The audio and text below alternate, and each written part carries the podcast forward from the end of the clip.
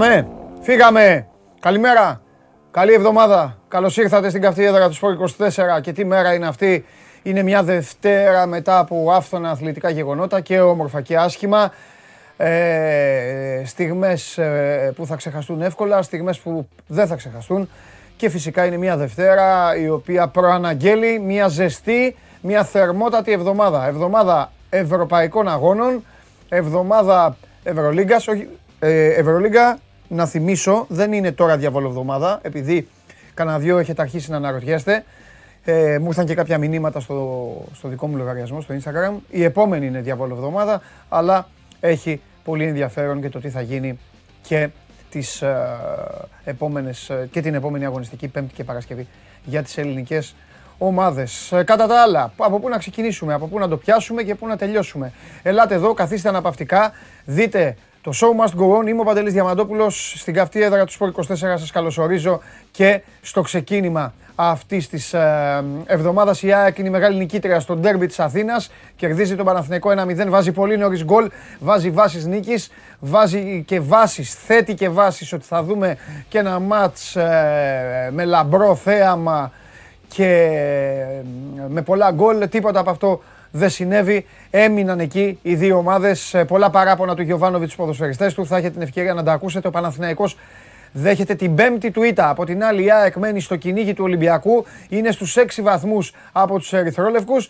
Έχει αρχίσει να γεννάται το ερώτημα πόσο μπορεί να αντέξει και αν μπορεί να κλείσει αυτή την ψαλίδα. Την ίδια ώρα όμως ο Ολυμπιακός παίζει καλή μπάλα και περνάει το Σάββατο το βράδυ από το Γεντικουλέ με 1-3 απέναντι στον Όφη, κάνοντας επίδειξη δύναμης, επίδειξη ισχύως και στέλνοντας το μήνυμα ότι ο στόχος του είναι να καθαρίσει και το φετινό πρωτάθλημα από πολύ νωρίς. Μια άλλη ομάδα η οποία είχε στόχο να πάρει το πρωτάθλημα είναι αυτή τη στιγμή 13 βαθμούς μακριά από τους Ερυθρόλευκους και η ομάδα αυτή, ξέρετε όλοι και καταλαβαίνετε που αναφέρομαι, είναι ο Πάοκ, ο οποίος πήγε στη Νεάπολη, προηγήθηκε και με το που έκανε το 0-1 στη συνέχεια φαγε 3 γκολ ο Ιωνικός έχτισε όλες τις προϋποθέσεις για να πάρει το παιχνίδι. Έγινε το 3-2, αλλά δεν έφτανε στους Θεσσαλονικείς. Πολλά τα θέματα, πολλά τα προβλήματα. Καθίστε στις uh, καρέκλες σας, στις πολυθρόνες σας, στους καναπέδες σας, ακόμη και στο χώρο εργασίας σας.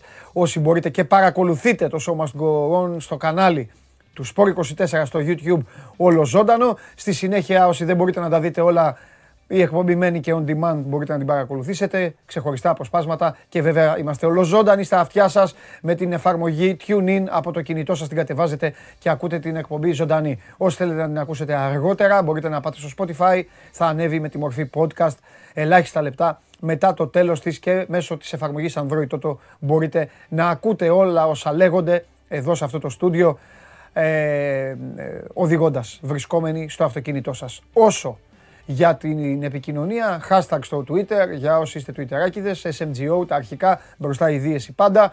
Ε, η σελίδα στο Instagram, πηγαίνετε στα stories, εκεί που λέει στέλνετε το σχόλιο ή την ερώτηση στον Παντελή, γράφετε ό,τι θέλετε και εδώ είμαστε να τα συζητήσουμε, ό,τι αξίζει και ό,τι δεν επαναλαμβάνετε και φυσικά κάτω είναι το κανάλι στο YouTube, στο οποίο μπαίνει δυνατή παρέα. Ο σημερινός που έστειλε πρώτος στην καλημέρα δεν ήταν ο φίλος μας ο Κώστας από την Πάφο, ήταν ένας άλλος φίλος, Δημήτρης νομίζω, μην του σκοτώσω και το όνομα του ανθρώπου, από τη Φλόρινα. Σε όλο τον πλανήτη, σε όλη την Ελλάδα παρακολουθείτε το Show Must Go On Live και περνάμε καλά και είμαστε πολύ χαρούμενοι και σας ευχαριστούμε γι' αυτό. Πάμε κλασικά όπως κάθε Δευτέρα, γεγονότα ξεχωριστά. Γεγονότα που σημάδευσαν το τρίμερο, γεγονότα δυσάρεστα, γεγονότα ευχάριστα. Πιο πολύ, ε, ε, πιο πολύ έχουμε συνηθίσει να βλέπουμε επεισόδια σε αυτή την ενότητα που ξεκινάω κάθε εβδομάδα, αλλά τι να κάνουμε. Από όλα έχει ο Μπαξές. Πάμε λοιπόν, πέφτει η μουσική. Το πρώτο, νέο, το πρώτο που θα πω το ξέρετε όλοι και φυσικά είναι πολύ πολύ δυσάρεστο. Πάμε. Το καλό σου ταξίδι. Αυτό είναι τα Matrix ε, του Ολυμπιακού Σταδίου χθες.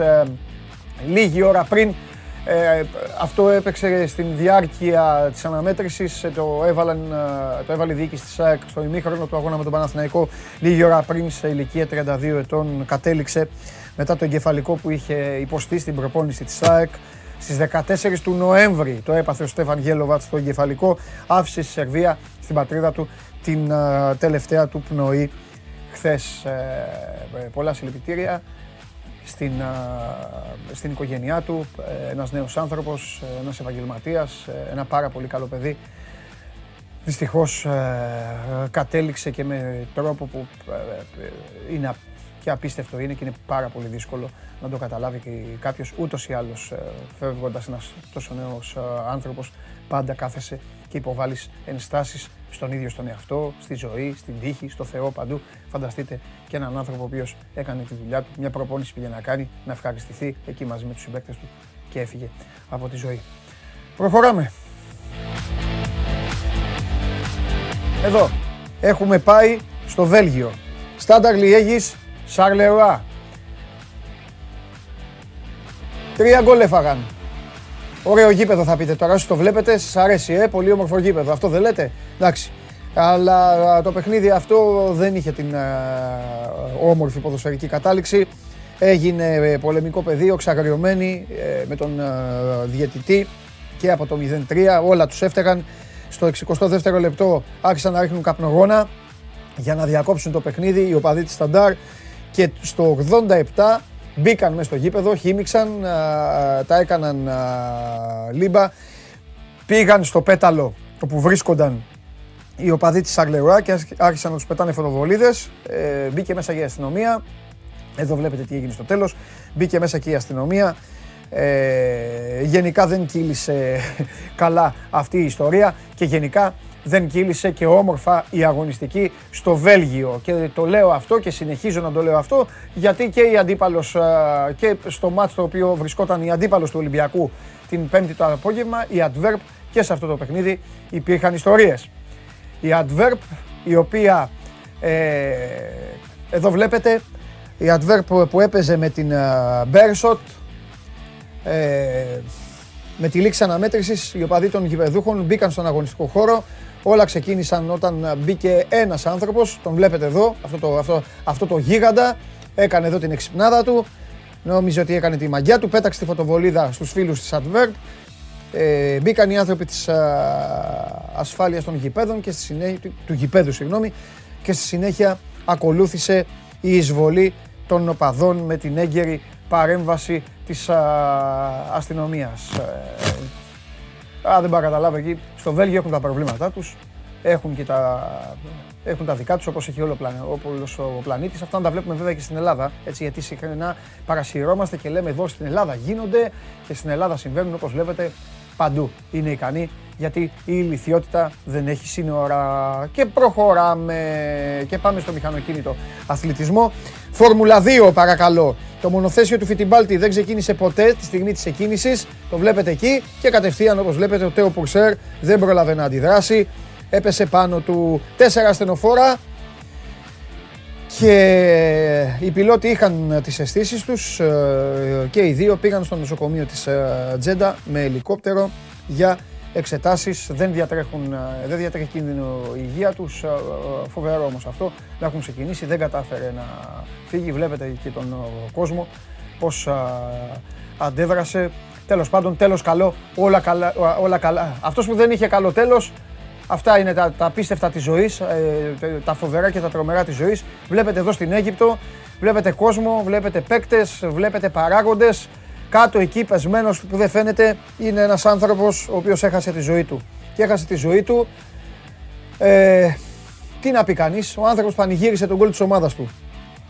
Ο προπονητής της Αλμάγντ, Άνταμ Ελ Σελχεντάρ, έχασε τη ζωή του, έβαλε γκολ η ομάδα του, στο παιχνίδι με την Αλζάρκα.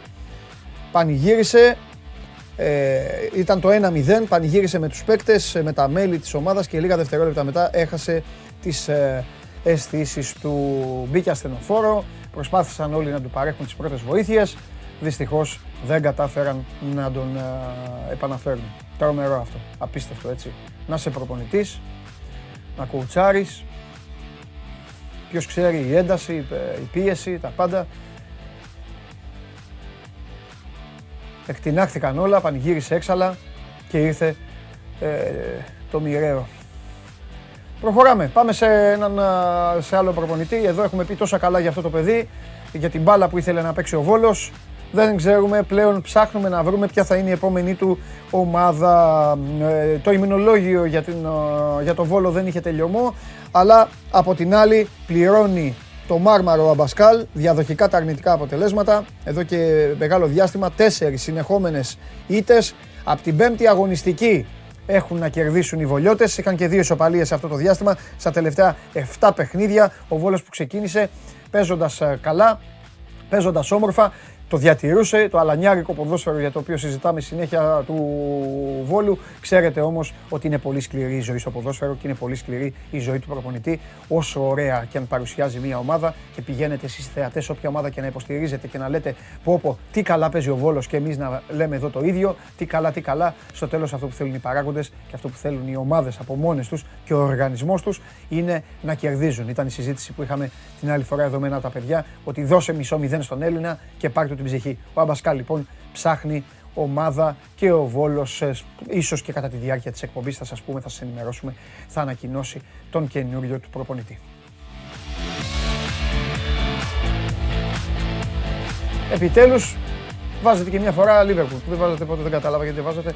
Μεγάλη στιγμή, Ντιβό Κοργί, αυτό το πορτογαλικό μοντέλο των Wolves, ανυπόφορο, αυτός ο βιασμός, ο ποδοσφαιρικός βιασμός ε, πέφτουμε όλοι κάτω, παίζουμε όλοι άμυνα και άμα καταφέρουμε να περάσουμε δύο-τρεις παίκτες στο κέντρο θα βάλουμε και γκολ. Πήγε η ομάδα που προσφέρει χαρά στους θειασότες του ποδοσφαίρου, προσπάθησε να προσφέρει και πάλι χαρά, δεν μας άφησε να την προσφέρουμε, αυτή τη φορά τη χαρά την φάγαμε και την κρατήσαμε όλοι μόνοι μας. Τελευταίο λεπτό των καθυστερήσεων, ο Ντιβό Κοριγή ήταν εκεί μετά την πάσα του Σαλάχ, πόσταρε, γύρισε, πάρτο, 0-1, φυλάκια. Κάθομαι.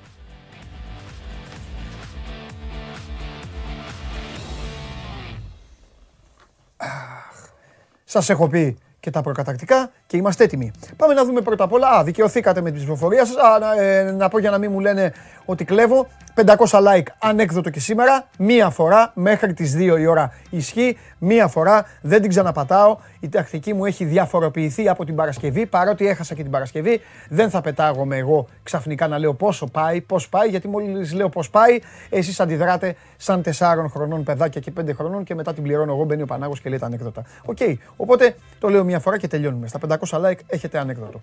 Στα 1000 like, αν ποτέ, μαζί Τζιομπάνογλου και Χαλιάπα. Αυτό είναι το δώρο της εκπομπής το έξτρα. Αν ποτέ. Δεν υπάρχει λόγος. Εξάλλου ούτε πιέζουμε, ούτε παρακαλάμε, ούτε ζητάμε. Απλά λέω τα πράγματα ως έχουν και πώς κυλάνε. Εντάξει, για να έχουμε οι καλοί λογαριασμοί, κάνουν τους καλούς φίλους. Για να δούμε τι έχουν, τι έχουν εφεύρει τώρα για δημοψήφισμα. Να δω κι εγώ, να ψηφίσω.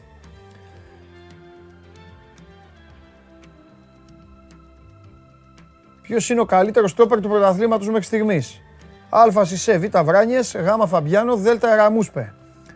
Μάλιστα. Λοιπόν, θα ψηφίσω. Θα ψηφίσω.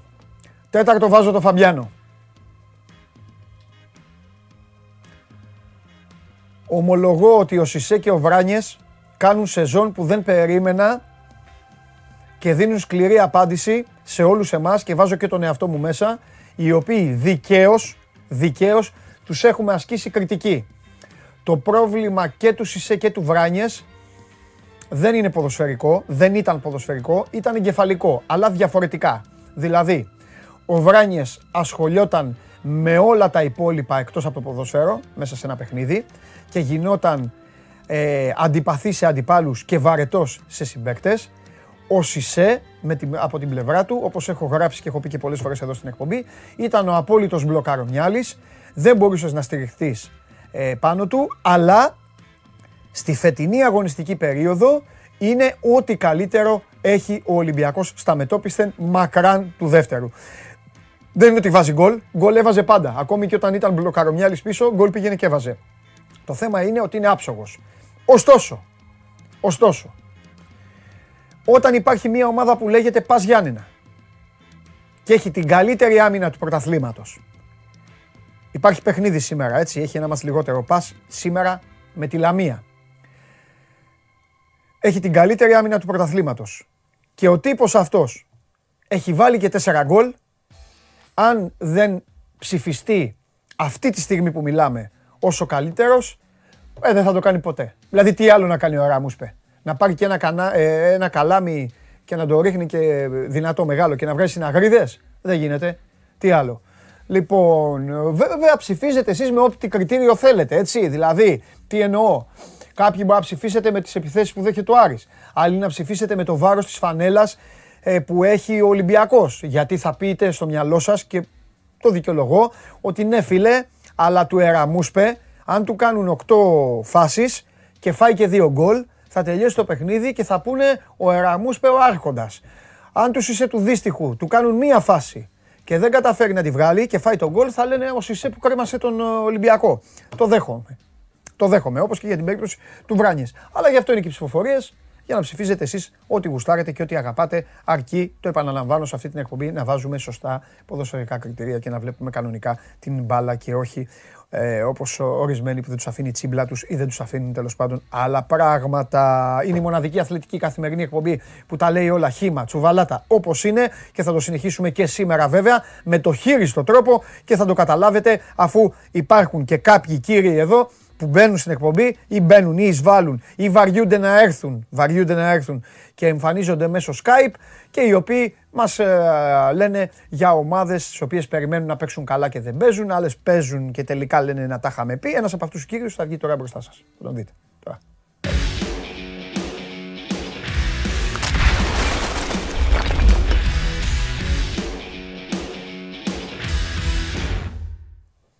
Πρώτος. Όχ, Πρώτα απ' όλα τι έγινε; Πού είναι τα σπασίματα, πού είναι τα, η αθλειότητα της εικόνας, όλα αυτά τα ωραία που, που, που μου αρέσουν εμένα; Ηλίας Καλονάς, με φοβερό δεντράκι. Με φοβερό δεντράκι εδώ στη γωνία. Ε, θέλω να μιλάς λίγο πιο δυνατά. Ήρθε η ώρα της εκδίκησής μου. Θα γίνω εγώ Καλονάς. Πώς, λες, πώς μου λες την άλλη φορά, φαίνεται ναι, το, ναι, το γόνατό σου, φαίνεται το γόνατό σου. Τώρα θα πω εγώ φαίνεται... Τώρα με ακούς καλύτερα. Ωραίο ήταν το γόνατό μου στο μπαλκόνι όπως φαινόταν. Έτσι ήμουνα, έτσι ήμουνα. Βλέπεις. Και χθες ήσουν συγκλονιστικός με αυτό το μπουφάν. Ναι, ναι, ε, ναι. Υπήρχαν σχόλια να ξέρεις. Ναι, εγώ μια χαρά ήμουνα. Αλλά δεν αντέχω το ναι. σκηνικό αυτό του ΟΑΚΑ με Αρναούτογλου δίπλα μου, ο οποίος πάντα πριν βγούμε ή κατά τη διάρκεια κάνει. Κρυώνω. Κρυώνω. Το πιο ωραίο είναι που μιλάμε με τον Πανάγο σε κάποιες φάσεις και κάτι του κάνει κάτι σινιάλα, κάτι σινιάλα, ναι, ναι, ναι. κάτι τέτοια. Ναι. Ε, κα, ε, κάτι. Και εγώ το έπαθα χθες κάποια στιγμή στην αρχή γιατί ε, είχε γίνει εδώ, ε, πώς το λένε, που το, το, το ξαναφτιάχνουμε, το ξανακάνουμε, κόλλησα τώρα. Μου το εξήγησαν τα παιδιά, ρε παιδί μου, οι χολύπτε. Γιατί τους λέω, ρε παιδιά, τι έγινε εκεί. Ξέρεις, που, που είπα στην αρχή, ακούω λίγο τη φωνή μου που λέγαμε. Κάνανε ένα restart εδώ τα παιδιά, μπράβο, ρε. Restart με πιο ευκολία. Ναι, μπράβο. Και κάποια στιγμή, εκεί στην αρχή, όπως λέω κάτι, το άκουσα σαν να πέσε βόμβα μες στα αυτιά μου. Και, και, και, και έμεινε έτσι. Τέλος πάντων. Ωραία είναι αυτά. Γι' αυτό τα έχουμε αυτά για να τα προσφέρουμε στον κόσμο όλες αυτές τις στιγμές. Τι λέμε, ανέστησε στον Ατρόμητο. Με βλέπεις χαρούμενο γιατί για αυτόν τον λόγο. Συγχαρητήρια. Συγχαρητήρια. Βέβαια, μία ομάδα. Λέγεται ομάδα του Ναι, μία ομάδα τη δίνει διάρκεια της τώρα. Ε, πρέπει τώρα να δούμε. Πού πάει ο Ατρόμητος, τι έχει τώρα; Τώρα τι έχει, σωστό. Σε άδεια. Ένα μηδέν διαμαντόπουλος κατευθείαν. Τα αποδητήρια. Πανα... Το Παναθηναϊκό παίζει με το Παναθηναϊκό. Παναθηναϊκό λεωφορό. Παναθηναϊκός Ατρόμητος. Παναθηναϊκός Ατρόμητος. Τώρα αυτό το παιχνίδι είναι και για τους δύο. Ο ένας θέλει να αποδείξει ότι να είμαι εδώ ζωντανός και ο άλλος έχει κάνει πέντε ήττες στο πρωτάθλημα. Θα έχουμε, θα έχουμε ωραία εβδομάδα. Γιατί όπως είδε και ο Ατρόμητος είναι μια ομάδα που στα μεγάλα παιχνίδια ίσως θα πηγαίνει καλύτερα από ότι με χαμηλότερες ή υποδέστερες ομάδες. Ναι. Έχει αυτό που είπες με τον Ολυμπιακό, την έχει με τον Πάο. Mm. Δηλαδή από τους 9 βαθμούς που έχει, 4 ναι. είναι απέναντι σε καλύτερες ομάδες. Ναι. Καλύτερες ομάδες. Να σου πω τώρα. Σύμφωσε πάλι και ο Κουλούρης, πάλι και δύο γκολ, πάλι. Ναι. Εντάξει, αφού έχει κάνει τις πιο πολλές φάσεις στο πρωτάθλημα, τα πιο πολλά σου το Κουλούρης θα έχει. Απλά δεν έμπαινε.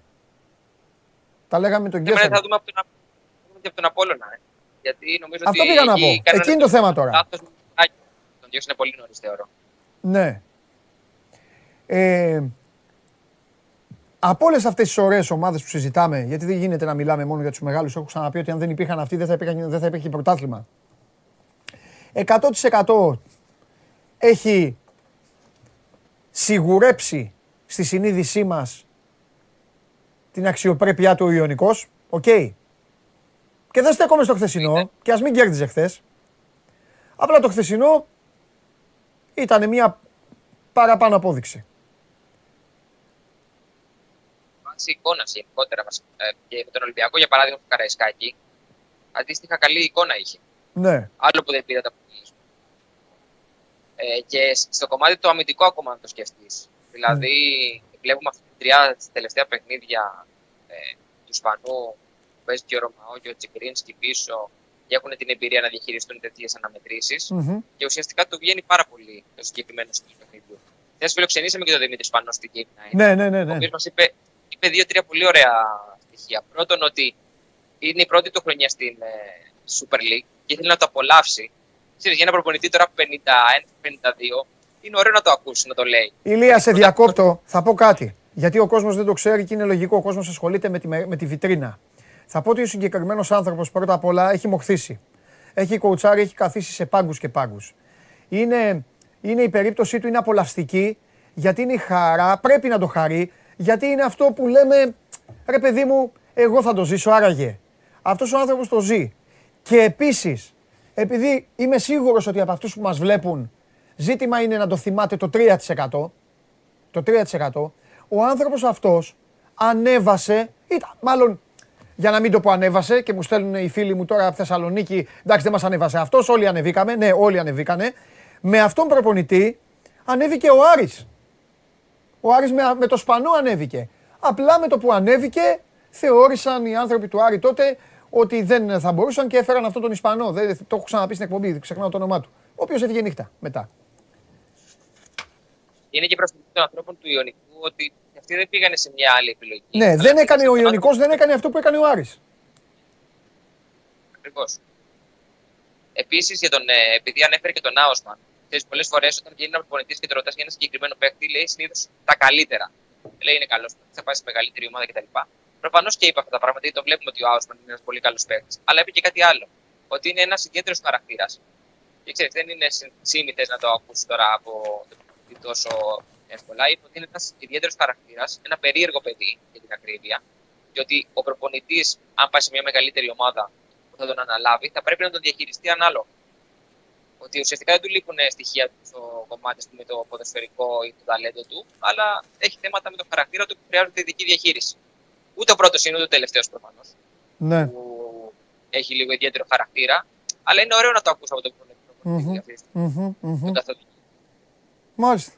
Τι άλλα, τι άλλο λέμε; Λέ- Λέμε για Πασκάλ, το είπες και εσύ ότι ολοκλήρωσε έτσι, τη συνεργασία του. Στενοχωρήθηκα. Ναι.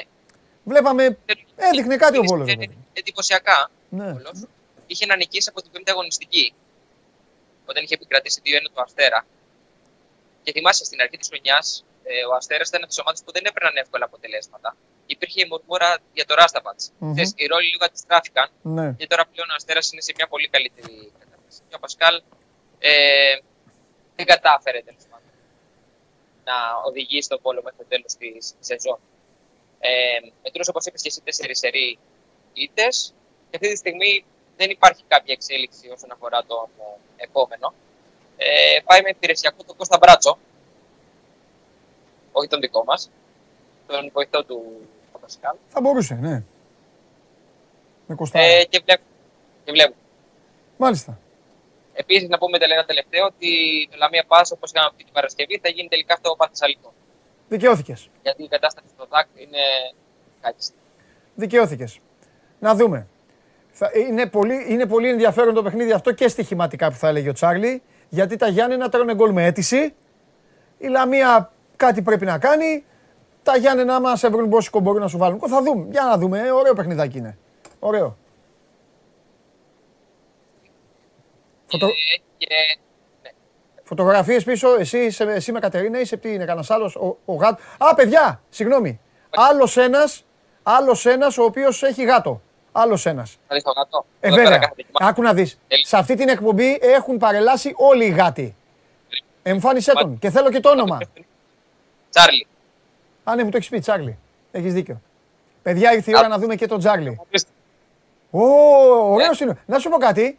Ο Τσάρλι πρέπει να τρώει το δικό σας το φαΐ.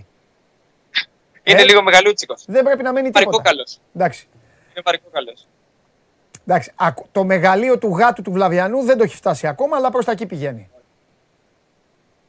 Λοιπόν, φιλιά πολλά. Τα λέμε, γεια σου Ηλία, φιλιά, φιλιά στον Τζάρλι. Δεν ακούγονταν και καλά ο Ηλίας, τον μαλώσω εγώ τον Ηλία τώρα που μας βλέπει. Ρε τι γίνεται, πώς τον είπες ρε Βλαβιανέ το γάτο, Σπε- Σπένσερ, Σκέσερ, Σπένσερ, Σεβέρους. Πώς να μην τρώει ο γάτος. Ο γάτος έχει καταλάβει πώς τον έχουν βγάλει και σου λέει κάτσε να φάω. Λοιπόν, προχωράμε, παιδιά. Σήμερα κυλήσει εκπομπή. Τρεις η ώρα έχει Λάρισα Ολυμπιακός μπάσκετ. Οκ. Δεν είναι για, για, για χόρταση εκπομπή. Να βλέπουμε show must go on. Επίσης θα σταθώ. Έχετε αρχίσει εδώ να γίνετε παρέα. Αλλά τώρα με συγκίνησε ο Κωνσταντίνος Μουλιώτης, ο οποίος ήθελε και καλά να με πειράξει, να με κοροϊδέψει. Αλλά με συγκίνησε γιατί εγώ την ομάδα της στηρίζω με ό,τι ρόστερ έχει. Αυτό θυμήθηκε λοιπόν κάποιους παίκτες του 98. Τον James πίσω που τα τρώγε όλα, το Staunton, έτσι. Χέγγεν, Ρέτκναπ, Ρίτλε και αυτά. Άκου Κωνσταντίνε μου, όταν θα σου φέρω εγώ τις βιντεοκασέτες που έχω, και έτσι την έμαθα την ομάδα με βιντεοκασέτες, ε, με όλη την ιστορία και πώς πήρε τις κούπες και όλα αυτά, εντάξει, θα προσκυνήσεις.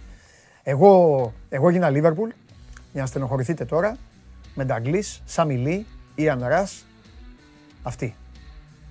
Μαρκ Λόρενσον, αυτούς είδα. Εκεί διαλύαμε. Τους διαλύαμε όλους όποιον βρίσκαμε. Παπ, παπ, παπ. Και οι προηγούμενοι ομάδες βέβαια που διαλύανε. Και μετά προσπαθήσαμε να διαλύσουμε, αλλά μας διέλυσε. Μας διέλυσε. Ένας παππούς. Με την ΚΕΔ και την ΟΔΚΕ και τους διαιτητές. Εντάξει. Και τώρα πηγαίνει με την τραγιάσκα και κάθεται, κάθεται στην κερκίδα και κρύβεται. Κρύβεται για να μην τον βλέπει κάμερα. OK. Okay. Τα καταλάβατε αυτά; Τα καταλάβατε. Ποια ομοιότητα, ρε, δεν ντρέπεστε; Λοιπόν, προχωράμε. Πάμε. Ε, πάμε, έλα, πάμε Επανομή.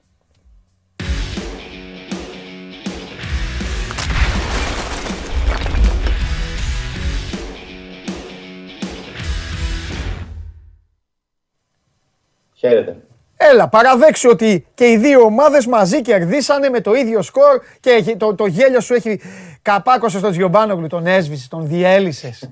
τον διέλυσες τον Τζιομπάνογλου, τον έχεις ρίξει στα τάρταρα. Τον πήρα χθες, αδερφέ μου, του λέω χρόνια πολλά, πολύχρονος να σε χαιρόμαστε. Είμαι στο ΆΚΑ και ψέλιζε και τι μου λέει στην απόγνωσή του. Ήταν 3-1 το μάτς. Και μου λέει, είχες υποσχεθεί ότι θα πήγαινες θα πήγαινες στο Ιωνικό Σπάοκ, μήπως και και αυτά. Και του λέω ρε Σάβα μου, εντάξει, εδώ το παιχνίδι είναι άλλο παιχνίδι. Τίποτα. Τι, και να πήγαινες, τι θα έκανε. Τι πράγμα; Δύσκολα τα πράγματα. Και να πήγαινες, τι θα έκανε. Ναι, αυτό είναι αυτό μπράβο. Τι, ε, σωστά. Ε, την άλλη φορά που είχες πάει, ο Ιωνικός άρεσε ένα μηδέν. Άστα να πάνε. Άσο Ιωνικός, αβέρτα. Ναι, ναι, ο ναι, Δημήτρης ναι, ναι, Πανός.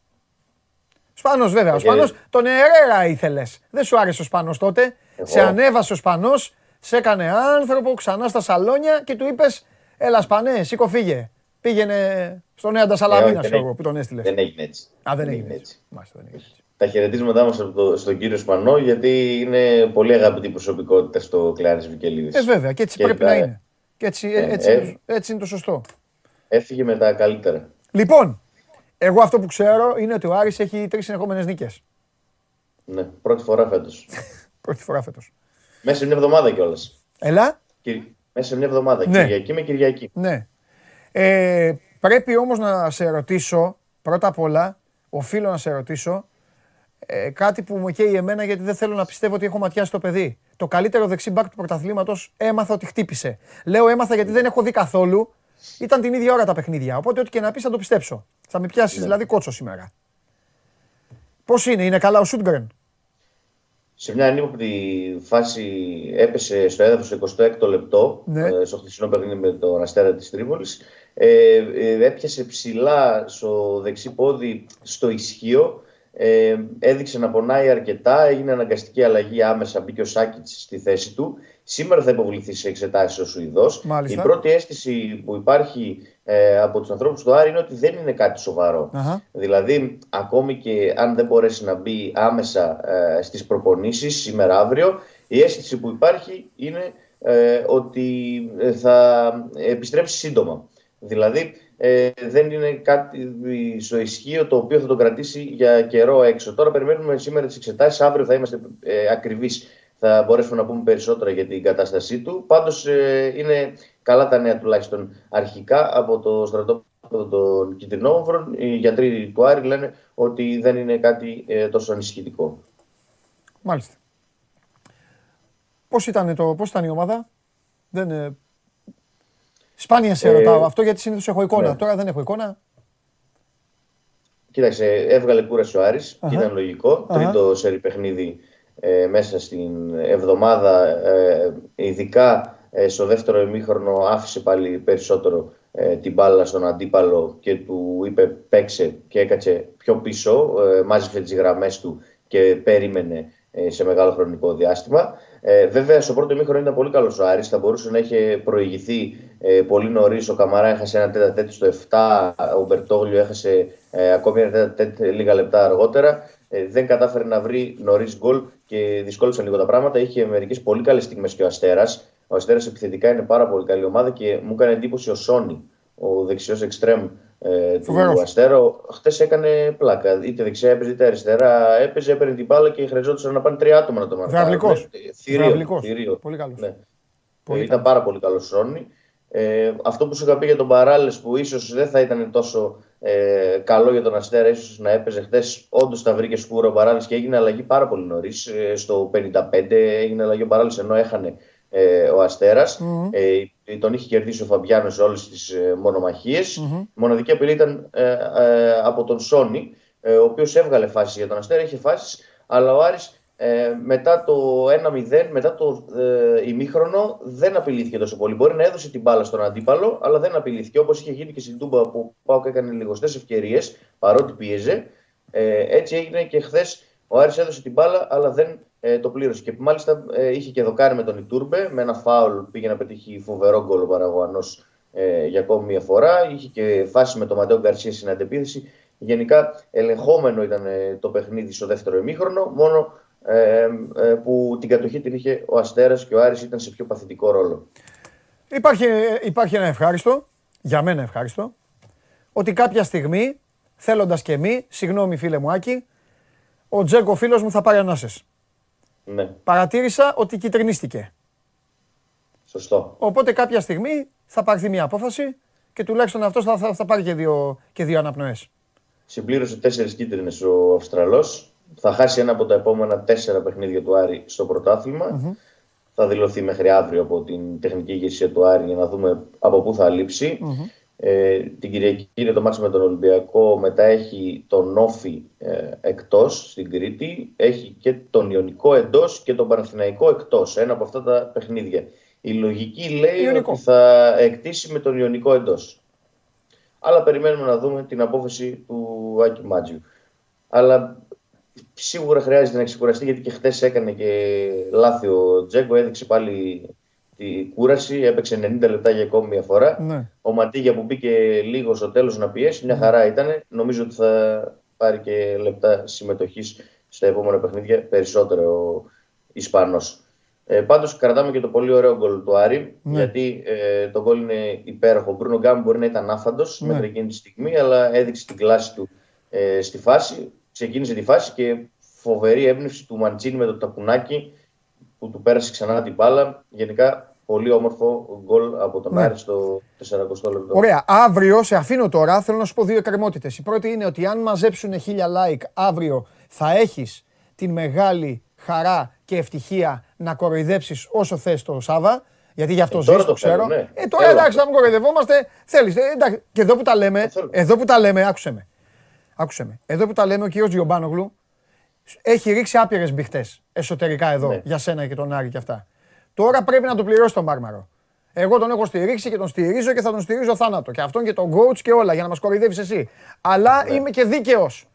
Αν δεν ξεσπάσεις τώρα, πότε θα ξεσπάσεις. Λοιπόν, αν λοιπόν, ναι. αν λοιπόν εδώ οι τύποι φτάσουν τα χίλια, εδώ όλοι αυτοί εδώ και κυρίες και κύριοι, φτάσουν τα χίλια αύριο, θα έχεις την ευκαιρία. Ένα αυτό. Και δεύτερον, την έχεις, δεν την έχεις. Αύριο εμείς έχουμε να συζητήσουμε γιατί ο Άρης δεν είναι συνεπής στο να το παστελώσει. Τα ναι. κάνει όλα καλά, αλλά μπροστά και πρέπει να δούμε... Δεν τα βρίσκει. Ναι, πρέπει να πάρει φόρ. Αύριο θα τα πούμε αυτά. Φιλιά. Καλή συνέχεια. Και εσύ, γεια σου Δημήτρη. Δημήτρης Χαλιάπας, τα πάντα για τον Άρη και τώρα ε, θα σας κάνω μία, μία εξήγηση ε, γιατί θέλω να με, θέλω να με σωστός απέναντί σας. Ε, ξέρετε πως όταν έχει μεγάλα παιχνίδια, όταν παίζουν οι ομάδες εδώ των κυρίων που εμφανίζονται, συνήθως στην εκπομπή, ε, Τους, βγα... τους βγάζω μαζί και, τα... και μιλάμε τρεις μας. Έτσι, σήμερα θα έπρεπε να βγουν δηλαδή μαζί ο Γουλή με τον Αρναούτογλου. Δεν θα γίνει αυτό όμως για δύο λόγους. Πρώτον, γιατί υπάρχουν κάποιες επαγγελματικές υποχρεώσεις και συγκρούονται τα συμφέροντά τους. Τα επαγγελματικά ενό συμφέροντα. Και ο δεύτερος λόγος είναι ότι μου κάθεται και κουτί, εδώ που τα λέμε, γιατί σήμερα θέλω να τους πιάσω ξεχωριστά για να κάνουμε και λίγο βαθιστόχαστη ανάλυση με τον καθένα. Συνεπώς, όσοι είστε Παναθηναϊκοί ή θέλετε να ρωτήσετε κάτι εδώ την παρέα, εμένα και τον Κώστα, εμείς είμαστε παρέα, κάτι για τον Παναθηναϊκό, μπορείτε να το κάνετε τώρα στο Instagram. Σε λίγο θα, το, θα τα μελετήσω. Γιατί ευθύς αμέσως πάμε να μιλήσουμε για το χαμένο του χθεσινού αγώνα και όχι μόνο για, για το τι έγινε και έχασε. Αυτά τα είδαν όλοι, τα είδατε όλοι. Ο καθένας έχει και μία άποψη. Αλλά θέλω να μιλήσουμε με τον Κώστα πρώτον για το αν είχε σχεδιαστεί όλο αυτό που εμφάνισε ο Παναθηναϊκός, για το αν υπήρχε πλάνο να αλλάξει ο Παναθηναϊκός την εικόνα του μετά το γρήγορο γκολ που έφαγε, γιατί μπάλα είναι και δεν, δεν κάνει συμβόλαιο με το πότε θα το φας τον γκολ. Μπορεί να το φας το 30 δευτερόλεπτο, μπορεί να το φας το 95. Ο Παναθηναϊκός λοιπόν το έφαγε τον γκολ γρήγορα, έδειξε να έχει μία κατοχή, τελεία. Ήταν αρκετά, αρκετά, ήταν απειλητικός στο ξεκίνημα του, πρώτου, του δευτέρου ημιχρόνου, συγγνώμη, και αυτό που θέλω πάλι με τον Κώστα να αναλύσουμε είναι το ότι ασχέτως των αλλαγών του Γιαννίκη 4-3-3, Λεταλέκ και Σάκχοφ όλα αυτά, ο Παναθηναϊκός βάζει όλα του τα όπλα μετά το 65, πάρε και Καρλίτος, μέσα και ο Μακέντα, πάρε και το Χατζηγιοβάνι και μία αλλαγή πάνω σε, σε θέση ο ε, Βιτάλ με τον ε, ε, με κόλλησα, θα το πει ο Κώστας το θυμάται. Και αντί να δεις μια ομάδα να προσπαθεί να πνίξει την ΑΕΚ, αντιθέτως δεν το κατάφερε αυτό και έγινε και πιο ευάλωτος, αυτό φυσιολογικό, στο να δεχθεί και δύο κόντρες που τις δέχτηκε και έφαγε και δύο γκολ. απλά ο Τζούμπερ ήταν offside. Πάμε στον Κώστα.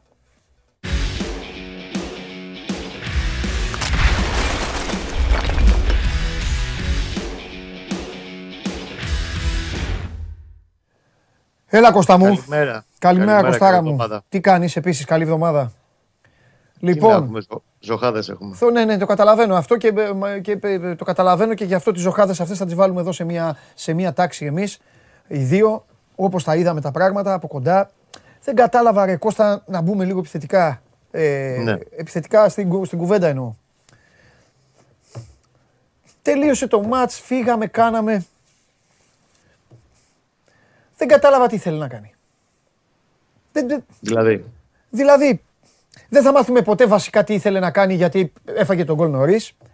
Θεωρώ ότι είναι ένα γκολ το οποίο δεν το τρώνε ούτε, ούτε, στις, ούτε στις εκκλησίες τα παιδάκια, στις εκκλησίες τα παιδιά που παίζουν εκεί. Πατελή, πόσες φορές σου έχω πει από την αρχή της σεζόν ότι σε κάθε μάτς, ανεξαρτήτως αν είναι ντέρμπι με την ΑΕΚ, τον Ολυμπιακό, τον Μπάου ναι. ή αν είναι με τη Λαμία, τρώει γκολ copy-paste στο Παναθηναϊκός. Ναι. Το γκολ αυτό που έχει φάει χθες είναι γκολ Λαμίας. Ναι. Το γκολ, άμα δεις της Λαμίας, ο Μανούσο, τη Σέντρα, το κεφαλιά του Αραμπούλη, απλά εκεί πηδάει και ο Χουάνκαρ με τον Αραμπούλη. Ε, το λάθος το ξεκινάει στο 1 και 20 mm. και εκεί φαίνεται Ζωχάδα νούμερο 1 λοιπόν, να τις βάζουμε σειρά. Πάμε, πάμε, πάμε, πάμε. Δεν είναι δυνατόν να ξεκινάς ντέρμπι, να έχεις προετοιμάσει μια ολόκληρη εβδομάδα ένα πλάνο συγκεκριμένο για το πώς θα πάρεις την κατοχή για το πώς θα έχεις τρία χαφ τα οποία θα μπορούν να τους κρατήσουν την μπάλα. Απέναντι σε μια η οποία έχει πιο βαριά κορμιά και πιο δυσκίνητα με σημάνσκιδες και τα λοιπά μέσα, να τις πάρεις στη μεσαία γραμμή όπως και την πήρε. Ανεξάρτητος από τον κόλ που έφαγε νωρίς. Και να μπαίνεις και στο 1 και 20, δεν γίνεται ρε Γιάννη Κότσιρα να πουλάς την μπάλα τόσο εύκολα στο Λιβάη Γκαρσία. Και μέσα σε 15 δευτερόλεπτα να υπάρχει τέτοια ανισορροπία στα μετόπισθεν και να εμφανίζεται ξαφνικά ο Σιμάνσκι να κάνει παρέλα στο κέντρο της άμυνας του Παναθηναϊκού στη μικρή περιοχή να βάζει το εύκολο και το γκολ της καριέρας του. Είναι copy-paste γκολ αμίας και έχει φάει πάρα πολλά τέτοια γκολ Παναθηναϊκός. Και είναι τρομερό το ζήτημα της ε, αυτοσυγκέντρωσης και της της προσήλωσης που πρέπει να έχει μια ομάδα μπαίνοντας σε ένα τέτοιο μάτς.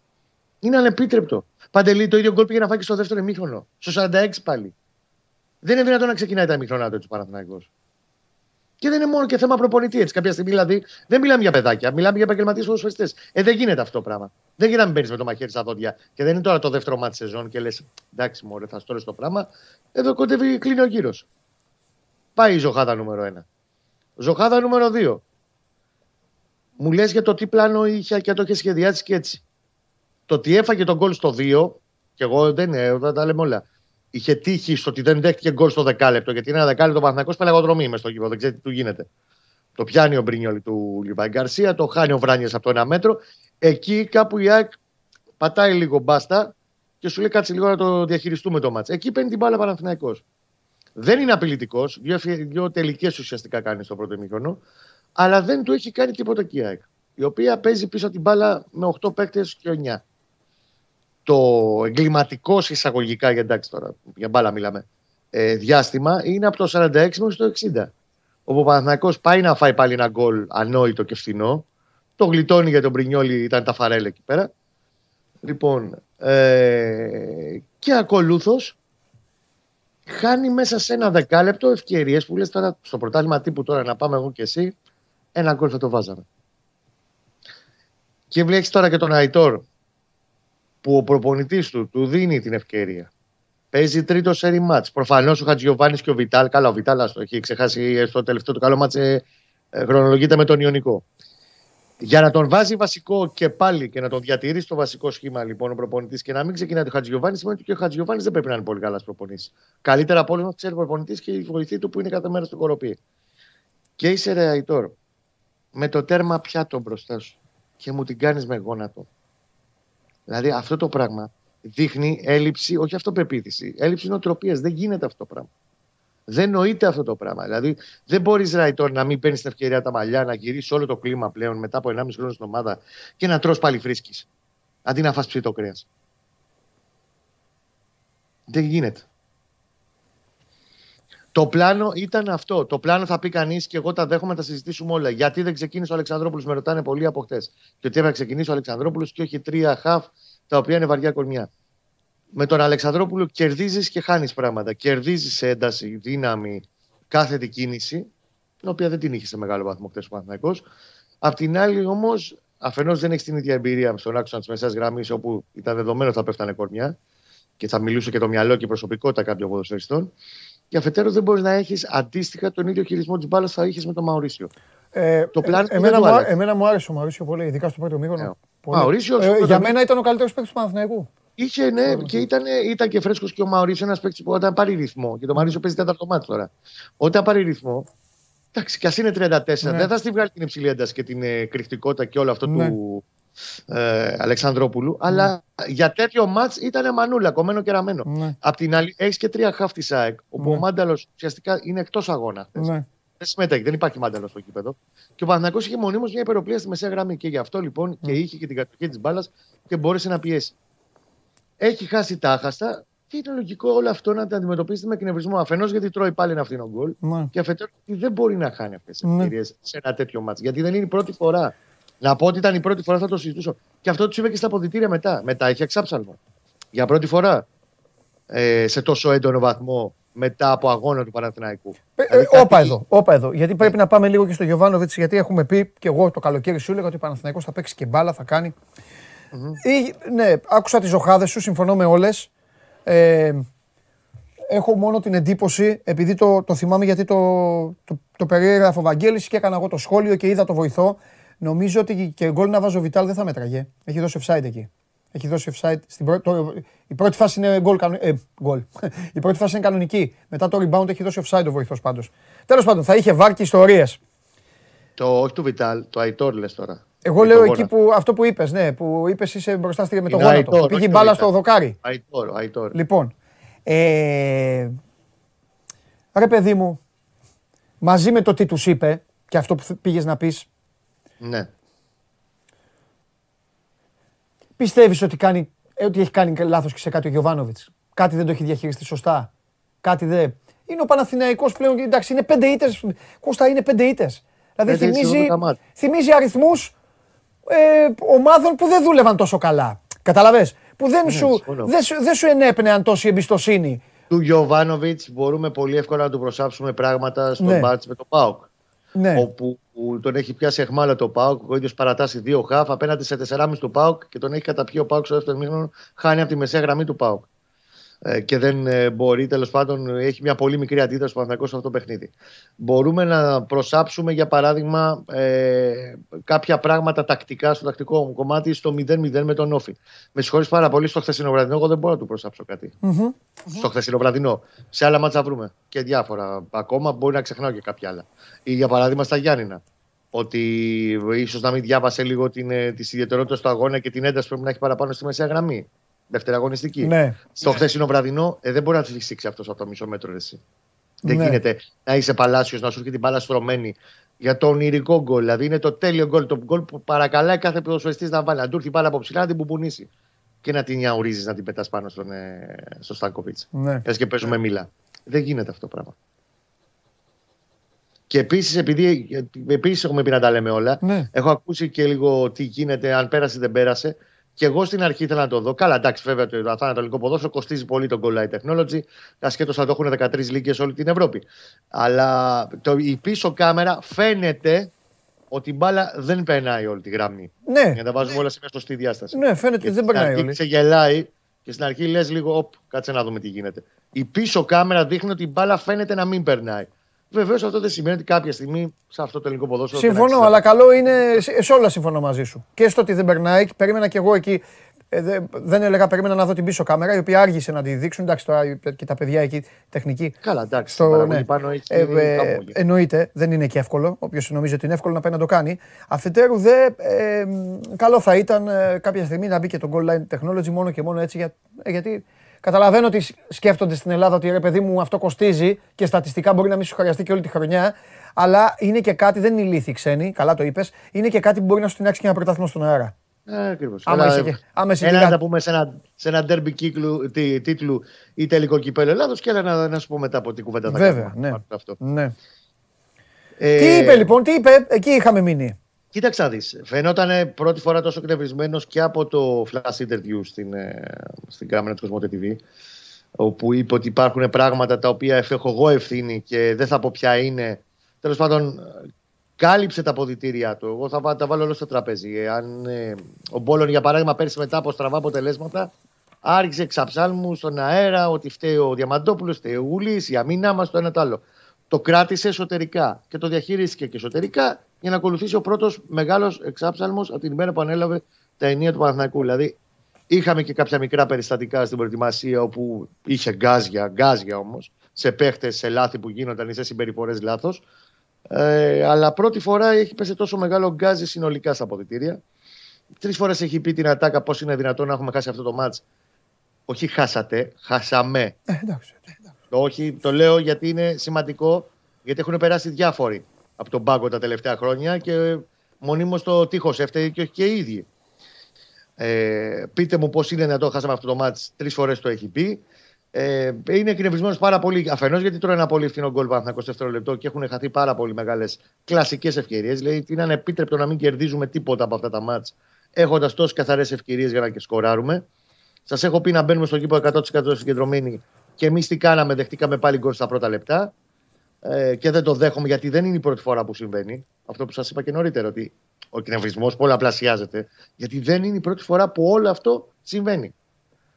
Και είπε επίσης ότι δεν ανέχομαι να μην κάνουμε γκολ αυτές τις ευκαιρίες και είναι θέμα συγκέντρωσης και νοοτροπίας και αυτό θα πρέπει κάποια στιγμή να σταματήσει. Ναι. Περιμένουμε να δούμε τώρα γιατί είναι η προπόνηση γιατί θα γίνει ένα, μια αποφόρτιση και τα λοιπά. Αύριο θα πάρουν ρεπό. Γιατί έχει το μάτι του Σαββάτου με τον Άτρομητο και μήπως έχει και round 2 ή θα το αφήσει ναι. εντελώς να σβήσει. Εγώ πάντω. Εδώ αποδητηριακά. Εγώ πάντως έτσι όπως κύλησε το παιχνίδι, αν μου έμεινε ένα παράπονο από τις δύο ομάδες, λιγότερο παράπονο μου έμεινε από τον Παναθηναϊκό, μάλλον ένα, ένα, από τις, ένα στην καθεμία ομάδα. Στην ΑΕΚ μου έμεινε, το θεωρώ αδιανόητο, το είπα και χθες βράδυ, θα τα ξαναπούμε τώρα με τον Βαγγέλη, Θεωρώ αδιανόητο να σου φέρνει, να σου δίνει ο Θεός του ποδοσφαίρου, η τύχη, η μαγιά σου, η βλακεία του αντιπάλου σου, όλα τέλος πάντων γκολ στο 1,5 λεπτό, μέσα στο γήπεδό σου και να μην προσπαθείς να βγάλεις έτσι όλο το ημίχρονο και απλά να έχεις ένα 7 λεπτό, 8 λεπτό ακόμα και μόλις πηγαίνει το ρολόι στο 10, ξαφνικά σαν να σε χτυπάει ε, το ρεύμα και να αρχίσει να παίρνεις μέτρα πίσω. Αυτό είναι της ΣΑΕΚ. Του Παναθηναϊκού είναι αυτό που είπα χθες και σήμερα. Μόλις δοκίμασε να την κάνει την ομάδα Κώστα full επιθετική, Μα ρίσκο. Δεν το δέχομαι ότι είναι ρίσκο. Μπήκανε παίκτες που μπορούσαν να, να παίξουν. Κάπως εκεί, σαν να. Δεν ξέρω. Το φρέσκαρε μεσοεπιθετικά περιμένοντας να βρει περισσότερα πράγματα. Δηλαδή, έχοντας δει τις ευκαιρίες αυτές που χάθηκαν, σου λέει: Μπράβο. ο καλύτερος, άλλη μία να βάλω, να κάνω τέτοια, θα το βάλω. Όχι καλύτερος. μόνο. Εκεί. Τώρα θα βρω και περισσότερες ίσως να σκέφτηκε. Λογικό. Και αυτό δεν έγινε. Αυτό, θε, αυτό δεν μόνο. έγινε μου. γιατί πλέον είχε, δεν είχε 8 κορμιά απέναντι η άμυνα του Παναγικού, είχε 10. Ναι, Και έναν ε, αραούχο μπροστά να περιμένει τη, την απόκρουση και να φύγει στην κόντρα. ναι. Ε, και δεν είναι εύκολο πράγμα αυτό. Δεν λέω ότι βεβαίως δεν πρέπει να μάθει ο Παναθηναϊκός να παίζει και έτσι κόντρα Ναι. σε τέτοια ε, δομή αντιπάλου. Λοιπόν, για να, ναι, για, να βάλουμε, για να βάλουμε τον κόσμο λίγο στο παιχνίδι, Ναι. λέει ο Γιάννης εδώ, λέει Παντελή, ο Μπόλωνη. Ε, ο Γιάννης τώρα θα υποστεί τη ζωχάδα του φίλου μου του Κώστα. Λέει ο Μπόλωνη είχε στον πρώτο γύρο μέσο όρο δύο βαθμούς ανά αγώνα. Παραλαμβάνοντας μια διαλυμένη από τον Μπογιάτο ομάδα. Ο Γιωβάνοβιτς έχει 1,4 σε αναμάτς ε, με αυξημένο μπάτζετ και προετοιμασία το καλοκαίρι. Επίσης ο Μπόλωνη κέρδισε Ολυμπιακό ΠΑΟ ΚΑΕΚ Άρη και είχε μέσο όρο 1,8 ξανατονίζω με αρκετά χαμηλότερο μπάτζετ. Δεν είναι, το roster, δεν είναι ότι είναι ρόστερ για πρωτάθλημα, αλλά δεν είναι και να είσαι κάτω από τον όφη. Επίσης ο Μπόλον. Αν δεν φταίει ο προπονητής ποιος φταίει, η ομάδα τρώει τα Ο ίδια Πόλων γκολ. έχασε τρεις φορές από τον Μπα Γιάννη σε 23 μέρες. Έχασε ένα στόχο με κάτω τα χέρια το κύπελο Ελλάδος. Και επίσης πρέπει να κοιτάμε στο τέλος σήμερα στη έγραψη η Σούμα του Πόλωνη και το ότι αν πετάγαμε ένα σπίτι μέσα στα αποδητήρια στο, στο κοροπή θα ανατιναζόταν με, μέχρι την παιανία θα ακουγόταν τον Μπαμ. Ναι. Πάμε παρακάτω. Ναι. Εγώ επιμένω πάντως, ό,τι και να περνάνε, Κώστα, όσο και να περνάνε, ο πιο μαχητικός Παναθηναϊκός στα μάτια μου ήταν του Γιώργου Δόνη. Όλα τα ίδια λέμε, αλλά. Εντάξει, και με τι όπλα αντίστοιχα. Πολύ χαμηλότερα όπλα. Ε, ναι, ναι, ναι. Λοιπόν, Άγγελος, Πολύ γιατί δεν χειρότερο. ξεκινάει ο Σάντσες αντί του Κότσιρα; Ε, νομίζω ότι ήρθε η ώρα κάποια στιγμή. Και όχι γιατί ο Γιάννης Κότσιρας είναι κακός ποδοσφαιριστής. Γιατί είναι σκασμένος, γιατί πλέον το μυαλό του μπορεί να έχει κουραστεί και πνευματικά και σωματικά, γιατί δεν του βγαίνει, γιατί πέρασε μια ίωση που το ξαναλέω. Επηρεάζει τους ποδοσφαιριστές σε πολύ μεγάλο βαθμό η συγκεκριμένη ίωση που περνάνε. Και μπορεί το παιδί να μην έχει τις αντόχε αντίστοιχα. Ε, Μμμ, νομίζω μμμ. ότι κάποια στιγμή και για τη δική του προστασία δεν θα είναι κακό να μείνει ένα-δυο μάτς στον πάγκο. Ναι. Ο Σάντσες μπήκε σε τρία μάτς όταν έλειπε ο Κότσερας και ήταν αξιοπρεπέστατος. Ναι. Λοιπόν, ε, ε, γιατί δεν πάει Παναθηναϊκός για τον Εραμούσπε το Γενάρη. τώρα θέλουν όλοι, όλοι τον Εραμούσπε θέλουν τώρα. Εντάξει. Ε, Θα αρχίσουμε τώρα 100 ναι. ονοματολογίες. Ο Νίκος λέει από πού και ο Σπούρε ο Αϊτόρ. Τα είπε και ο Κώστας αυτά πριν λίγο. Όχι, εγώ θα το δεχτώ ότι ο προπονητής προσπαθεί να κερδίσει τον ποδοσφαιριστή Αϊτόρ. Ναι. Για τον έχει πιάσει και στον Μπουρουμπουρου. Του κάνει ένα καλό μάτσο προχτές με το βόλο στο κύπελο. Προφανώς δεν είναι καλά. Για το Βιτάλ δεν το συζητάμε. Δεν είναι καλά ο Χατζιωβάνη. Αλλά δεν γίνεται ρε εσύ, Αϊτόρ να παίρνεις αυτή την ευκαιρία και όχι απλά να την κλωτσάς, δηλαδή να. να, να... Άστο τώρα. Ναι. Ε, Ένας άλλος φίλος λέει αν το σχεδιασμό ότι θα τον κάνει μόνο του τώρα ο Γιωβάνοβιτς ή θα, ε, θα πάρει και άλλους, θα, βάλει- θα προσλάβει κόσμο, λέει εδώ ο φίλος. Δεν καταλαβαίνω τι εννοεί. Τι να προσλάβει κόσμο. Ε, Το καλοκαίρι ο Παναθηναϊκός ζητούσε χαρακτηριστικά ποδοσφαιριστών από τον Ναι. προπονητή. Έλεγε θέλω ένα κα- καλό δεξί μπακ με αυτά τα χαρακτηριστικά. Λέω εγώ τυχαία τώρα.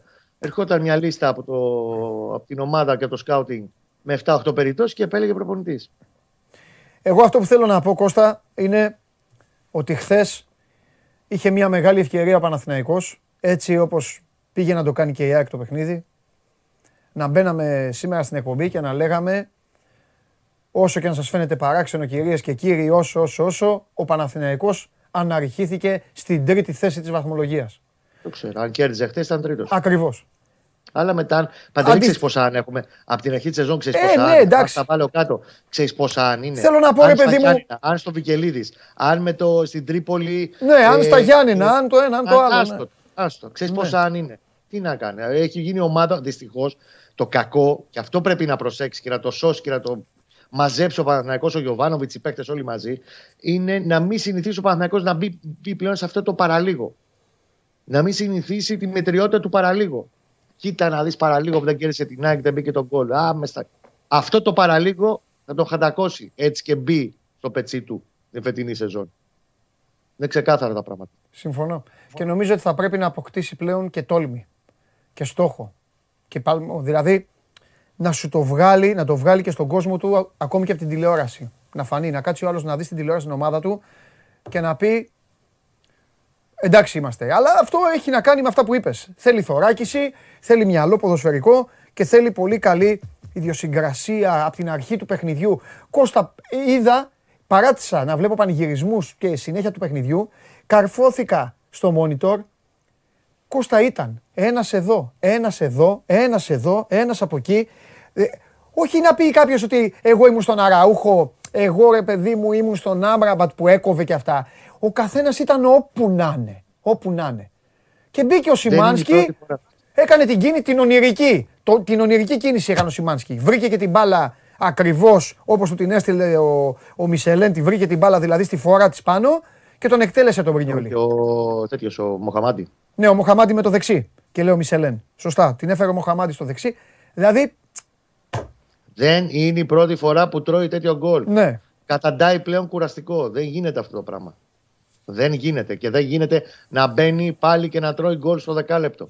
Ναι. Κάποια στιγμή δηλαδή ας το φτιάξουν με ένα πόστερ και στο κολλήσουμε στα αποδητήρια. Δεν γίνεται αυτό το πραγμα Μάλιστα. Λοιπόν, το μόνο που μπορώ να πω για να σε παρηγορήσω και για να σε ηρεμήσω, να σε καλμάρω και να δω και στο χιλάκι σου σήμερα του Αγίου Νικολάου και όλα χρόνια πολλά σε Νίκους Νικολέτες, στους φίλους μας εδώ και τις φίλες μας, το μόνο που μπορώ είναι με το που κλείσουμε τη σύνδεση, κάτσε πίσω και δες γιατί υπάρχουν και χειρότερα. Μόνο αυτό σου λέω, τίποτα άλλο. Φιλιά. Το στεναχωρήσαν τον αδερφό μου και γιόρταζε χθες. Χρόνια πολλά στο Σάβα μας. Εννοείται. Φιλιά πολλά.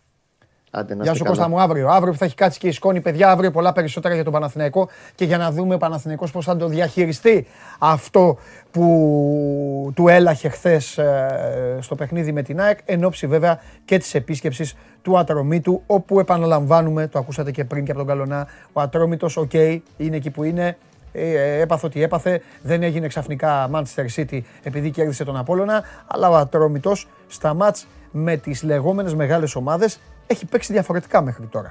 Τέλος πάντων, τέλος πάντων.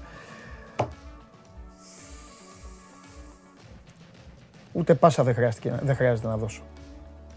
Πάμε.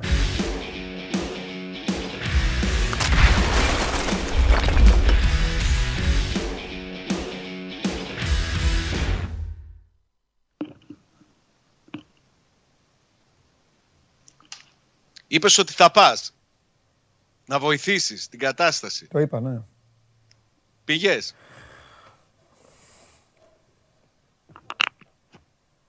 Ξέρεις, σκέφτηκα τελευταία στιγμή; Τι; Παρότι με βόλευε, με συνέφερε.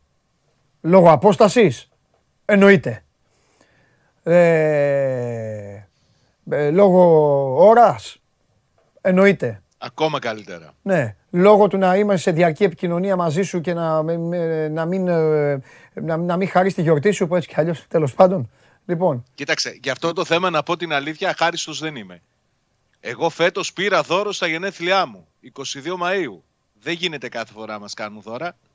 22 Μαΐου ήταν ο τελικός του κυπέλου, δεν ήταν; Ε, ναι, τότε είχα γενέθλια. Ε, εντάξει. Το πήραμε το δώρο μας. Εντάξει. Ναι. Δεν περιμένουμε κι Ναι. Αν όμως αν όμως για το χθεσινό αυτό πράγμα ευθύνομαι που δεν πήγα να, να, να βοηθήσω, εντάξει, παίρνω την ευθύνη πάνω μου. Ας, Πρέπει ας πάρει, να ας πάρει, και κάποιος, ας πάρει και κάποιος, ας πάρει και κάποιος μια ευθύνη. Λοιπόν. Σωστό και αυτό. Σωστό και αυτό. Τώρα κατά τα άλλα, κατά τα άλλα, για να δεις πόσο πολύ σε στήριξα, σταμάτησα να ασχολούμαι με, με οτιδήποτε στο ΆΚΑ Οτιδήποτε. Δεν με ενδιαφέρε. Τι ναι. λέγανε εκεί, εμφανιζόντουσαν εκεί. Άλλοι είχαν κάποιοι να με δουν καιρό που είσαι και αυτά. Εκεί, έλα εδώ, πες Παναθηναϊκός, αεκτζίδε. Τίποτα. Ρολά. Λέω, μην με ενοχλείτε. Πρέπει να δω την, την ομάδα. Και ο φίλος μου Σάβας θα χτυπάει η καρδούλα του. Ναι.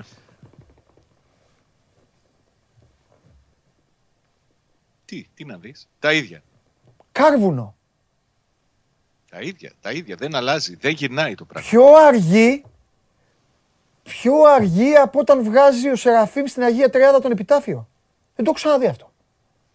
Πώς δεν το έχεις ξαναδεί, Γιατί δεν το είδες στον Ατρόμητο; Όχι, όχι, όχι. Δεν το έχω ξαναδεί τόσο, τόσο, τόσο αργούς. Το, ναι, ε, ε, ε, έχουν υπάρξει ξανά. Αλλά στο διάστημα, πού να σου πω, εκεί από το 2-1 ως το 3-2, Το χειρότερο. Δεν πηγαίναν στην μπάλα, ρε. Δεν, δεν, δεν, δεν, δεν προλαβαίναν να πάνε. Ο Πάοκ είχε την ατυχία και πάλι για Ναι. μία ακόμη φορά. Γιατί όταν λέει ο Λουτσέσκο ότι ξέρεις σε αυτή την κατάσταση, ό,τι και να κάνω μου πάει στραβά, Ναι. έχει δίκιο. Δηλαδή όλα γίνονται ανάποδα. Ναι. Έχει την, ε, την ευτυχία στην κατάσταση που είναι να βρει γκολ στην πρώτη του πραγματική ευκαιρία. Ναι. Σέντρα, ο Τέιλορ κεφαλιά, Ζιντέρσκι γκολ. Γκολ από τον επιθετικό. Ανοίξανε, ανάψανε λαμπάδες, βεγγαλικά και τέτοια. Γκολ από τον επιθετικό. Ο Πάουκ προηγείται 1-0 Ναι. στη, στη Νεάπολη. Και λες ότι εκεί που λες ότι να, τώρα μπορεί να γυρίσει, στο επόμενο λεπτό δείχνει και πάλι τις αδυναμίες του τις αμυντικές, καραμπόλες μέσα στην περιοχή, έρχεται ο Κάνιας και ισοφαρίζει σε 1-1. Όταν λέμε ο Κάνιας, τον οποίο κανείς, δεν υπάρχει άνθρωπος στο ΠΑΟΚ που να μην τον αγαπάει, ο Κάνιας έκανε σε 95 παιχνίδια στο ΠΑΟΚ 4 γκολ. Θυμάμαι σε προετοιμασία, σε προπόνηση να σκοράρει ο Κάνιας και να πανηγυρίζουν οι συμπαίκτες του λες και παίζουν τελικό Champions League. Και γίνεται αυτό το 1-1 και μετά ο ΠΑΟΚ παραδίδει σώμα και πνεύμα. Σώμα και πνεύμα. Ο Λουτσέσκου είπε ότι αυτό είναι χαρακτηριστικό έλλειψης ποιότητας, έλλειψης νοοτροπίας και κυρίως το γεγονός ότι ο ΠΑΟΚ χρειάστηκε να μείνει δύο γκολ πίσω στο σκορ, να μην έχει κάτι άλλο να κάνει, να είναι χαμένο το παιχνίδι για να αντιδράσει. Σάβα ο μου. Λουτσέσκου νομίζω ότι βρίσκεται σε κατάσταση απόλυτης απόγνωσης. Σάβα μου, Το να παίζουν. περίμενες ότι στις αρχές του μήνα η ομάδα θα ήταν πρώτη. Η ομάδα δεν είναι πρώτη. Στο Που, που, εξήγησε. δεν είναι, που δεν είναι απαραίτητος κακό. Δεν το πάω στην πρόβλεψή σου. Α, δεν πειράζει. Η ομάδα είναι 13 βαθμούς πίσω από τον πρώτο. Ε, τελειωμένη υπόθεση. Καλά, δεν το συζητάμε. Γιατί στην Ελλάδα είμαστε. Ποιο, τι είναι, η Λίβερπουλ είναι; Δεν μπορεί άλλη ομάδα στον πλανήτη να γυρίσει τέτοιο Μα το βαθμολογική κακό διαφορά. για τον Πάοκ Παντελή Λοιπόν, δεν είναι αλλά- αυτή τη στιγμή ούτε η απόσταση από τον Ολυμπιακό, ούτε η καλή πορεία άλλων ομάδων, ούτε ότι έχει μείνει τόσο Ναι. πολύ πίσω. Το κακό για τον Πάοκ είναι ότι δεν δείχνει κανένα σημάδι βελτίωσης. Μπράβο. Ότι Εκεί έχει θέλω να βρεθεί καταλήξω. Σε ένα τέλμα. Ναι, εκεί θέλω να καταλήξω. Ότι έτσι όπως είναι, πιο εύκολα δείχνει το να χάνει έδαφος παρά τώρα να, να, ξέρω εγώ, να ανακτήσει λίγο. Με τους άλλους, Ναι. άστο τον πρώτο. Με τους άλλους. Έτσι είναι. Έτσι είναι. Είναι πολύ δύσκολη η κατάσταση. Είναι οριακή. Έλεγα πριν ότι ο Λουτσέσκου είναι σε απόγνωση. Όταν είδα εγώ ότι στο δεύτερο ημίχρονο έφτασε σε σημείο να χρησιμοποιεί σχήμα με τρεις στόπερ. Να έχει δεξιά τη μία πλευρά όλοι ο Ζήφκοβιτς και την άλλη ο Κατουρί. Πράγματα δηλαδή που για τον Λουτσέσκου είναι ανήκουστα. Και μετά να βγαίνει και στην συνέντευξη τύπου και να λέει: Ξέρετε, στη Λάρισα παίξαμε με δύο επιθετικούς, αλλά δεν το έχουμε δουλέψει ποτέ στην προπόνηση αυτό το σχήμα. Καταλαβαίνει κανείς ότι ο, ο Λουτσέσκου ψάχνει α, μαγικά πράγματα να, να κάνει για να αλλάξει την κατάσταση που έχει δημιουργηθεί. Και για την ώρα δεν το έχει καταφέρει. Βέβαια, να σου πω, το συζητούσαμε και την προηγούμενη εβδομάδα, ότι δεν μπορεί να έχεις την ίδια συνταγή και να περιμένεις το φαΐ που θα σου βγει να είναι διαφορετικό. Ναι. Δεν μπορείς να ξεκινάς τους ίδιους και τους ίδιους συνέχεια και να περιμένεις ότι θα έχουν διαφορετικά Και αποτελέσματα. τι Σε να βάλει ο σημείο, Εσάδα. μάλιστα, Τι να δεν έχει; Μα, Δε- σε 14 σημείο- ποδοσφαιριστές έχει. σε σημείο έφτασε σε σημείο να ζητά δημόσια συγγνώμη από τον Μπίσεσβαρ που τον έχει κάψει. Ναι. Και να παραδέχεται ότι είναι ο μοναδικός ποδοσφαιριστής που έχει την ποιότητα να παίξει απα- ανάμεσα στις γραμμές του αντιπάλου, ο μοναδικός ποδοσφαιριστής που μπορεί να κάνει μια assist, μια τρίπλα, κάτι απρόβλεπτο για να δημιουργήσει διαφορετική Αλήθεια κατάσταση. είναι. Αλήθεια είναι. Αλήθεια είναι. Και Τώρα- πέρα από το ότι ο Μπίσες Βαρύ ήταν παικτάρα και είναι παικτάρας, του αξίζουν και τριπλά συγχαρητήρια γιατί κατάφερε ο ίδιος να πατήσει ξανά τον γκάζι στην καριέρα του. Ξανά. Μα εγώ πιστεύω ότι ο Μπίσεσβαρ έχει ακόμη να δώσει πράγματα. Ναι. Αλλά δεν μπορεί να τα δώσει όταν αγωνίζεται συνέχεια αυτός. Ε, βέβαια. Και θέλει δεν και άλλα μπορούμε να στηρίγματα. πάμε- Και θέλει και δεν άλλα μπορούμε να στηρίγματα. πάμε ε, κόντρα στους νόμους της φυσικής. Ναι. Κάποια στιγμή πρέπει να παίρνει και αυτός ανάσες, να μείνει Ναι. ένα-δύο παιχνίδια εκτός. Αλλά Ναι. δεν, δεν υπάρχει κάποιος Μμμ. που να μπει στη θέση του.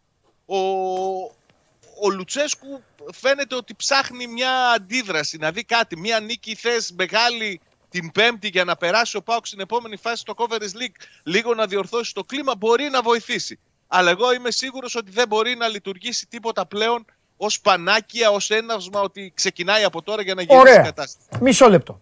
Θα έχουμε να τα λέμε και στις γιορτές μέσα. Εκεί θα, θα αναλωθούμε πλέον. Δεν θα έχει και παιχνίδια. Θα κάνουμε εδώ ωραίες γιορτές. Τι πιστεύεις ότι τώρα πρέπει να ψάξει η ομάδα; Τι, τι πρέπει, τι, πάει, πρωτάθλημα άστο. Πάμε παρακάτω. Τι θα κάνει τώρα; Κοίταξε. Σε τώρα φωνάζει ο θα πρέπει Σαββίδης να- τώρα και σου λέει Σαββά, τι κοιτάμε τώρα, τι να κάνουμε; Είναι για πολύ, μένα, νωρί... ο Πάοκ- είναι πολύ νωρίς η απόγνωση που είπες. Είναι πολύ σωστός ο χαρακτηρισμός. Και είναι και πολύ νωρίς. Ναι. Ή ο Πάοκ πάλι θα μπει στη διαδικασία. Να το πούμε και αυτό. Που μπαίνουν όλοι και εσύ. Να περάσει η χρονιά. Να αρχίσει λίγο να δουλεύει το μπλάνκο εκεί το σβήσιμο όλα. Και να πάει σε ένα τελικό κυπέλου. Και να πεις, α ωραία πήρε το κύπελο, επι- βγήκε η χρονιά. Όλα καλά, όλα ανθυρά. Αυτό είναι λάθος και αποδείχτηκε. Αποδείχτηκε. Ναι. Η περσινή νοοτροπία, ε, Παύλο Γκαρσία στο Πούλμαν και όλα αυτά, αυτά είναι τώρα. Αυτά Ο βγαίνουν. Πάοκ όλα. έχει, ο ΠΑΟΚ έχει ε, ένα δρόμο μπροστά του. Ναι. Ένα δρόμο μπροστά του. Αλλά αυτό που θα πρέπει να κάνει θα είναι στρατηγική απόφαση από την πλευρά του, της οικογένειας Σαββίδη. Από την πλευρά της διοίκησης ο Λουτσέσκου δεν μπορεί να κάνει κάτι από μόνος του. ναι, δηλαδή τι η, λες; διοίκηση, η διοίκηση θα πρέπει να ξεκαθαρίσει τι θέλει να κάνει.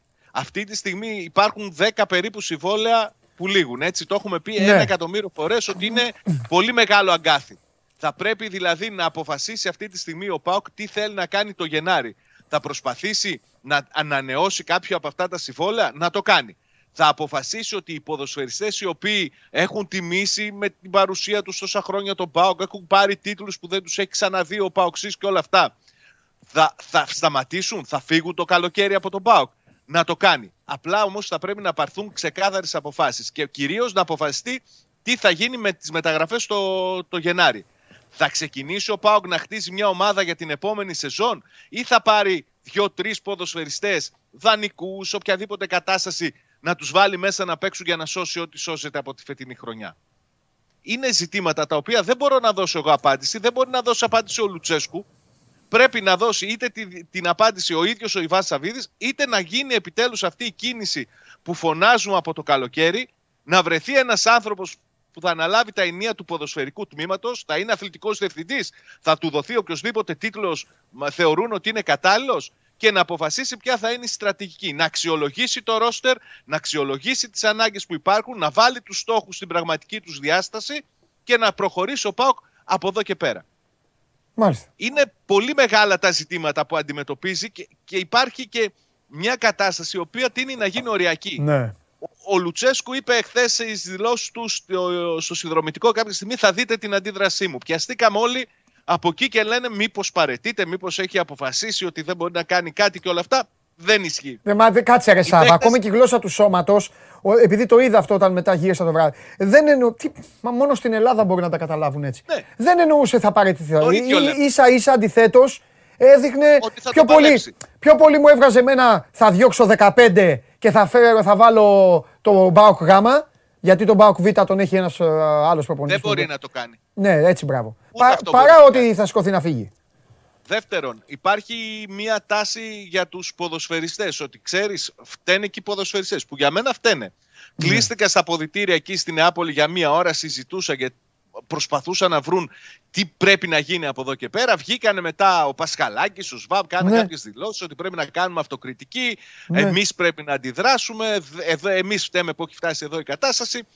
Να δούμε αν θα καταφέρουν να έχουν μία αντίδραση και οι ποδοσφαιριστές. Ο κόσμος από την άλλη πλευρά είναι όπως ε, είναι φυσικό στα όρια του. Ε, εντάξει, λογικό. Υπάρχουν τοποθετήσεις όμως που λένε ότι ξέρετε, υπάρχει ο Πάοκ μας κουράζει, ο Πάοκ μας θλίβει αυτή τη στιγμή, αλλά αυτοί είναι οι παίκτες, αυτοί είναι και ο προπονητής και δεν είναι αυτοί που φταίνε αποκλειστικά και μόνο. Υπάρχει ο κακός προγραμματισμός, υπάρχει η άσχημη λειτουργία Συμφωνώ. της ομάδας και όλα αυτά. Συμφωνώ. Υπάρχει μια τάση να φανεί ότι υπάρχει πρόβλημα στα ποδητήρια. Ο Λουτσέσκου χθες είπε ότι οι σχέσεις του μεταξύ των παιχτών δεν είναι τόσο ε, δυνατές όσο ήταν τη χρονιά που πήραμε τον Double, αλλά δεν είναι αυτό το πρόβλημα του ΠΑΟΚ και εγώ δεν έχω λόγο να διαφωνήσω μαζί του. Ναι. Υπήρξα χθες στην επιστροφή το, της αποστολής από την Αθήνα μια παρέα στην πραγματικότητα οπαδό του ΠΑΟΚ που βρέθηκαν στο αεροδρόμιο να αποδοκιμάσουν την ομάδα. Για μένα ήταν λογικό. Δεν ήταν κάτι φοβερό και τρομερό, ούτε μπορούμε να χαρακτηρίσουμε την παρουσία 5-6 ανθρώπων εκεί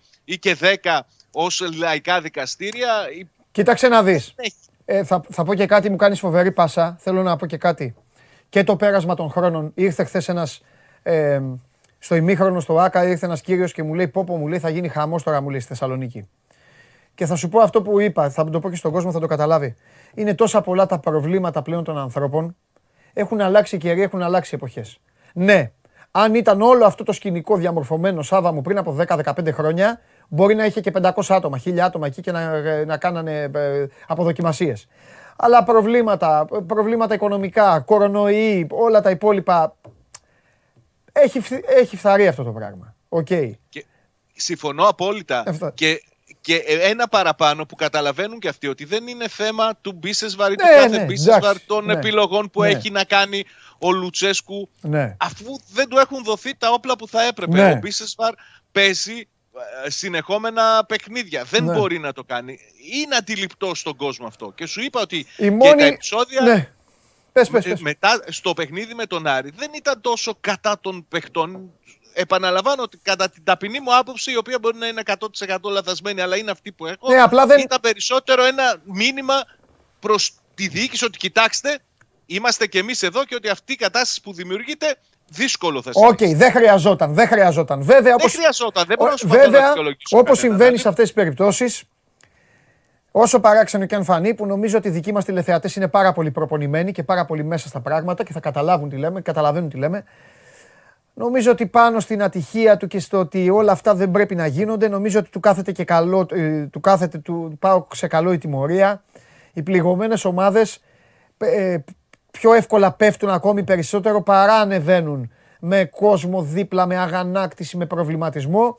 Οπότε ο Πάοκ έχει την ευκαιρία του να παίξει, θα παίξει άδειο γήπεδο κάποια παιχνίδια, να κάνει τη δουλειά του. Τώρα, εγώ θέλω να πω κάτι. Ο φίλος, μου, ο φίλος μου Λουτσέσκο ένα λάθος έκανε δεν έπρεπε να βάλει τον πύχη τόσο ψηλά στο χρονικό διάστημα εκείνο που έβλεπε ότι δεν υπάρχει τάση ή η θέληση να, να ενισχυθεί κανονικά η ομάδα. Είναι πάρα πολύ έμπειρος, είναι πάρα πολύ έξυπνος, είναι πάρα πολύ καλός και γνώριζε ότι την ώρα που ο Ολυμπιακός είναι αυτός που είναι και που η ΑΕΚ ενισχύεται όπως ενισχύεται, αυτός έμενε ημίγυμνος. Όχι γυμνός. Έμενε ημίγυμνος. Βάλε λοιπόν το ότι είναι ποδόσφαιρο. Βάλε ότι θα σου κάτσουν οι τραυματισμοί. Βάλε ότι θα σου κάτσουν οι, οι, οι τιμωρίες. Κάποια πράγματα.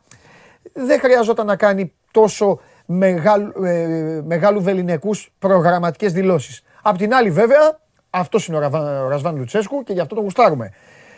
Τώρα ο Πάοκ, αν θες να σου πω και εγώ τη γνώμη μου, ο Πάοκ θα πρέπει να σβήσει τη μηχανή Σάβα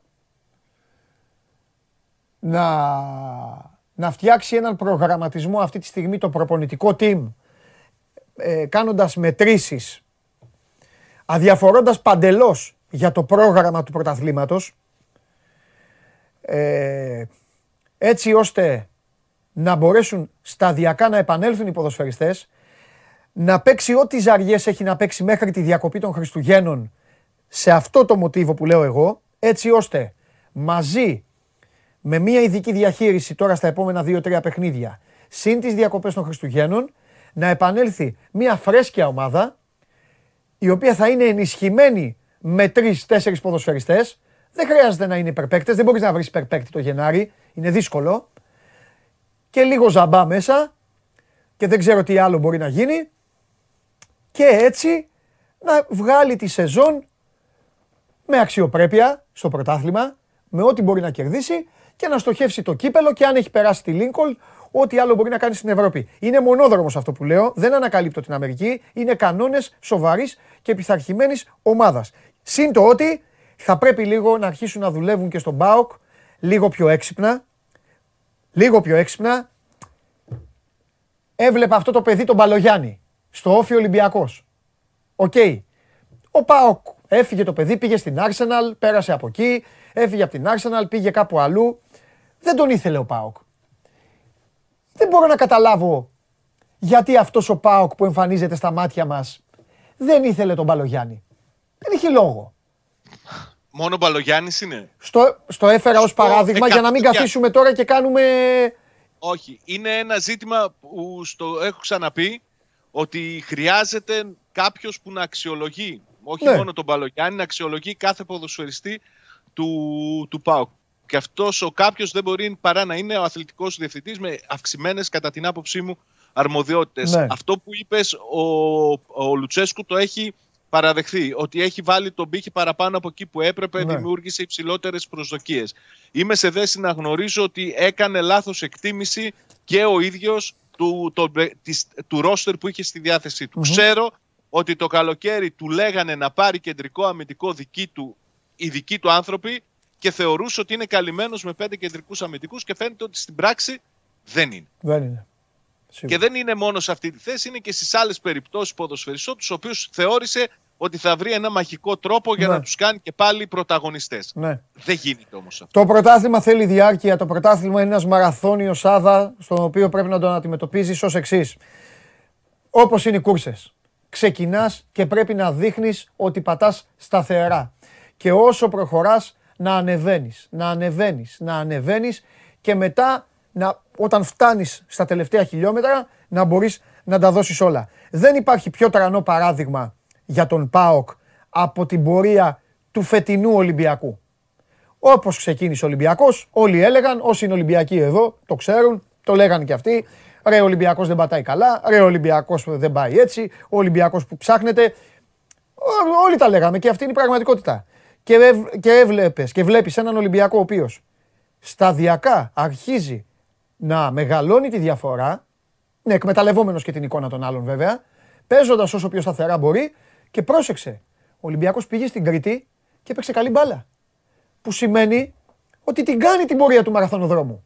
Καταλαβες; Το Ότι ξέρει. αρχίζει να ανοίγει, ναι. Πάει, ανεβαίνει, ανεβαίνει. Τώρα κάποιος, σε κάποιο σημείο έτσι όπως πάνε τα πράγματα θα τρέχει μόνος του πάλι, σαν τον τρελό. Αλλά εντάξει, αυτό δεν δεν- δεν τον ενδιαφέρει. Οι, οι άλλοι είναι τι κάνουν. Τέλος πάντων, ε, έχει πολύ μεγάλο ενδιαφέρον η συζήτησή μας για πολλούς λόγους και αύριο θα συνεχιστεί να δούμε λίγο το μετά. Όχι μόνο το μετά Νεάπολης και το σημερινό μετά και τι άλλο μπορεί να κάνει Όλα. τέλος πάντων.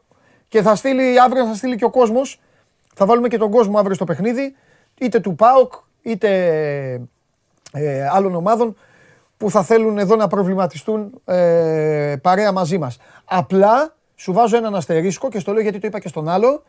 Ε, είναι στο χέρι του κόσμου, εδώ των τηλεθεατών, αν αύριο περάσεις λίγο δύσκολα. Εντάξει, αυτό Εδώ θα είμαστε. έτσι σε θέλω, παλικάρι. Απλά είναι στο χέρι του κόσμου, εντάξει. Ξέρουν αυτοί τι εννοώ. Περιμένει μια άλλη ψυχή, ζει γι' αυτό ε, το υπόλοιπο. Φιλιά πολλά. Φιλιά. Καλή συνέχεια. Πω, πω, πού πάμε, πω, η εκπομπή, τι ώρα θα τελειώσουμε, ρε; έχει μπάσκετ τρεις η ώρα. Ε, έχει Τάιλερ Ντόρσεϊ. Λοιπόν, πού είμαστε; Δε, ε, αποτέλεσμα. Ποιον έχετε βάλει στόπερ; Τι ψηφίζετε, τι βλέπετε; Βλέπετε μπαλά; Σισε, πόσο; 52,3. Μάλιστα. Βράνιες 24,4. Κατάλαβα, έχετε μπει Ολυμπιακοί και Αγκτζίδες. Εντάξει. Ο Ραμούς που έχει βάλει και 4 γκολάκια. 8 γκολ έχουν φάει τα Γιάννενα, δεν σας αρέσει. Εντάξει, έγινε, προχωράμε, φεύγουμε, show must go on live. Χαλαρώστε, πάρτε ανάσες, έρχεται ο καταστροφέας να μας φτιάξει τη ζωή.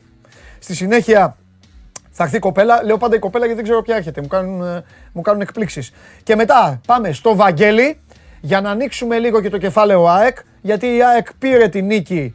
Δείχνει πράγματα, αλλά πρέπει να δούμε, να βγάλουμε μια άκρη. Μπορεί να κυνηγήσει τον Ολυμπιακό. Έξι βαθμοί είναι. Αλλά ο Ολυμπιακός έχει πάρει το μάτς μες στο ΆΚΑ. Έχει και το Καραϊσκάκι. Και φυσικά στη συνέχεια θα πάμε στον πρωτοπόρο Ολυμπιακό, ο οποίος έπαιξε και πολύ καλό ποδόσφαιρο στο Ηράκλειο βρισκόμενος μετά να, βρισκόμενος πρώτα να χάνει ένα 0, έχοντας ε, κάποιους παίκτες ε, βιολιά και πέρα από το Σισε, ο οποίος είναι ό,τι καλύτερο κυκλοφορεί στην άμυνα, πάρα πολύ καλός ο Σισε και φυσικά με ένα Ρόνι Λόπες για τον οποίο εγώ φυσικά δεν θα πω κουβέντα, γιατί ό,τι είναι να πούμε τα έχουμε πει πολύ καιρό τώρα.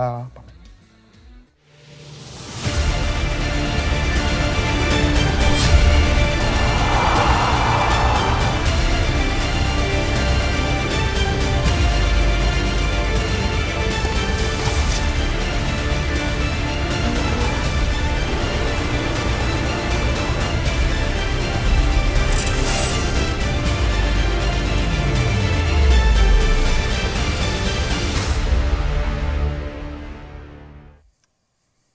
Χαλιάπας έχει τρελαθεί.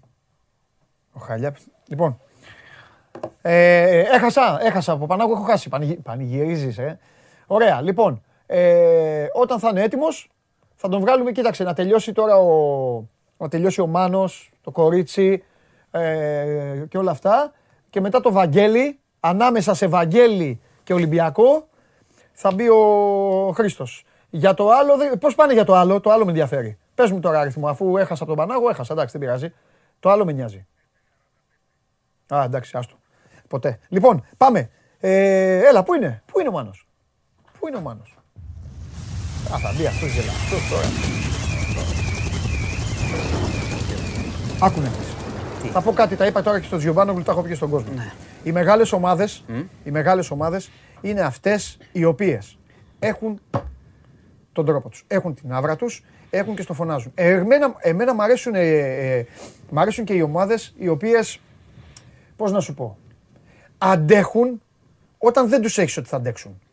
Πολλές φορές είχαμε πει για τον Ολυμπιακό ότι δεν παίζει καλά. Ότι ο προπονητής Εγώ έλεγα ψάχνει. να περιμένετε λίγο, να μην γκρινιάζουμε όλοι που γινόταν δεν υπάρχει χαμός στην γκρίνια, αρχή. βρε. Υπήρχε γκρίνια στην Ρε αρχή. εσύ. Στα πρώτα μάτια και τώρα κερδίζει παντού. Μα κάθε, παιχνι... Πες κα- όμως, κάθε εντάξει. παιχνίδι είναι και μια άλλη ιστορία. Ναι. Όχι, δεν κάνω έτσι για σένα, κάνω για τον κόσμο που, που σε αποθεώνει. Κάθε παιχνίδι είναι και, και άλλη ιστορία. Όταν λοιπόν βλέπεις ότι μια ομάδα δεν κάνει αυτά που μπορεί να κάνει, οκ, το λες. Αλλά ο Ολυμπιακός έχει κάτι που δεν το έχουν οι άλλοι. Γνώση. Ε, συμφωνώ. Εγώ το έχω γράψει καιρό τώρα, έχει γνώση. Και την επέδειξε τη γνώση στο ΟΑΚΑ με την ΑΕΚ. Την έδειξε τη γνώση πριν το ΆΚΑ με την ΑΕΚ. Την έδειξε με τον ΠΑΟΚ στο άδειο Καραϊσκάκι. Που ο ΠΑΟΚ έχει πάει στο Καραϊσκάκι από το διπλό στην Κοπενχάγη, να στο θυμίσω, και ο Ολυμπιακός έχει πάει από την άθλια εμφάνισή του στη Φραγκφούρτη. Και μπαίνει μέσα και λέει, ξέρω εγώ τι θα κάνω. Παπ, Και το κάνει. Ε, να σου θυμίσω κιόλας το πότε ήταν. ε, Η ΑΕΚ στον Όφη 3-3 δεν είχε φέρει. Που είχε Ναι. προηγηθεί. Ναι. Ε, βλέπεις τώρα σε αυτό το μάτς προηγεί το Όφη και είναι σαν να μην έχει γίνει τίποτα. Ναι. Εύκολα. Τέλος πάντων. Αλλά για, Εντάξει. γι' αυτό πρέπει να παίρνεις και παίκτες, πρέπει να γίνονται κινήσεις και, να έχεις παίκτες- και κόσμο. να Ναι, έχεις και κόσμο. δοκιμές έγιναν Να έχεις πολλές κόσμο. και γκρινιάζαμε και αυτά. Θα πω και Θέλει κάτι λίγο- άλλο. θέλει λίγο υπομονή. Θα πω και κάτι άλλο να το καταλάβουν. Έχει πάρει ο Ολυμπιακό το φίλο μας τον Ντένι Ρόντμαν. Τον Ιεκούρ. Ο τύπος δεν μπορεί. Δεν μπορεί τώρα, τι να κάνουμε, δεν μπορεί. Αν ήταν σε άλλη ομάδα, θα ήταν. Θα ήταν ένα, ένα τόσο υπεραπαραίτητο εργαλείο που θα αναλώνονταν στα ρεπορτάζ της ομάδας αυτής πω πω κρεμαστήκαμε και τώρα τι θα κάνουμε; Ο Ολυμπιακός επειδή έχει το βάθος του, έχει ένα βρουσά υπερταλάντοχο που δεν παίζει. Λέω ένα παράδειγμα. Έχει το Μασούρα, έχει το Ρονι Λόπες, έχει παίκτες εκεί.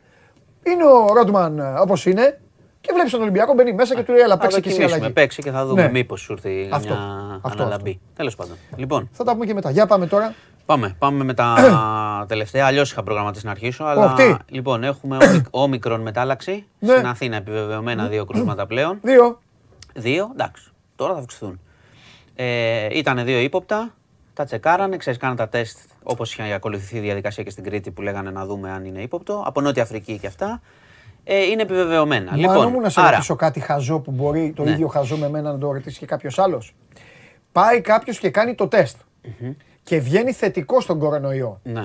Αν το τεστ είναι μοριακό, το δείχνει εκείνη την Θα ώρα κα- και του, όχι, λέει, κάνουν- του λέει είναι ομικρόν. Κάνουν, Μήπως, ο- δηλαδή, επειδή είναι από Νότια Αφρική, κάνουν και ειδικό, ειδικό τεστ. Νομίζω Α, κάνουν μόνο γονιδιακό τε- τεστ ε, μετά. μόνο τε- Άλλο, ναι. ναι, μόνο για να τε. το τσεκάρουν. Το κρούσμα ότι είναι. Δηλαδή ξανατεστάρουν το Οπότε δείγμα. δηλαδή ρε παιδί μου μετά, από- μετά από κάνα μήνα, μετά από κάνα μήνα, Ναι, δεν Μπορεί- θα ξέρουμε όλοι μπορεί αν είναι κάποιος να έχει όμικρον. όμοι, Ναι, ναι, ναι, α, δεν θα λέμε εντάξει. ότι Ήθελα αυτό να έχεις το- όμικρον, δεν έχεις. Ωραία, Μετά θα ωραία, δούμε. ωραία, Απλά ωραία. τώρα που είναι αρχή, Εντάξει. θέλω να το δουν. Λοιπόν, Ναι. ας μείνω λίγο λοιπόν στον κορονοϊό πριν πάμε σε, στα άλλα. ναι. Γιατί θέλω να αναφέρω ότι ο Dr. Fauci, θυμάσαι, είναι γνωστός σύμβουλος ε, υγείας των Αμερικανών Προέδρων και είχε γίνει πολύ γνωστός επειδή πλακωνόταν με τον Τραμπ όλη την ώρα. Ναι. Τέλος πάντων, είπε Ναι. ότι τα πρώτα δείγματα ε, είναι λιγάκι ενθαρρυντικά για την όμικρον. Μάλιστα. Ότι αυτό που λέγαμε την προηγούμενη εβδομάδα, ότι απλώνεται γρήγορα ναι, αλλά δεν προκαλεί πολύ σοβαρά περιστατικά. Βέβαια, να Ναι. σημειώσουμε ότι επειδή τα μεγαλύτερη, το μεγαλύτερο εύρος τεστ αυτών των περιπτώσεων έχει γίνει στην Αφρική, που η Αφρική, όπως ξέρεις, έχει και μια άλλη μεγάλη διαφορά με, σε σχέση με την Ευρώπη, έχει πολύ νέο πληθυσμό. Ναι. Άρα έχουν ενωσήσει πολλοί νέοι εκεί και θέλουν να τσεκάρουν αν πράγματι δεν έχει βαριά συμπτώματα ή αν, όπως ξέρεις, οι νέοι δεν είναι λιγότερο πιθανό από έναν ναι, ηλικιωμένο. αν μείνονται να- καλύτερα, ναι. Οπότε περιμένουμε λίγες μέρες ακόμα. Τα πρώτα σημάδια είναι καλά. Το, το έχω ξαναπεί ότι αν αυτό απλώνεται γρήγορα αλλά δεν κάνει μεγάλους πυρετούς, νοσηλίες κτλ. ναι. Δεν μπο... Είμαστε σε καλύτερο δρόμο. Εντάξει. Σε κακό δρόμο είμαστε δυστυχώς με τις διασωληνώσεις. Είχαμε πάλι, έχουν περάσει σε 700 ε, χθες. Ναι. Αν και υπάρχει μια αισιοδοξία ότι με τα μέτρα και την προσοχή του κόσμου, γιατί κοιτάξτε και ο κόσμος έχει φοβηθεί, Μάλιστα. ε, μετριάζεται λίγο ο αριθμός των κρουσμάτων. Να το δούμε. Ναι. Αν πέσει λίγο η καμπύλη. Είναι λίγο πιο χαμηλά τα νούμερα. Μακάρι να επιβεβαιωθεί Ναι. αυτό. Ωραία. Να πω και για τους ε, εμβολιασμούς. Τρίτη δόση, άνοιξε η πλατφόρμα, έχει γίνει χαμός. Δηλαδή κλείστηκαν πολλά ραντεβού. Οκ. Και εγώ έκλεισα, δεν θα σου πω. Ψέματα. Οπότε πάει λίγο καλά αυτό σε σχέση με την τρίτη δόση. Δεν αμφέβαλα ότι η τρίτη δόση, αυτό που έχουν κάνει την πρώτη και τη δεύτερη, Αυτό είναι εύκολο στατιστικό. ήταν εύκολο. ναι, ότι θα πάνε. Ε, μένει να Μην δούμε. εντυπωσιαστείς δηλαδή όταν θα βγει το στατιστικό. Όχι, το εγώ ποσοστό καθόλου. τρίτης δόσης περισσότερο της πρώτης. Καθόλου, όχι, Λογικό, καθόλου. καθόλου. ναι. Να δούμε και η πρώτη πώς θα πάει. Είχε τσιμπήσει λίγο, σου είχα πει με τα μέτρα και τα πρόστιμα. Θα δούμε. Λοιπόν, ε, από κορονοϊό, να πω και ε, μια πολύ δυσάρεστη είδηση που γίνεται, θα γίνει και ΕΔΕ. Στο νοσοκομείο της Λαμίας το Σάββατο έχασε τη ζωή του ένα κοριτσάκι 14 ετών με κορονοϊό. Είχε πάει 9.30 το πρωί, μπήκε στα επίγοντα και έφυγε από τη ζωή το απόγευμα, 5.30. Από καρδιά.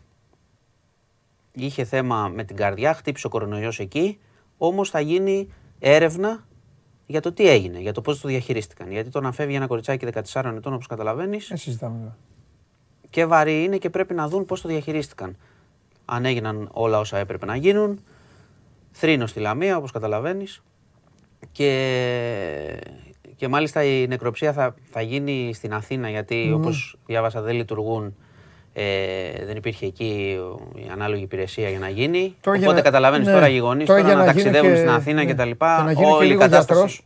μαύρη. Τώρα για να γίνω και λίγο γιατρός, τώρα πρέπει να δουν αν το παιδί είχε καρδιακό πρόβλημα Ναι, γιατί ή υπάρχει- αν ο κορονοϊός, επειδή ο κορονοϊός χτυπάει τους πνεύμονες, Ναι, και πώς αν αντιμετωπίστηκε είχε αυτό, χάσει ναι. κάθε. Γιατί ξέρεις ότι όταν, ε, όταν ο άνθρωπος δεν ε, μπορεί να πάρει ανάσα, η καρδιά Ναι, αρχίζει και ζορίζεται. ανεβαίνει. ναι. Αλλά πρέπει. Ζορίζεται, Τέλος πάντων, σημαίνει, θα ναι. ερευνηθούν όλα. Και το Ναι. αν υπήρχε κάτι που δεν το γνώριζαν Ναι. και οι χειρισμοί των γιατρών εκεί.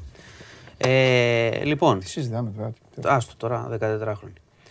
Ε, γυναικοκτονία. Άλλη Ναι. μία. Στο Βλαχιώτη. Στο Βλαχιώτη, Ναι. Λακωνία. Ε, 40χρονος δολοφόνησε τη σύζυγό του και πήρε τηλέφωνο την αστυνομία. Ε, Α, δεν πήγε εκεί, πήρε- για πήρε να, το- τηλέφωνο. να πάνε. Τον βρήκαν εκεί σε κοντινή απόσταση από το Για, σπίτι. για να το μεταφέρουν κιόλας. Μην, μην κουραστεί. Ναι, Θα πάει. ε, αυτό είναι. Το είχε πει, θυμάσαι ο Μπαλάσκας Α, ναι, τότε το που είχε πει ε, το, με τον άλλο, το Είχε πει. Μπάμπι. Ε, έπρεπε, λέει, να, άμα έπαιρνε τηλέφωνο να είναι, ξέρεις, Ναι. ευράσμα και τέτοια. Ναι, ναι, ναι, από, ναι, τότε, από τότε πάντως όλοι παίρνουν τηλέφωνο ή ειδοποιούν οι ίδιοι και τους πιάνουν. Ε, τι γίνεται. Τέλος πάντων. Ναι. Ε, λοιπόν, 40χρονο. Ε, τα παιδιά ήταν στο διπλανό δωμάτιο, 8 και 10 ετών. Ε, διαπληκτίστηκε με τη σύζυγό του, 36 ετών. Λέει γιατί αυτός τη ζήλευε μάλλον, προφανώς. Ε, βρίστηκαν, τσακώθηκαν και τη στραγγάλισε. Δεν έχω να σου πω Έλληνας, πάλι τα ξένος. ίδια. Ε, αλβανικής καταγωγής. Ε, μένανε χρόνια εκεί, δουλεύανε στα χωράφια. Από ό,τι λένε οι πληροφορίες δεν υπήρχε ποτέ κάποιο ζήτημα. Λένε ότι δεν υπήρξε και ποτέ καταγγελία για πρόβλημα ενδοοικογενειακή βία κτλ. Μέχρι στιγμής είναι υπό έρευνα η, η υπόθεση. Συνελήφθη. Δεν ξέρω τι να σου πω γιατί τα έχουμε σχολιάσει 100 φορές τώρα αυτό το πράγμα που γίνεται. Δηλαδή, είτε θεωρούσε ότι την απατούσε, σου λέω εγώ το ένα παράδειγμα, είτε τσακώθηκαν. Να φτάνεις τώρα στο στραγγαλισμό και να έχεις και παιδιά και να έχεις και να είναι στο διπλανό δωμάτιο. Τα παιδιά να πω ότι δεν κατάλαβαν τίποτα, κοιμόντουσαν, δεν ξύπνησαν. Αλλά δεν ξέρω, έχουν στερέψει λίγο τα σχόλια με αυτέ τι υποθέσεις. Ε, ναι, τι να πεις τώρα, ε, τι να πεις. Κάθε, με, κάθε Γραφικός θα μήνα γίνεις. λέμε Ε, τι. το ίδιο πράγμα. Δεν έχω να πω κάτι άλλο. Συμφωνώ. Συνελήφθη. Ε, και να κλείσουμε με εκλογές. Ναι, πριν κλείσουμε Έτσι. εκλογές. Ε, Έχεις κάτι. Φοβερός που- Πάπας, ε. Που, πάπας πολύ φοβερός. Σκόντεψε τώρα και φεύγοντας. Φύσαγε Ναι. όπως ανέβαινε. Ε, τον τίμη. Ε, εντάξει, από πάντα φοβερός, Ναι. ευαίσθητος. Είχε στηρίξει να πούμε όταν, και όταν είχαμε κρίση παλιά και είχαμε και το μεταναστευτικό, πάλι είχε στηρίξει την Ελλάδα. Και τα λόγια του και για την αξία της χώρας, αλλά και για το θέμα με τους πρόσφυγες, γιατί είναι πολύ ευαισθητοποιημένος σε αυτό. Νομίζω δίνει μηνύματα, ξέρεις, Ναι. πώς, πώς να το πω, θα το πω απλά μηνύματα που ταιριάζουν ας πούμε με, και με την ουσία του, χριστια... με την ουσία Ναι, του ναι, ναι, χριστιανισμού, ναι, ναι. όχι με το θέμα Ναι. του, του, της θρησκείας ή της των, ε, θρησκοληψίας και τα λοιπά και της εξουσίας της θρησκείας, αλλά με το νόημα του χριστιανισμού που είναι η αγάπη και η προσφορά στο Ναι. τέλος. Ε, ήταν μια ωραία επίσκεψη εδώ. Εντάξει, δεν ξέρω αν ταλαιπωρήθηκε λίγο ο κόσμος ε, ξέρεις, με τις μετακινήσεις και αυτά τα γνωστά, αλλά νομίζω ότι τα μηνύματα ήταν έτσι πολύ, πολύ θετικά από αυτόν τον άνθρωπο. Ε, Φόβος να μικρός παπάδες. Από την όψη τους. Ναι, λιγάκι ναι. Ήταν η μεγαλύτερη μου τώρα να κάνουμε και λίγο χιούμορ, να ρεμίσουμε λίγο εδώ με το, με το Μάνο, γιατί όλο άσχημα ακούμε. Ε, όταν πρώτο μεγαλώνοντας μικρός που έβλεπα ρε παιδί μου καρδινάλιους έτσι και μαθαίναμε και το σχολείο ότι είναι άλλο, ότι είναι χριστιανοί, αλλά άλλο η καθολική, άλλο αυτή. Πάντα ήταν η απορία μου και συγγνώμη κιόλας γιατί μπορεί κάποιο σεβασμιότητα να μας βλέπετε κιόλας και αυτα Η απορία μου ήταν πάντα γιατί έπρεπε θα μου πεις βαθιστόχαστες απορίες μικρού παιδιού. Ε, ναι, και ακόμα την έχω την απορία, να ξέρεις. Και ακόμα. Γιατί έπρεπε να μεταφέρεται αυτός ο φόβος στα μικρά παιδιά, γιατί να μεγαλώνεις δηλαδή και να βλέπεις μαυροφορεμένους τύπους, μαύρα, με μουσια; γιατί ο, ο, ο συγχωρεμένο ο Χριστόδουλο. Ε, ε, έχουν μια άλλη λέξη. Μακαριστό. Ναι, συγγνώμη. Είδες, τα ξέρω. Ναι, το... Συγχωρεμένοι είμαστε εμείς. Ε, αυτή είναι κάτι άλλο. Εντάξει. Ναι, εντάξει. Λοιπόν, ο Χριστόδουλο λίγο τους έβαλε και τα μαζέψανε. Δηλαδή, ε, κοτσίδα μαζεμένη, εντάξει, μουσια, είναι, μαύρα όλα και αυτά. Εντάξει, και έλεγα, έλεγα λοιπόν τότε, έλεγα οι ξένοι, έλεγα δεν θα φοβούνται. Εγώ όταν ήμουν πολύ μικρός, νόμιζα ότι ο παπάς. Ε, έχω συνδέσει το πρόσωπό του, ο παπάς της ναι. γειτονιάς του. Μικρός ναι, όμως, 4-5, ναι, ναι, πολύ μικρός. Με το Θεό. Νόμιζα ότι είναι ο Θεός. Η πάτσα του, ναι. Μετά τον είδα μετά από καιρό σε ένα πρακτορείο πάπο, οπότε μου φύγει αυτό. Και εμένα δικός μου μετά έγινε φίλος μου. Γιατί μετά, ε, μετά με βλέπε να γυρνάω ξημερώματα σε κακή κατάσταση πάντα και ανέβαινε να πάει στην εκκλησία και μου έλεγε Παντελή, θα έρθεις; Σιγά μην ε. έρθεις. Φυλάκια του λέγα. Καλή μπάλα, καλό μάτσο του κανένα. Ήταν έτσι. Τέλος πάντων. Αλλά εμείς μιλάμε για τα παιδιά πώς μεγαλώνουν. Ε, εντάξει. Ε, και, Καλά, παλιά, παλιά, βγάλει ανακοίνωση η Σύνοδος παλιά και, και κατηχητικά και τέτοια, θυμάσαι, στο σχολείο σε, σε πηγαίνανε μερικούς. Στο Μενίδη πήγαμε εμείς μία φορά, ναι. αλλά καταλαβαίνεις στην έκτη και είχαμε πέτρες στις τσέπες και άρχισαμε να, λίγο να πετροβολιόμαστε γιατί μας είχαν κόψει την μπάλα για να μας πηγαίνουν εκεί. Ε, ναι. Οπότε κάναμε προβοκάτσια καλή ναι. και δεν μας πήγανε, μας έδιωξε ο παπάς. Όπως έλεγα για τις εκκλησίες, κάποιε είναι καλά γήπεδα. Απ' έξω. Απ' έξω, εντάξει, προς Ναι, ναι, ναι, απ' έξω. Κάποιος ναι, ναι. Άμα έμπαινες μέσα. Λοιπόν, ε, πάμε. πάμε. Να πω ότι σήμερα συμπληρώνονται 13 χρόνια από τη δολοφονία του Αλέξανδρου Γρηγορόπουλου ναι. από τον Κορκονέα. Θυμούνται οι περισσότεροι και σίγουρα έχουν διαβάσει όσοι δεν ζήσανε ή όσοι δεν θυμούνται εκείνη, εκείνη τη, βρά, τη βραδιά την πολύ άσχημη. Ε, εντάξει, δεν, κάθε χρόνο και όποτε το σκεφτούμε ότι έφυγε ένα παιδί έτσι, ε, χωρίς κανένα λόγο. Δεν ξέρω, Ήλπιζα πάντα, εγώ σκεφτόμουν, ξέρεις, επειδή τότε λέγανε ότι στην αστυνομία θα κάνουν τα τεστ, τα ψυχομετρικά, ποιους, ποιοι είναι ειδικοί φρουροί, ποιοι παίρνουν όπλο, ποιοι, αν, είναι, αν μπορούν να έχουν να κρίνουν. Γελάω γιατί στέλνουν μηνύματα που δεν μπορώ να μην γελάω. Τώρα μιλάς για κάτι πάρα πολύ σοβαρό, αλλά έχεις πει μεγάλη ατάκα ότι ο παπάς είναι ο Θεός και έχουν πεθάνει. Και εγώ το ίδιο. Έτσι, Τώρα το σκέφτομαι και δεν μπορώ και μιλάς Πάμε, Μετά τον είδα στο πρακτόριο. Συγγνώμη, συγγνώμη. αλλά δεν δε μπορεί να. και τον είδα στο πρακτόριο. Στην ουρά, ο Παπαγιάννης. Έχει μεγάλη ατάκα, ρε φίλε. Πάμε, πάμε. Ήμουν πολύ μικρό, έτσι νόμιζα. Είχα δει μια φάτσα, σκεφτόμουν το Θεόλιο, αυτό ήταν. Πες για το παιδί τώρα, γιατί Λοιπόν, ε, αυτό που λέω είναι ότι είναι μια μέρα πολύ δύσκολη για τη χώρα. Πέρα. Μνήμης. Είναι μνήμης και ξαναλέω ότι ένα παιδί, να χάνεται ένα παιδί, ξέρεις, δεν υπάρχει χειρότερο πράγμα. Ε, και για τους γονείς και για μια κοινωνία. Και την κοινωνία όλη, βέβαια. Οπότε αυτό που πολλές φορές σκέφτομαι είναι αν πραγματικά, επειδή τότε είχαν πει πολλά, είχε πει η ελληνική αστυνομία ότι θα κάνει τεστ, ότι θα, θα προσέχει, γιατί προφανώς αυτός ο τύπος ο Κορκονέας που κατέβηκε σαν το σερίφι και έριξε στο πλήθος και περισσότεροι μπορεί να είχαν χάσει τη ζωή τους. Και πάλι παιδιά που ε. ήταν παιδιά εκεί πέρα. Τέλος πάντων, σήμερα είναι, θα γίνουν πορείες στη μνήμη του Αλέξανδρου Γρηγορόπουλου. Έχει γίνει ήδη μια συγκέντρωση. Καλό ψυχραιμία είναι... όμως, ψυχραιμία. Ψυχραιμία. Ναι, ναι, ναι, καλό είναι να αποφύγετε. Υπάρχουν πάρα πολλά δεν μέτρα Δεν πρέπει να μένει στη συνείδηση αυτές οι μέρες. Είναι μέρες όπως το, ναι, το είπες. Ναι, ναι. Είναι μέρα περι, περισυλλογής. Εγώ το βλέπω. Περισυλλογής, προβληματισμού, διαμαρτυρίας με τον εαυτό σου, με τον συνάνθρωπο και αυτά. Δεν πρέπει να περάσει τη συνείδηση να μεγαλώνουν οι γενιές και να λένε. Όχι, για τη όχι, μνήμη όχι. του παιδιού δεν είναι σωστό. Να λένε Α, είναι σαν τότε. Α, θα γίνει χαμός. Όχι, όχι. Ή- Και να πω και κάτι, δεν έχει γίνει χαμός και τα τελευταία χρόνια. Ναι, που γίνεται. άμπραβο, αυτό Υπήρχε εγώ το λέω μεγάλη πάντα. ένταση. Το λέω πάντα σε Υπήρχε αυτές τις μεγάλη περιπτώσεις. ένταση τα, τα πρώτα χρόνια. Εντάξει, Και δεν στο το Πολυτεχνείο το συζητάμε. είπα, Και είδες, εκείνες- που δικαιώθηκες. και- Μου είπες δεν θα γίνει τίποτα Και και δεν εκείνες τις έγινε. μέρες ήταν, πολύ, ήταν μεγάλη ένταση. Άλλο Είχαν εκείνες οι ξεφύγει μέρες. τα πράγματα. Εντάξει, εκεί υπήρχε οργή, αλλά υπήρχε- υπήρχε οργή μεγάλη Ναι. και δεν, δεν νομίζω. Εντάξει, τώρα όταν πεθαίνει ένα παιδί με αυτόν τον τρόπο, καταλαβαίνεις ναι, το ναι, ξέσπασμα ναι. είναι σίγουρο. Ναι. Ε, Τέλος πάντων, ό,τι γίνει τέλος σωστά πάντων, και με μέτρα, ε. Θα, γίνουν, θα υπάρχουν μέτρα, θα πάει κόσμος και ελπίζω να πάει πολλοί Ναι. για να τιμήσει Ναι. τη μνήμη του παιδιού. Ε, στα χρηστικά να πω ότι καλό Τους είναι δρόμους να να μπει ο αποφεύγετε. Ναι, τώρα ήδη πανεπιστήμιο έχει κλείσει. Ναι. Το μετρό πανεπιστήμιο είναι κλειστό από το πρωί. Είναι πιθανό να κλείσουν και άλλοι σταθμοί του μετρό.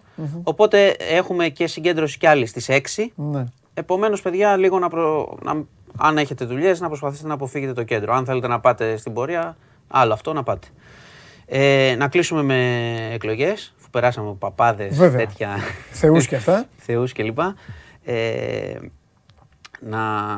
Θα σου πω άλλη φορά, το κρατάω για άλλη φορά, θα σου πω για έναν άλλο. Πάλι ήμουν πολύ Ναι. μικρός. Είχα Ναι. πήγαινα από το πρόσωπο του Θεού, πήγαινα σε Ναι. πολλούς, να ξέρεις. Ναι. Είχα κι άλλον μετά. Ναι. Αλλά δεν έφταιγα.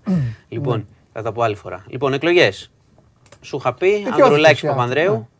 Ναι. Ναι, εντάξει, κοίταξε, οι δημοσκοπήσεις που βγάζανε πρώτο συνέχεια τον Ανδρέα Λοβέρδο ήταν μάλλον ήταν προϊόν μυθοπλασίας. Περίμενε. Τελικά. Α, εγώ σε σκέφτηκα πού. Είδα, διάβασα κάπου για τις δημοσκοπήσεις. Αλλά επειδή σε αυτές τις περιπτώσει. Εντάξει, βγαίνανε κάποιες. Επειδή σε αυτές τις περιπτώσεις οι εταιρείες στοιχημάτων είναι πιο έγκυρες. 100%.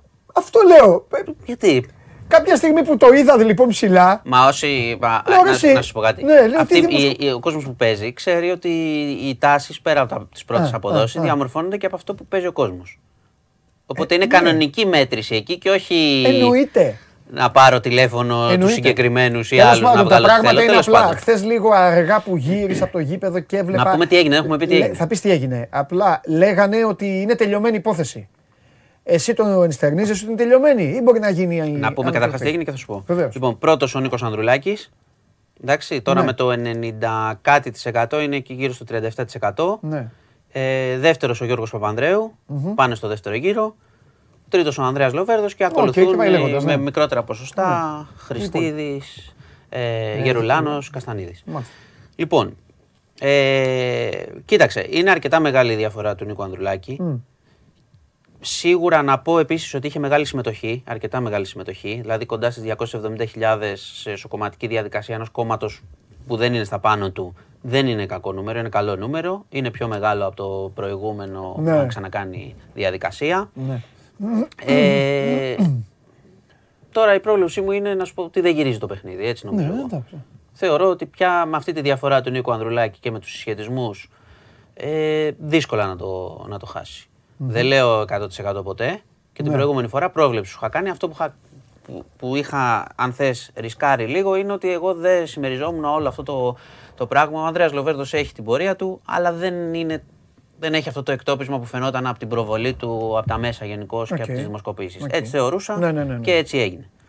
Ε, οπότε αυτό. Ήταν μια διαδικασία ομαλή, πήγε κόσμος, χαρήκανε στα social αυτά, πασό, κλίλι, τέτοια τα γνωστά. Να σου, κάνω και μια, βλέπουμε. να σου κάνω μια ερώτηση. Α το Πασόκ. Ναι, Δεν έχει το- καμία σχέση με αυτό. Λοιπόν, Εντάξει, να στο σου- ανέφερα γιατί Ναι. είχε πολύ πασόκ χθες. Ναι. Θα σου Γιατί κάνω- και στις δηλώσεις πασόκ λέγανε μετά. Καλά, αυτό το λένε για να μαζέψουν, για να μαζέψουν ε, τέτοιο κόσμο. Τέλος πάντων. Ε, θα σε ρωτήσω κάτι. Επειδή οι αθλητικοί οι, ε, ρωτάνε ε, πο- πολύ πιο εύκολα τέτοια πράγματα και, και Ναι. αυτά.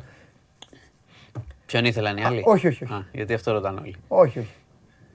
Αν υποθέσουμε ότι ήταν κάπου αόρατος και ζούσε ή ότι βλέπει από κάπου και αυτά, θα, θα ασχολιόταν με κανένα από τους πέντε; Θα... Αν ζούσε. Ναι, όχι, αν- ναι, όχι, αν- Αν ζούσε θα ήταν δεν εννοώ αν αυτό. ζου- Ε, καλά. ρε. αν ζούσε δεν θα υπήρχε και κανένας γενικά, αλλά λέμε τώρα, τώρα άμα έβλεπε θα έλεγε, θα, θα έλεγε τίποτα. Θα, θα, δεν γέλαγε. μπορώ να το πω αυτό. Θα γέλαγε. Ε, δεν μπορώ να το πω αυτό. θα γέλαγε. Δεν θέλω, δεν μπορώ να το πω. Εντάξει, δεν δεν μπορώ να πειράζει. σου πω τώρα τι θα Εντάξει, έλεγε. δεν Ποιοι, πειράζει. ποιοι είμαστε τώρα να Για, πούμε γι' αυτό. αυτό είσαι σωστός διευθυντής στο News 24 Λοιπόν.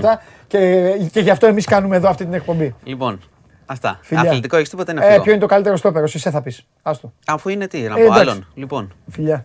Γεια σας. Μάνος Κοριανόπουλος, διευθυντής του News 24-7. Σας παρακαλώ πάρα πολύ. Μπείτε για να δείτε όλα τα θέματα και για να δείτε ε, τα θέματα που έχουν να κάνουν και με τη σημερινή ημέρα. Μην κλείνεις Δημήτρη, φέρε κατευθείαν το κορίτσι μέσα για να καλπάσουμε.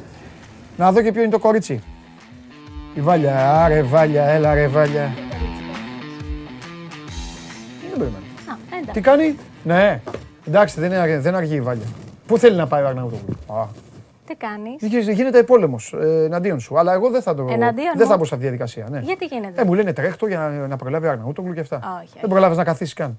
Τι κάνεις, Κάτσε. πώς πέρασες, Καλά. πού εντάξει. πήγες; Καμιά βόλτα Ε, πήγες; Πήγα σινεμά. Μπράβο. Είδες τίποτα; Ε, πάντως, Α, μ' αρέσει. Λέει πήγα σινεμά και της λέω είδες τίποτα. Ε, τι θα πήγαινε, να φάει popcorn; πάντως δεν είδα το Halloween. Καλά έκανες. Ναι, Τι είδα είδες; το James Bond. Α, Το ωραία. έχει δει μισή Ελλάδα. Και τι έγινε; Κατάφερα να μην μάθω πιο πριν τι έγινε. Ναι, αυτό είναι λίγο δύσκολο. Και πήγα και τώρα. Γιατί πάντα θα βρεθεί σε μια παρέα. Ναι, και- μωρέ, ναι. Και άθελά του πάντα θα πει κάποιος κάτι. Έτσι είναι, έτσι είναι. Και εσύ θα πρέπει να του πεις κάσε βούλος το ή να φύγεις ή Δεν να το κάνεις έχω έτσι αυτά δει. τα κλασικά. Δεν ναι. το έχω δει. Ή να βουλές και κάνεις «Α, να μην ακούγε. Τέλος Όχι, πάντων. ωραία πέρασε, ωραία, ωραία. Τι... Ο κότσι είναι αυτός; Α, το τετράδιο μου. Ναι. Ναι, σ' αρέσει. Πάρα πολύ. Ε, Έλα, φέρε εδώ να το, να το δείξουμε στον κόσμο. 21. Ε, Βγαίνει αυτό όμως. Τώρα θα βγάλουμε Γιατί θες καινούργιες. να το βγάλεις; Γιατί θα μπει το 22. Ε, όχι, τη φωτογραφία θες να βγάλεις. Όχι τώρα. Να δω αν βγαίνει για να τη βάλεις στο επόμενο. Α, μην αγχώνεσαι. Τα βρω. Μην μου αγχώνεσαι. Κοιτάξτε πώς κυκλοφορεί η βάλια. Εντάξει, σεβασμός. Ξεκινάμε. Κέρδισε ο coach το Σαββατοκύριακο. Ε. Εμείς, ισοπαλία. Ναι. Αυτό τώρα αλήθεια αυτή είναι, η... αυτή είναι το τέτοιο. Τι; Αυτό είναι το. ε, το- έτσι κυκλοφορείς; Ναι, είναι, Ναι. σ' αρέσει. Με τον Ωραία coach, δεν έτσι. είναι. 9 σήμερα η Βαλιά. Κλείσαμε. Θες να πεις, έχεις να πεις; Έχω, έχω. Άμα θες, φύγε. Έχω. Α, πες. Πήγε καλά η ομαδούλα. Δεν με ενδιαφέρει ό,τι και να πεις. Ομαδάρα. Α. Η ομαδάρα. Πήγε καλά. Το μαζέψαμε τελευταία στιγμή. Ναι. Πήγε καλά. Έλα, για πάμε. Ε, λοιπόν, θα σε ξεκινήσω με Μουρίνιο, ο οποίος ε, πέταξε ατακάρα Τι είπε πάλι; ε, κατά των Τι δημοσιογράφων. του φταίει, τώρα με τους δημοσιογράφους τα βάλε. Ναι, ναι, τα έβαλε με τους δημοσιογράφους και μάλιστα είπε σε έναν ε, η δουλειά σου λέει είναι πιο εύκολη από τη δική μας, γι' αυτό και πληρώνεσαι, ε, και, γι' αυτό και εμείς οι προπονητές πληρωνόμαστε καλύτερα. Ναι. Έφαγε τα, τρία, Φωτιά. έφαγε τα τρία γκολ από την Ίντερ, ναι. Βέβαια ο Ζωζέ έχει κάνει χειρότερη δήλωση όταν ήταν στη Ρεάλ που είπε ότι το επάγγελμά μου, δηλαδή ο προπονητής της Ρεάλ Μαδρίτη. Ναι, Είναι- συγκεκριμένα της Real Madrid. Ναι, συγκεκριμένα της Real Madrid. Εντάξει, αυτό έχει μια λογική γιατί είναι το κλαμπ, ρε Έχει παιδί μου. πίεση. Τέτοιο, όχι, ναι, ναι. Είπε ότι είναι η πιο δύσκολη δουλειά του κόσμου. Μάλιστα. Έτσι είπε. Δηλαδή σε οποιαδήποτε άλλη ομάδα η δουλειά δεν είναι δύσκολη. Αυτό λες. Δηλαδή ο άλλος που ανοίγει νοτιού μυελού, κρανία και αυτά για να βγάλει από μέσα πράγματα και Κοίτα, αυτά. δεν είμαι φαν του Μουρίνιο γενικά. Όχι, εντάξει, εγώ είμαι τον Γουστάρο, τον Ζωζέ. Δεν τρελαίνομαι. Ε, ένα πράγμα με χαλάει. Ότι γέννησε τόσα παιδάκια και εγγονάκια. Ναι. Τα οποία ε, ορισμένοι από αυτούς οι περισσότεροι βιάζουν το άθλημα. Όχι όλοι, κάποιοι το δεν βιάζουν. μπορώ να πω Κατάλαβες. τρελαίνομαι γιατί. Υπάρχουν οι Wolves τώρα στο αγγλικό ποδόσφαιρο για να παίζουν. ε, Έλα να περάσει η ώρα να μην χάσουμε. Εντάξει. Πορτογαλικό φουτμπολ. Στο και αυτά. τσάκ τους κερδίσατε Ε, όμως, αυτό είπα. Λοιπόν, μιας και είπες Wolves, Κυκλοφοράει. Τους κερδίσατε και έχει τον coach στο εξώφυλλο. Αχ, θα την κατεβάσω. Όχι. Αλλά εσείς Σου Southampton- είπα, Τι κάνατε είμαι- οι Southampton, κερδίσατε; ισοπαλία. Αν είναι ισοπαλία, φάγατε από τον, α, Ισοπαλία. από τον Bamford. Με τη Leeds δεν παίζατε; Με την Brighton. Με την Brighton. Με την Brighton. Με την Ισοπαλία. Leeds παίζαν οι άλλοι. Η, Brad, η, η Bradford. Ποιος έπαιζε με την, ε, με τη Leeds. Η Bradford, καλά το θυμάμαι. Λοιπόν, μιας και λέγαμε πριν για τους Wolves, να σε πάω στο μάτς με τη Liverpool. Ναι. Θέλω να δεις αυτό τον επικό φίλο της Liverpool. Και που- επιτέλους άλλος ένας άνθρωπος που λέει με τους Wolves, μιλάει σωστά, μιλάει σωστά τα ελληνικά. Γιατί Είναι, γιατί... είναι Μα δεν τους Eagles. έχεις- Είναι Έτσι μπράβο. ήλικοι. Έτσι μπράβο, κορίτσι μου, πες τα μόνο Είναι όταν μετάφραση τους από βλέπεις, αγγλικά Μεταδίδουν, γράφουν και λένε οι Wolves. Δηλαδή, γιατί δεν λένε και οι Lakers και οι Celtics ε, θηλυκό και αυτά; Μπράβο, είσαι φοβερή. Είναι οι Wolves. Είσαι φοβερή. Μπράβο. Λοιπόν, θέλω να δεις αυτόν τον επικό εδώ φίλο των, ε, Ναι. των Lakers πήγα να πω. Είμαι έτοιμος. Ε, της Liverpool Ήξερα θα που το- το έκλεψε, φέρνετε. έκλεψε το κάθισμα. Δηλαδή Λοιπόν, άκου να δεις. δεν του φτάνει η νίκη. Πρώτα απ' όλα το κάθισμα δεν το ξυλώσαμε. Προσπάθησε να το βάλει και στον μπουφάν. Το κάθισμα περίσευε. Περίσευε. Ένα. Και δεύτερον, το παιδί απλά είχε ένα πρόβλημα για στη μέση του και έπρεπε, του είχε πει ο γιατρός να κάθεται Να πάνω. βάζει κάτι ίσιο για να Ε, ακριβώς. ισιώσει. Αυτό κάναμε. Άμεσα. Μάλιστα. Οκ. Κατά το γύρο του κόσμου για να τιμωρηθούμε. Ναι. Οκ. Λοιπόν, πάμε τώρα στο NBA πάλι. Ε, γιατί όπως ξέρεις είμαι φαν. Ε, Ναι, καλά κάνεις. είχαμε μια πάρα πολύ ωραία πρόταση γάμου στο Ναι. NBA. Την περασμένη φορά είχαμε ανακοίνωση ότι Phoenix κάποιος... είναι; Όχι, είναι Dallas Mavericks. Dallas Mavericks με Grizzlies. Περίμενε, ρε. Βλέπω ότι η μασκότ νόμιζα ότι είναι ο τέτοιος. Όχι, όχι, όχι. Είναι στο Dallas. Α, όχι, ρε, ο άνθρωπος φοράει με... φοράει μάσκα. Νόμιζα. Άστο. Έχει και φανέλα του Dallas, Μαριάννη. ναι, ναι, ναι, ναι, ναι. Τέλος πάντων, η κοπέλα προσπαθούσε να βρει τη, τη φανέλα Ναι. Ε, και της είχαν δεμένα τα μάτια και ξαφνικά Έλα, ρε, βλέπει το ωραία. μονόπετρο. Ναι, ναι, ναι, ναι, ναι. Ωραία δεν είναι, Ναι, πολύ ναι. ρομαντικό. Πολύ όμορφο. Εντάξει, όλο το γήπεδο είχε τρελαθεί, συγχαρητήρια. Επίσης, στο συγκεκριμένο ματ, ε, τη συγκεκριμένη πρόταση γάμου παρακολουθούσε και ο Λούκα Ντόντσιτς, που έμεινε Ναι. εκτός αγώνα. Ο Ε, κύριος εκεί γιατί κάνει κάτω τα δάχτυλα; Τώρα τους λέει να φωνάξουν. Ναι. Στην αρχή τι προσπαθούσε να... Προσπαθώ να καταλάβω. Όχι, Α, η δίνει κοπέλα το έχει δεμένα τα σύνθημα. μάτια Ναι, ναι, ναι. και προσπαθεί να πάει στη φανέλα, ε. Ναι. Ε, εντάξει, το πιάσα. Δίνει το σύνθημα Βλέπω τον στον κύριο κόσμο. εκεί που κάνει. Είναι, πριν έκανε έτσι ο κύριος. Τέλος πάντων, εντάξει, Ναι, πάμε. τώρα πάμε. γιατί. Έλα, δεν πειράζει. Έκανε έτσι. Ναι, μετά. τέλος πάντων και αυτός που ενθουσιάστηκε πάρα πολύ Ναι. ήταν ο Λούκα Ντόντσιτς, ο Ναι. οποίος είδε την πρώτη, χαμογέλαγε, χειροκρόταγε. Α, ωραία. Είχε, Α, εντάξει. είχε τρελαθεί. Ε, λοιπόν, μετά πάμε διεθνε- στο Διεθνές Ποδόσφαιρο στην ε, Ρωσία, ε, στη Zenit, η οποία μιμήθηκε, θα λέγαμε, την ε, ΑΕΚ, που είχε κάνει μια πολύ όμορφη κίνηση για τα σκυλάκια και έφερε και εκείνη σκυλάκια στο Ναι, το γήπεδο. είδα και αυτό, ναι, τρομερό. Και τη ΣΑΕΚ, Πολύ μπράβο, δεν το είχαμε όμορφο. πει, βέβαια. Τρομερό. Πολύ όμορφη κίνηση. Και ο Σιμό υιοθέτησε ε, ένα από αυτά, το πήρε. Πολύ όμορφη κίνηση. Και από τις δύο ομάδες. Ναι. Βέβαια. Τα σωστά να τα λέμε. Πολύ όμορφο. Πάμε παραπέρα. Ε, ο Γιάννης Αντετοκούμπο σήμερα έχει γενέθλια. Κλείνει τα 27 του χρόνια. Να τα χιλιάσει. Και, επίτη- ε, και μιας και αναφέρουμε αυτό, θέλω να δεις, ε, Πήγε πήγε, με το με το μικρό. γιο του, Δεν με το έπαιξε. μεγάλο του γιο. Όχι, δεν έπαιξε. Και μάλιστα έγραψε στο, στο Twitter ότι είναι ευκαιρία να κάνω babysitting. Κερδίσανε κιόλας να πούμε. Ναι, κερδίσανε, χωρίς το Γιάννη, Ε, εντάξει. κόντρα στους hit. Ναι. Ε, πολύ, ωραία, κι- πολύ ωραία κίνηση. Μια χαρά. Λε, Ευκαιρία λες είναι. να Υπάρχει φτάσει κάποια στιγμή ο Λίαμ το μπαμπά του; Μακάρι, Πού να ξέρω. Ναι, το παιδάκι. Γιατί να μην μακάρι, παίξει. μακάρι. Άμα θέλει να παίξει μπάσκετ. Σωστά. Για την ώρα, ας προσπαθήσουν τα αδέρφια του να φτάσουν τον αδερφό. του. Α, σωστό και αυτό. Λοιπόν, μετά θα σε πάω πάλι στη Λίβερπουλ. Μπράβο. Σήμερα σου έχω φέρει Λίβερπουλ Μπράβο. αρκετή, Εννέα, δεν έχεις έχεις πάρει κανένα εννέα παρά. κι αλλιώς, εννέα έχεις Εννέα, πάρει. εντάξει, Από εντάξει, το έχουμε εξασφαλισμένο. Από τη φωτογραφία, εννέα, εννέα, ό,τι Το και να έχουμε έχεις. εξασφαλισμένο. Είναι η μεγάλη σου Λοιπόν. ευκαιρία, κάντα λίμπα. Εννέα έχεις πάρει. δεν Λοιπόν, ενδιαφέρει. πάμε στη... στον κλόπι με τον Τζιμίκα. Α, μη μου το κάνεις εσύ όπως εδώ τους Ελληνάρες και αυτά τα τέτοια. Ποιο Τζιμίκα; Όλος ο πάγκος είναι εκεί. Ο Χέντερσον όλοι. Αγκάλιασε και τον Τζιμίκα. Εντάξει, το συγκεκριμένο Ναι, το μου το- ανέβασε και ο Τζιμίκας στο. Ε, βέβαια, αφού εκεί ήταν. Έτοιμος στο να τον πνίξει είναι ο Instagram. κλοπ. Στο Όπω κακομίρι ο Instagram. Τσιμίκα. Εντάξει, θέλω να δεις όμως. Το... Τώρα τον έχουμε ανάγκη τον Τζιμίκα. Παίζουμε με τη Μίλαν και το μάτι είναι αδιάφορο. Να σου πω, δεν με χαλάει να μην κερδίσω. Τετάρτη παίζεται. Ναι, ε; ναι, ναι. Θέλω, θέλω να πάθει ζημιά η Ατλέτικο. Τέλος πάντων, δικά μου αυτά όμως. Θέλω να δεις όμως το κοντράστ συναισθημάτων του Τσιμίκα που πριν έπιανε το κεφάλι του Ε, βέβαια. στη χαμένη ευκαιρία Ναι. του Ζώτα. Ναι. Ε, Και μπράβο στον μετά Τζιμίκα για την αγκαλιές. ελληνική συμπεριφορά του. Γιατί Είναι- έτσι είναι- αντιδράει ένα. Όχι.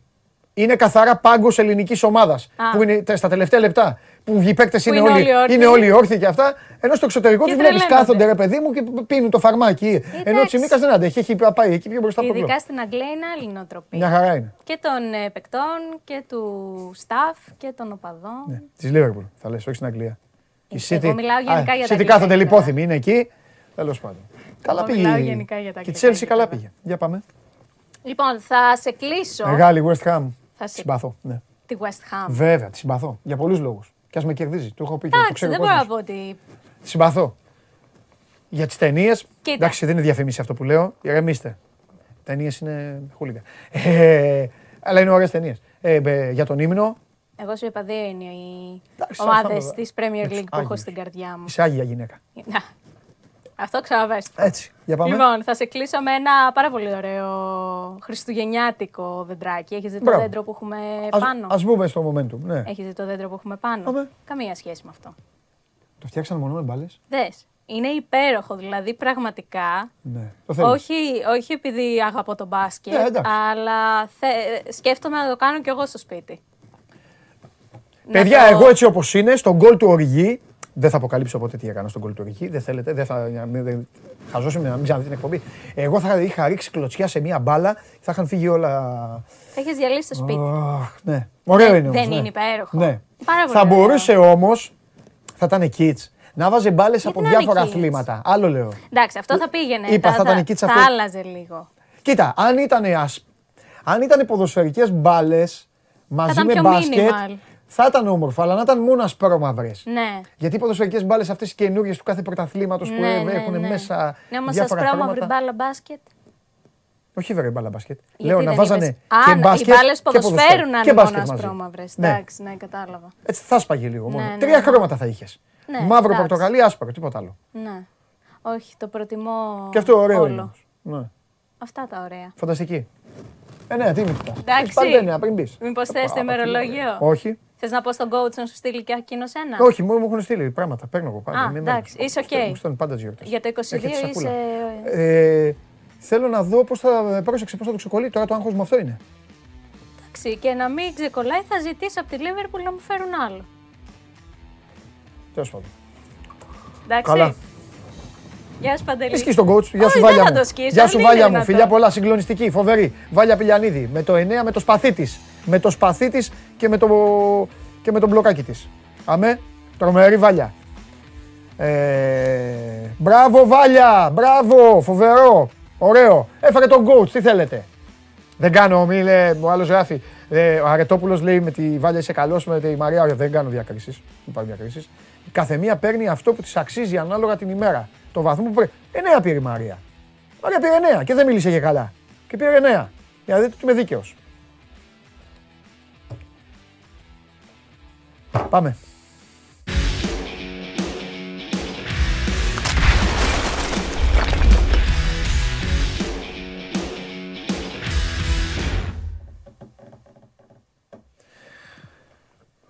Έλα, σε πεθύμησα. Ναι, δεν με χάρηκες χθες. Δεν με χόρτασες μάλλον. Εσένα, ε, ε, ε, ε, από σένα εντάξει είμαι. Από, το, από την μπάλα που είδα έχω λίγο ακόμα Εντάξει. παραζάλι. Είσαι μαθημένος στη Λίβερπουλ. Έλα, ε, ναι, έχεις δίκιο. Αυτό, αυτό να ξέρεις κάνει πολύ μεγάλο κακό μου το έχει πει κι άλλος φίλος. Όχι Λίβερπουλ. Ε, Μπράιτον, Μπρέτφορντ. Και μετά να κάτσεις να δεις ελληνικό πρωτάθλημα. Άστο. Λοιπόν, πάμε. Εδώ είναι ο Βαγγέλης ο Αρναούτογλου, φίλος μου. Καλά περάσαμε χθες. Μπήκε ένα γκολ νωρίς. Πιστέψαμε ότι θα βλέπαμε άθλημα και θέαμα. Και είδαμε κάτι άλλο. Και η πρώτη ευθύνη έρχεται στο φίλο μας τον Αργύρη το Γιαννίκη.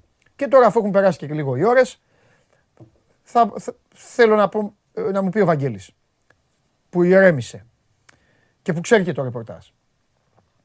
Βάζει το γκολ η ομάδα, παίζει ακόμα 7-8 λεπτά καλά, κάνει δύο φάσεις, μία ο Γκαρσία και μία ο Τζούμπερ, όχι πιο Τζούμπερ, δεν έπαιζε ο Τζούμπερ, και μία ο Αραούχο, Βράνιες.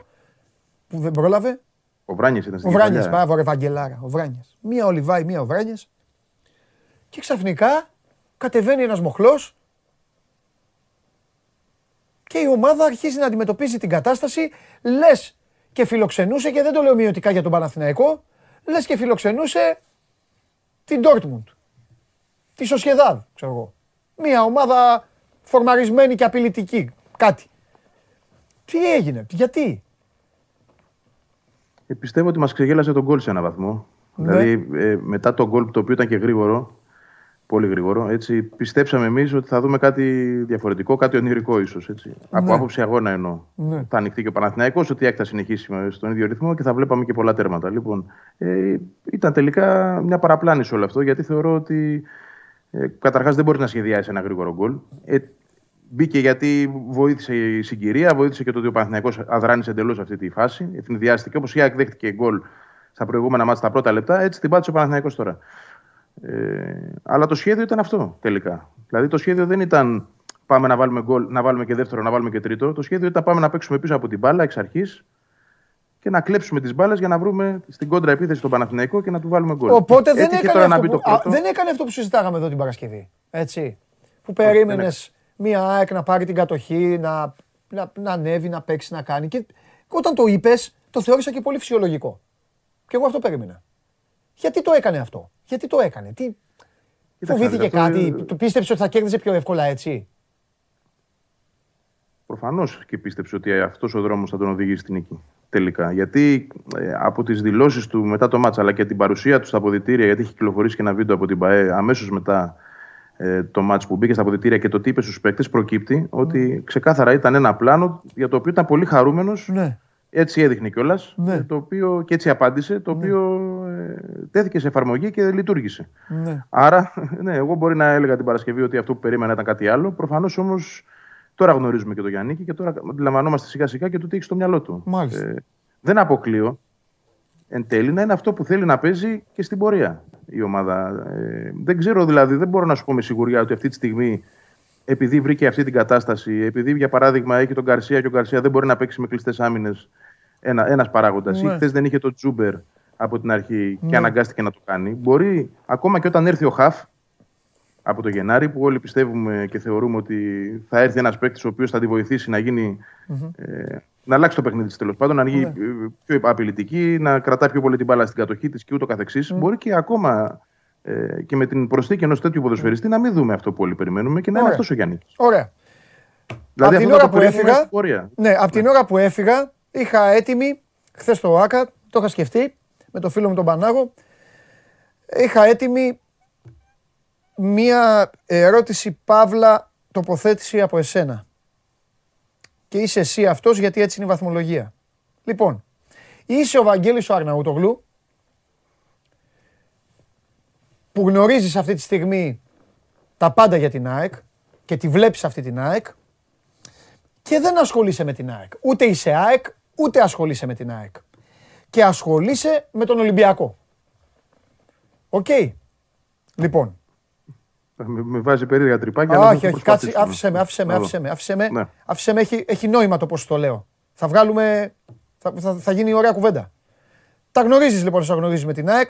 Σου πετάω με δύο λόγια έξω την επαγγελματική σου ιδιότητα και το συνέστημά σου, για να σου το εξηγησω Και ασχολείσαι με τον είσαι ρεπόρτερ Ολυμπιακού. Είσαι Ολυμπιακός, σαν τον μπαμπάς σου, οτιδήποτε. Πες μου κάτι, με το χέρι στην καρδιά. Και είναι έτσι το πρωτάθλημα, όπως είναι. Έχουν γίνει όλα αυτά που έχουν γίνει. Και οι δύο ομάδες είναι έτσι όπως είναι. Σε τρομάζει η ΑΕΚ; Σε φοβίζει; Ανησυχείς ότι μπορεί να χαθεί το πρωτάθλημα; Δεν μπορώ τώρα να το σκεφτώ αυτό. Θα προσπαθήσω να σου πω. ε, προσπαθήσεις. δεν με τρομάζει σίγουρα. Την υπολογίζω δε. Οκ, Αλλά εντάξει, όχι ότι με σωστό. τρομάζει. Άμα, δε- άμα δεν την υπολόγιζες θα, θα ήσουν και εντάξει, Όχι ότι με τώρα. τρομάζει, γιατί θα σου πω. Ναι. Ε, αν ήμουν Ολυμπιακός, έτσι, θεωρώ ότι ε, θα είχα μια ομάδα η οποία δουλεύει εδώ και τέσσερα χρόνια με τον ίδιο προπονητή. Μια ομάδα η οποία δεν δίνει δικαιώματα εύκολα. Γιατί δεν α- είναι μόνο το να παίζει η ΑΕΚ καλά, είναι και το τι κάνω εγώ ως Ολυμπιακός π.χ. ας πούμε. Ε, για να χάσω βαθμούς και να τη βάλω στο παιχνίδι. Από τη στιγμή που δεν της δίνω το δικαίωμα, ε, όχι, δεν τη φοβάμαι. Ε, από την άλλη την υπολογίζω γιατί δείχνει ότι βγάζει μια σκληράδα σε σχέση με τα προηγούμενα χρόνια και μια αντοχή μέχρι τώρα, η οποία όσο διαρκεί και όσο διατηρείται, ενδεχομένως στην πορεία να, να μου βάλει δύσκολα. Έτσι Φανταστικά. θα το έβλεπα. Τέλος ο ρόλος σου. Ξαναγυρίζουμε στο τώρα λοιπόν, σε αυτό που είσαι. Τι πρέπει να κάνει η ΑΕΚ, πιστεύεις, για να ενοχλήσει λίγο τον Ολυμπιακό. Αν μπορεί να τον ενοχλήσει; να κερδίζει τα μάτς συνεχώς, να μην αφήνει πουθενά πλέον βαθμούς, περιμένοντας το στραβοπάτημα, αν υπάρξει. Ε, και κατ' επέκταση να μιλήσει ο προπονητής ανοιχτά προς τη διοίκηση. Δεν λέω ότι δεν γίνεται ή ότι δεν θα το κάνει. Ε, λέω ποια είναι η συνθήκη. Για το τι ακριβώς χρειάζεται το Γενάρη, τι πρέπει να γίνει επακριβώς, ώστε ε, να θεμελιώσει μια καλύτερη κατάσταση και να γίνει πιο διεκδικητική η ομάδα. Τι θέλει, δηλαδή αν θέλει πραγματικά τρει-τέσσερι παίκτες και ενδεχομένως κο, κολλείεται στο γεγονός ότι είναι μεγάλο το ρόστερ, ότι κάποιοι πρέπει να φύγουν για να αλλάξουν θέσεις και σε ένα βαθμό ίσως συμβιβάζεται και με αυτή την κατάσταση. Εικασίε κάνω έτσι. Δεν δημιουργώ κάποια ε, κατάσταση, κάποια εικόνα. Ε, απλά σκέφτομαι τι θα ήθελα από το Γιάννικη για να γίνει η ΑΕΚ πιο πρωταθληματική. Ε, αν του λείπουν παίκτες σε θέσεις που θεωρεί αυτή τη στιγμή ο σύλλογος, το κλαμπ, ότι η ομάδα είναι γεμάτη, θα πρέπει να το πει. Αν για παράδειγμα αυτό που, που βλέπουν πολλοί και το λένε, ότι η ΑΕΚ έχει ανάγκη από έναν στόπερ διαφορετικού επίπεδου και αυτός μπορεί να αποκριθεί το Γενάρη και το πιστεύει και ο προπονητής, να το πει. Αν εκτός από τον Χαφ χρειάζεται και δεύτερος Χαφ, τον ένα Χαφ χρειάζεται και δεύτερος, επίσης να το ζητήσει. Αν θεωρεί ότι θέλει εξτρέμ, διαφορετικού στυλ από αυτούς που έχει, και αυτό να το πει. Ε, Παρ' όλα αυτά, όλα, και όλα αυτά να γίνουν μαζί, έτσι, δεν σημαίνει ότι από τη μια μέρα στην άλλη θα αλλάξει η ζωή ε, ενός οργανισμού και το πώς παίζει, γιατί θα έρθουν νέα πρόσωπα τα οποία και αυτά θα χρειαστούν τον χρόνο τους. Ε, αυτό, αυτό μπορώ να απαντήσω. Ναι. Δηλαδή, ε, δεν μπορώ να δω κάτι άλλο. Το βασικό για την ΑΕΚ είναι να κερδίζει. Από τη στιγμή που το κάνει και είναι εκεί και βλέπει τη διαφορά να μείνει εκεί, εντάξει, μπορεί στην άκρη του μυαλού της να έχει έως το τέλος της σεζόν ότι είμαι εδώ, είμαι κοντά, πιέζω και βλέπω. Και θα πρέπει τώρα και η ΑΕΚ, για να τα λέμε και όλα και να είμαστε και όλοι ειλικρινείς, ε, ο- με ό,τι ποδόσφαιρο γουστάρουμε να βλέπουμε, με όποια ομάδα γουστάρουμε να βλέπουμε, θα πρέπει παιδιά και Βαγγέλη, έτσι όπως τα έφερε ο μαραθώνιος αυτός από- σχετικά νωρίς, πριν το τέλος του πρώτου γύρου, θα πρέπει να αναγκαστεί και να κουβαλήσει πάνω της και ένα φορτίο το οποίο ενδεχομένως να μην το είχε καν σκεφτεί.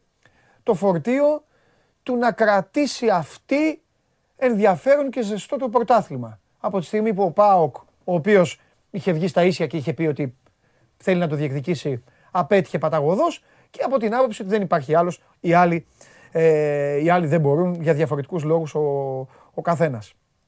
Αυτό δεν, αυτό δεν το χρόνο της ΑΕΚ. Κατάλαβες. Δηλαδή, είναι κάτι που της το, της το φέρει ζωή. Απ' την άλλη όμως, έχω απέτηση από μια ομάδα όταν της το φέρνει ζωή να μπορεί να το πολεμήσει.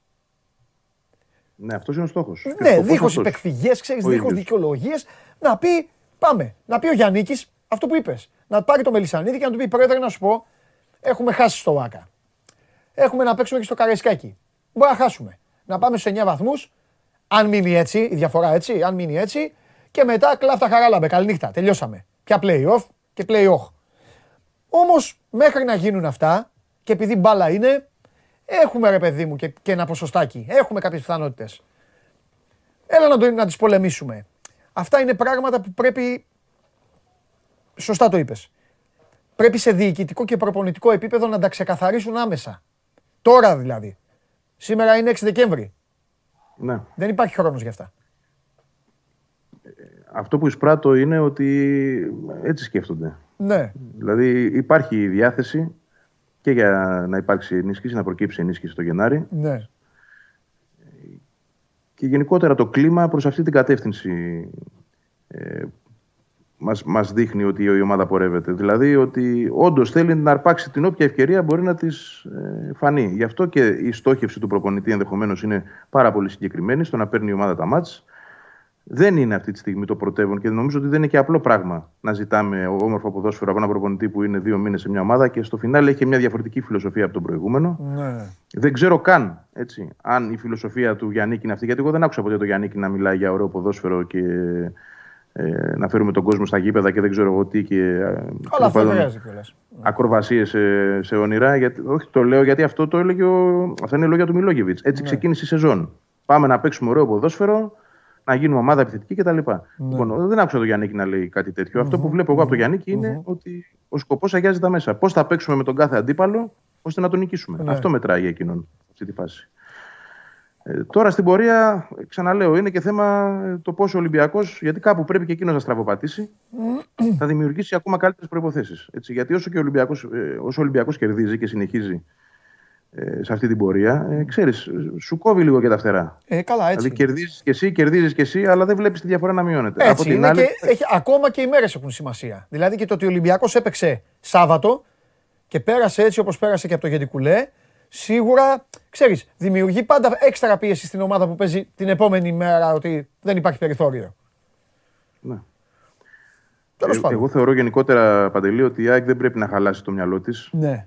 Ε, σε αυτή τη φάση που βρίσκεται, γιατί είναι μια μεταβατική περίοδος. Ναι. Ούτως ή άλλως ήταν από την αρχή της σεζόν μια μεταβατική περίοδος. Δηλαδή, και με τον Μιλόγεβιτς το ίδιο πράγμα. Έλεγα ότι πρώτα πρέπει να φτιάξει η ομάδα. Ωραία, τώρα το έφεραν έτσι οι συνθήκες, που είναι η μοναδική ομάδα που υπό κάποιες προποθέσει έχει ελπίδες να χτυπήσει τον Ολυμπιακό. Το έφερε η ζωή, έτσι όπως είπες και εσύ, το πρωτάθλημα. Ναι. Σαφώς και θα τις κυνηγήσει.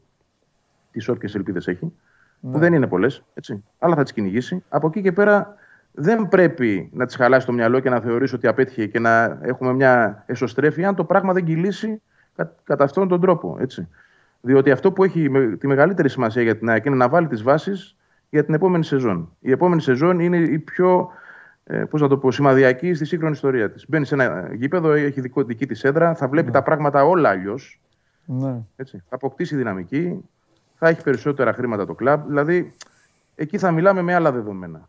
Γι' αυτό λέω ότι το σωστό είναι για εκείνη να κοιτάει το πώς θα πάει μέχρι το τέλος, όσο καλύτερα μπορεί με νίκες, αλλά δίχως να χαλάει το μυαλό της και να, πώς να, το πω, να καταστρέψει κάτι που δημιουργεί μέσα από τη βαθμοθυρία και τον πρωταθλητισμό που ίσως να μην είναι αυτή τη στιγμή ακόμα 100%, 100 έτοιμο να κάνει απέναντι στον Ολυμπιακό. Ναι.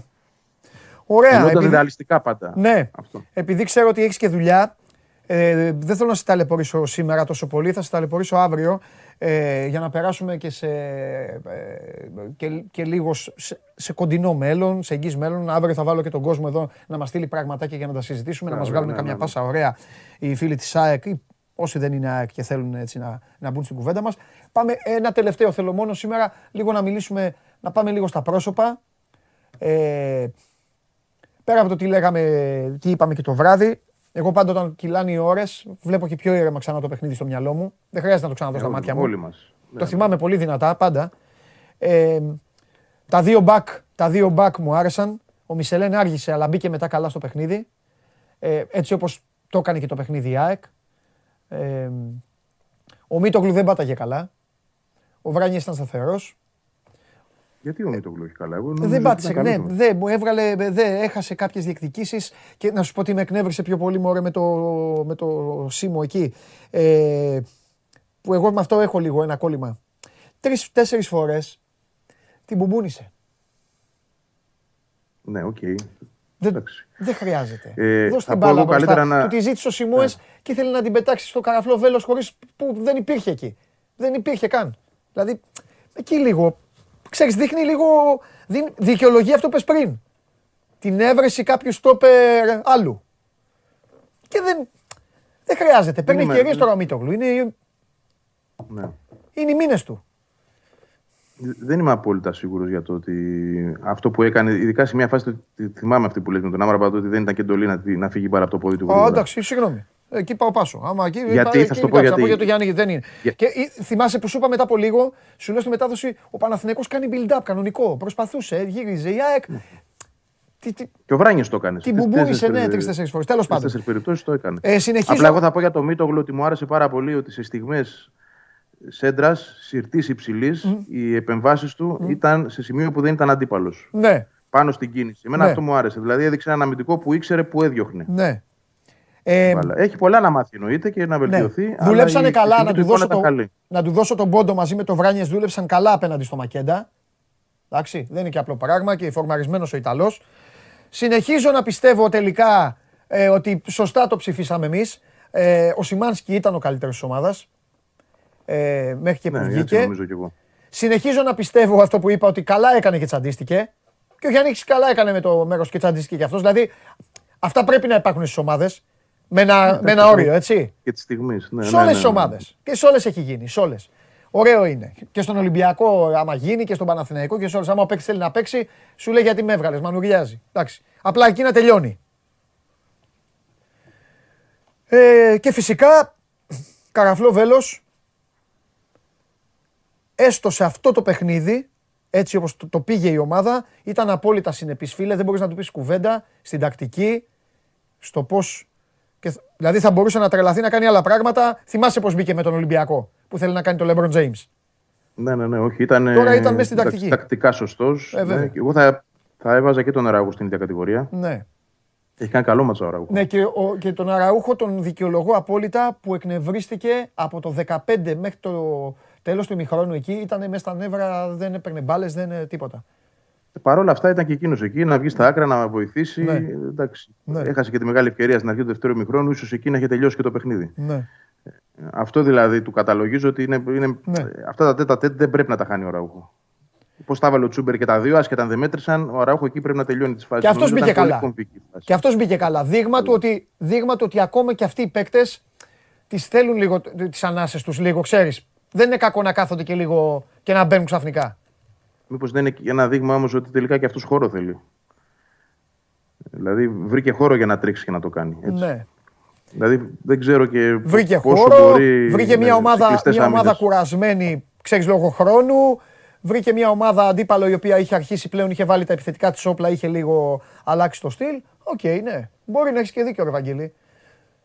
Αλλά τι μπορεί να κάνει τώρα, να κατεβαίνει η όλα τα μάτια κάθεται πίσω. Όχι, δεν το κάνεις όλα. Κοίτα, δεν το, δεν το κάνεις όλα. Δηλαδή, πα, παράδειγμα, στο, στο Μπας δεν το έκανε. Ναι. Με τον Απόλωνα δεν το έκανε. Με τον Απόλωνα πρέπει να είναι 3-0 το μήχρονο. Τώρα μην κοιτάς που ήρθε το μάτσα ανάποδα όλο. Ε, φταίνε εκείνοι που δεν έβαλαν την μπάλα στα δίχτυα. Ναι. Το κάνει στα μεγάλα μάτσα. Το κάνει στα μάτσα στα μεγάλα γιατί προφανώς ο προπονητής ναι. δεν έχει ακόμα ναι. ε, απόλυτη σιγουριά και εμπιστοσύνη ότι μπορεί να εκτελέσει ένα διαφορετικό πλάνο mm. ή βάζω και το ή, μπορεί και ο ίδιος εν τέλει ναι. σε αυτά τα μεγάλα μάτσα αυτό να θέλει να παίζει. Ναι. Δηλαδή και με τον Άρη το ίδιο έκανε. Με τον Ολυμπιακό δεν το έκανε. Ε, γιατί δέχτηκε γκολ στο πρώτο λεπτό. Ε, έπρεπε να, ναι. να το δει αλλιώς το παιχνίδι. Και, και για να είμαι και δίκαιος, Γιατί Πάλι ήρθαν, δεν φύγε. ήρθαν δύο-τρεις φίλοι μου εκτζίδε και μου είπαν ρε Παντελή με το μάνταλο, τον εγκομιάζεις, τον κάνεις. Καταλαβαίνω ότι έχετε ένα πρόβλημα εκεί περισσότερο με το μάνταλο. Για- Επειδή όμως εγώ βλέπω τη δική μου μπάλα και δεν έχω πρόβλημα να χαρίσω κάστανο, χθες δεν μου άρεσε.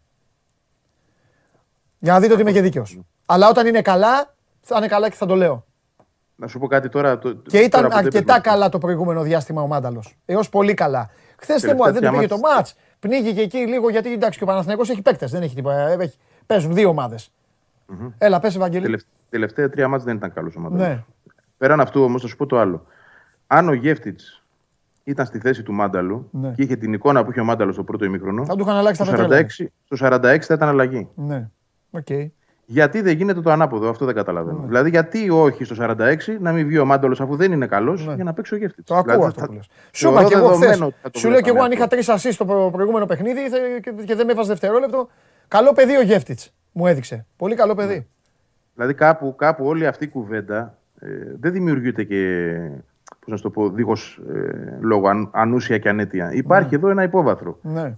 Αν ο Γεύτιτς είχε τέτοια εικόνα στο πρώτο ημίχρονο, στο 45 ο Γιάννη θα τον είχε βγάλει. Το υπογράφω όπου θες. Ενώ χθες αντιστοίχως δεν το έκανε με τον Μάνταλο. Που, που για μένα έπρεπε να το κάνει. Και να σου πω για κάτι, να, δει- να δώσεις και μια δικαιοσύνη και, μια, και ένα μπόνους σε ένα παίκτη ο οποίος με την κυφισιά, με την κυφισιά. Μπήκε, έπαιξε καλά. Έσπασε, ναι. Ψάχνει να βρει έναν τρόπο να μπει και αυτός στην ομάδα. Αντί να τον, να τον σπρώξεις λίγο να πάρει τα πάνω του, του δίνεις μία και τον πας πίσω. Δηλαδή, σαν να του λες ότι εντάξει, δεν έκανες και κάτι, δες πάλι όλο το μάτσα από τον πάγκο και βλέπουμε για το επόμενο. Ε, θεωρώ ότι είναι κάπου λίγο unfair αυτό. Ναι. Μάλιστα. Ωραία. Αύριο έχουμε να πούμε πολλά και το Σάββατο τα σπουδαία για την ΑΕΚ. Το Σάββατο η ΑΕΚ θα πρέπει να δείξει ότι αντέχει. Ναι. Αυτό, έτσι το Είναι, χαρακτηρίζω. είναι Αύριο. η, Ε; η τρίτη απέτηση. Η τρίτη απέτηση μετά Η από δύο αντοχή. μάτς πολύ δύσκολα. ναι, Έτσι. να δούμε αν θα τα καταφέρει και στο τρίτο. Πολύ σωστό. Με τον Αστέρα στην Τρίπολη να πούμε. Λοιπόν, Αυτό, έγινε. αυτό ακριβώς. Φιλιά Βαγγέλη μου, τα λέμε αύριο. Για χαρά και γεια. Για χαρά. Αύριο με τον Βαγγέλη θα κάνουμε μια διεξοδική συζήτηση και θα βάλουμε και εσάς στην α, παρέα. Περνάει η ώρα, πέρασε η ώρα. Ε, ε, έλα, θα σας χαλαρώσω λίγο. Θα σας χαλαρώσω γιατί το κατακτήσατε. Δεν θα δείτε πόσο είναι τα like; Έλα εσύ μέσα, αγόρι μου. Έλα. Οκ, δεν θα τα καταφέρετε να τους δείτε μαζί και τους δύο αύριο. Τώρα θα μπει ο Χρήστος να σας χαλαρώσει και μετά πηγαίνουμε να κάνουμε κουβέντα για τον πρωτοπόρο ε, του πρωταθλήματος, ο οποίος έπαιξε και πολύ καλή μπάλα στο Γεντικουλέ. Μου ήρθε, με- μου ήρθε προσωπικό μήνυμα προσφοράς να ξέρεις, θα το δούμε μετά μαζί. Ναι. Από τον ανάλογο που Ε, περιμένει. εγώ όμως ε, δεν έχει και μπάσκετ, έχω και τον Καβαλιεράτο εδώ. ε, κάτσε τον να πάρω Αλέξανδρο τη θέση μου. ήρθε το μήνυμα. Να πάρω τη θέση- το Τριγά. Τον Αλέξανδρο ήρθε το μήνυμα. Ω, Αυτό σου λέω, να το δούμε φιλιά μετά στο φίλο μαζί. τον Αλέξανδρο, ναι. Λοιπόν, πέρα τύπο στο Las Vegas, καζίνο και τέτοια, τα χάνει όλα. Λέει, στην τρέλα του θα πέσει από τον Grand Canyon. Πάει να πέσει από τον Grand Canyon, ξαφνικά κοιτάζει, σκάει ο Βασίλης. Ο Άγιος Βασίλης του λέει, τι έπαθες του λέει. Έχασα όλα μου τα λεφτά. Θα στα φέρω εγώ πίσω του λέει. Υπό έναν όρο, θα κάτσεις να σε αυτόσω. Ο Άγιος Βασίλης; Ε, ε, εντάξει του λέει. Μία-δύο ρε παιδί μου, οκ, Ρε, Santa. δεν πειράζει. Εδώ έχασα τόσα λεφτά, ας πούμε. Ολόκληρη την περιουσία μου. Αυτό θα με πειράξει. Εντάξει, του λέει, προχωράμε. Εκεί πέρα που γίνεται το τακαντούκα, γυρνάει έτσι όπως είναι ο φίλος του λέει, ρε φίλε, ο Άγιος Βασίλης του λέει, ρε φίλε, του λέει πόσο χρονών είσαι; 40 του λέει άλλος. Και πιστεύει ακόμα στον Άγιο Βασίλη. Α, Εντάξει, οκ. έτσι. Αύριο πάλι. Μμμ.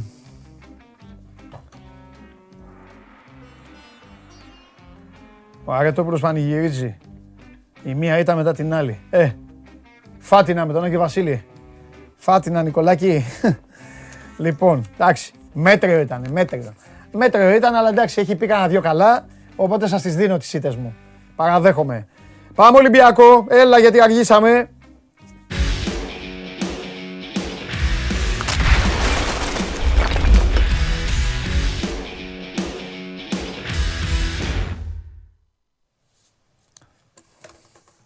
Έλα μεγάλε. Καλό μεσημέρι, καλή εβδομάδα. Επίσης, από πού να αρχίσουμε και πού να τελειώσουμε. Λοιπόν, όπως καταλαβαίνεις, έχει φτάσει σε μια φάση αυτή τη στιγμή το πρωτάθλημα που όλοι αναρωτιούνται αν αντέχει η ΑΕΚ ή αν μπορεί η ΑΕΚ να χτυπήσει τον Ολυμπιακό. Η αλήθεια είναι, Δημήτρη μου λοιπόν, ότι ο Ολυμπιακός έτσι όπως είναι το φετινό πρωτάθλημα και έτσι όπως τον είδα στην Κρήτη, δεν έχει λόγο να τρομάξει από κανέναν.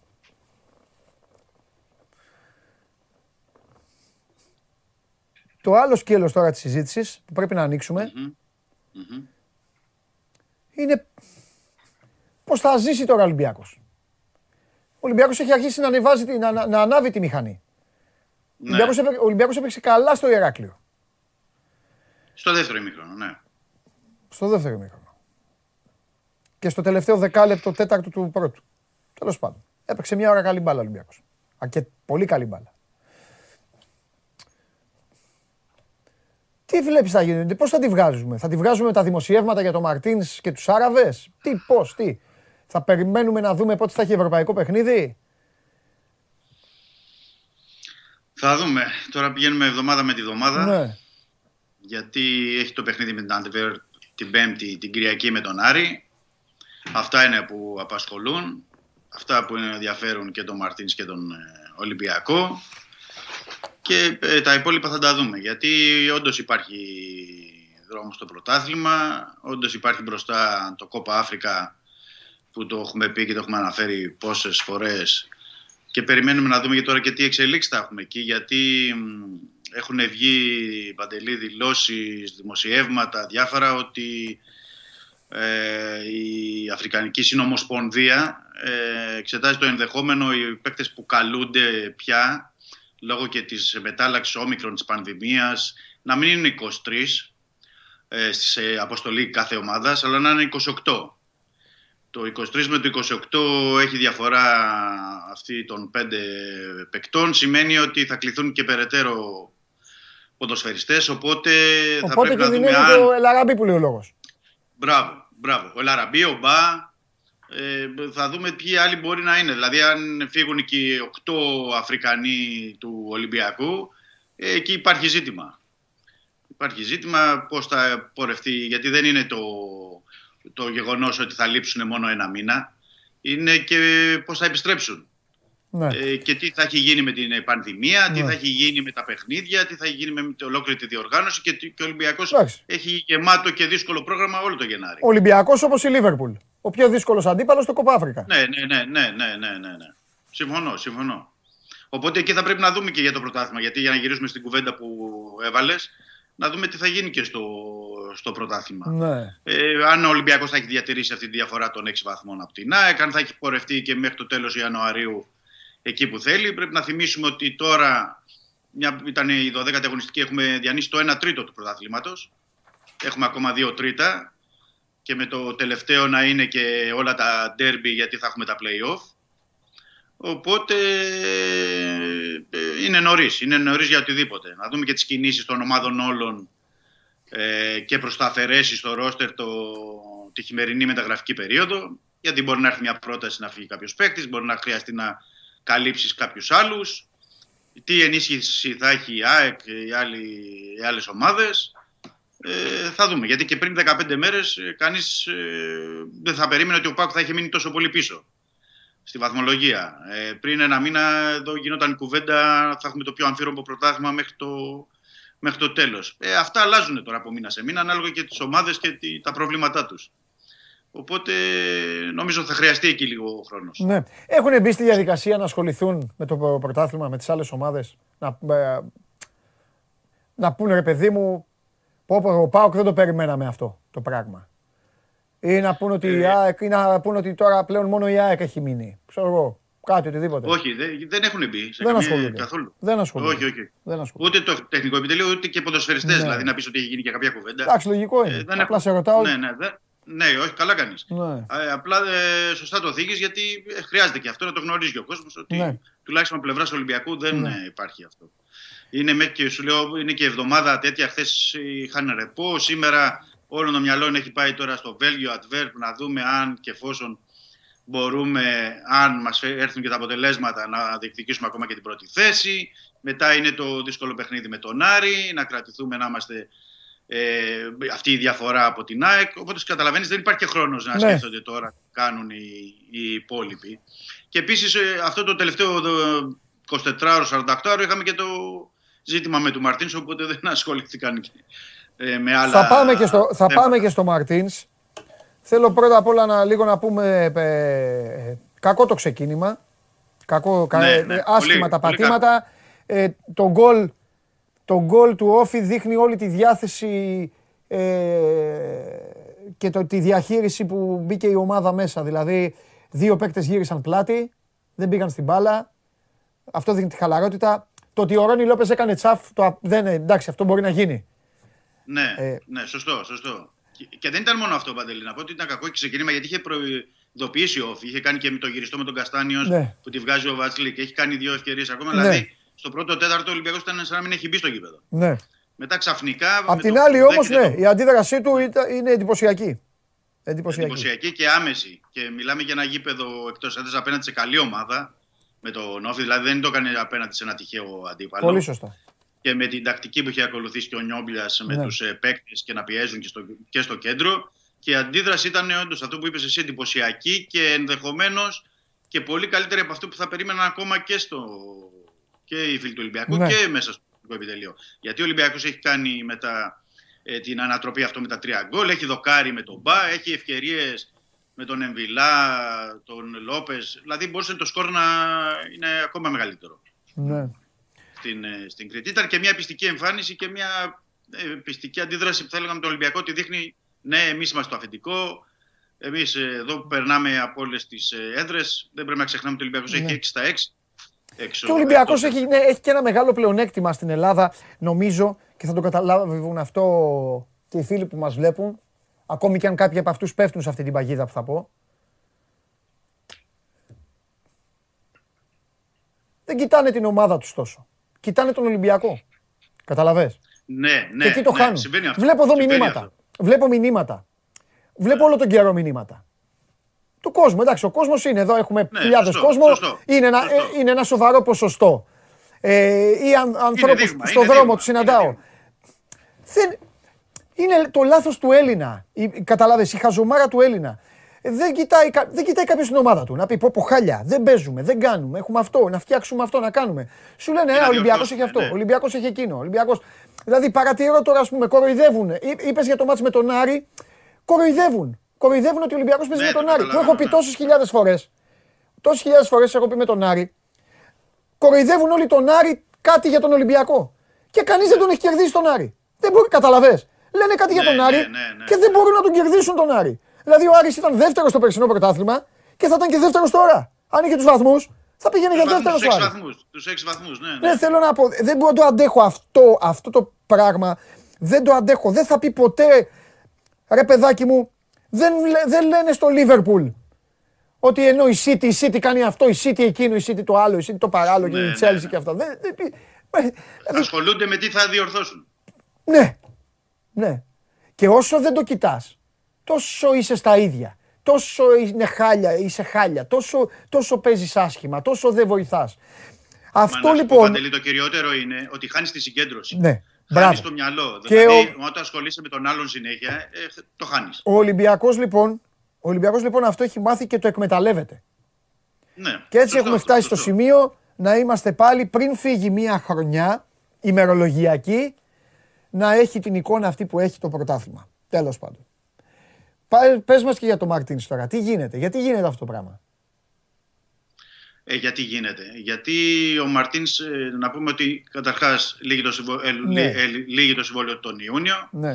Είναι σε μια ομάδα που είναι 3,5 χρόνια που κατακτά τα τελευταία ε, διετία το πρωτάθλημα. Πάει για το τρίτο διαδοχικό. Έχει κάνει τι πορείε που κάνει στην Ευρώπη. Είναι πάντα εκεί ο Ολυμπιακός, είτε στο Champions League είτε στο Europa League, είτε να φτάσει μέχρι τους 16 του Europa League. Είναι ένας προπονητής ε, Πορτογάλος που ε, μεγαλώνει το όνομά του και μέσω του Ολυμπιακού και είναι λογικό να απασχολεί. Να θυμίσω ότι δεν είναι η πρώτη φορά ε, και το περασμένο καλοκαίρι και το περασμένο χειμώνα υπήρχαν και κρούσεις και προτάσεις και από το Κατάρ και τη Σαουδική Αραβία αλλά και από τη Βραζιλία όπως θα θυμάσαι πολύ καλά. Ναι. Λέγανε Σάο Πάολο, Φλαμέγκο, ε, διάφορες ομάδες. Ναι. Είναι ένα, ένα, πάντα ένας προπονητής όταν πηγαίνει καλά σε μια ομάδα είναι λογικό να το κοιτάνε και οι υπόλοιποι πόσο μάλλον όταν προέρχεται και από μια σχολή που ξέρεις και εσύ πολύ καλά που έχουν και τις άκρες και το, το γκέλ και τους ε, ατζέντιδες για να μπορέσουν να πάνε σε διάφορες ε, αγορές. Αλλά ε, ήταν ένα δημοσίευμα που ε, αποδείχτηκε μέσα σε λίγες ώρες κιόλας γιατί η Αλ Νάστερ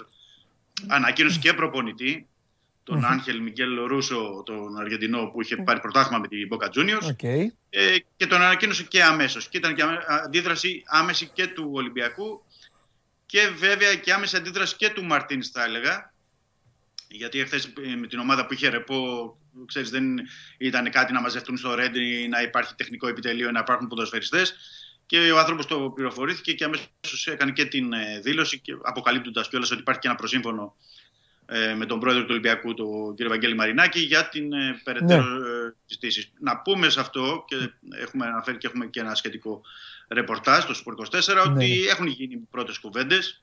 Υπάρχει θετικό κλίμα και από τις δύο πλευρές για επέκταση του συμβολέου. Να θυμίσω ότι τα δύο πρώτα συμβόλαια ε, του Μαρτίνης ήταν ε, διετή, δηλαδή 2018-20 και 2020-2022. Οπότε γίνεται μια ε, κουβέντα ε, αρχική και αφού υπάρχει διάθεση για να συνεχίσουν για ένα νέο διετές ε, συμβόλαιο, το οποίο βέβαια θα δούμε γιατί είναι πολύ αρχικό ακόμα, δεν υπάρχει κάτι προχωρημένο, Ναι. να το δούμε και στην πορεία, θα εξαρτηθεί και από πολλά, θα εξαρτηθεί και βέβαια και από τα αποτελέσματα, αλλά και από τις προτάσεις που θα έχει ο Μαρτίνez. Ναι, δεν έχει κρύψει και ο άνθρωπος ότι κάποια στιγμή θέλω να δουλέψω Αγγλία, Αυτό. θέλω να δουλέψω σε ένα top πρωτάθλημα. Και εγώ αυτό Αυτά, νομίζω. ξέρεις, Και εγώ αυτό νομίζω. Ε, ε, μπορεί να είναι και μια εύκολη υπόθεση, απλά και με το δίκιο του, εντάξει.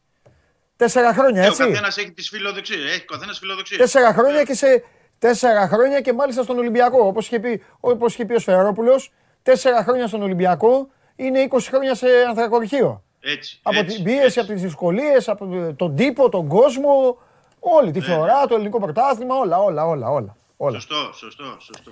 Μάλιστα. Οπότε θα πρέπει να περιμένουμε να δούμε τι θα γίνει και με αυτό. Ναι. Ε, Ολυμπιακό δεν θα. Δεν, ε, ξέρεις, δεν χρειάζεται να πούμε πράγματα ούτε για το Σισε. Μμμ. Έχει μαλλιάσει η γλώσσα μας εδώ, έτσι έχουμε πει ε, τέτοιο. Και φυσικά τίποτα για το Ρόνι Λόπες, κουβέντα. Απλά θέλω λίγο, να- επειδή έχουν αρχίσει τώρα να καταλαβαίνουν λίγο οι φίλοι μας τι είναι ο Ρόνι Λόπες.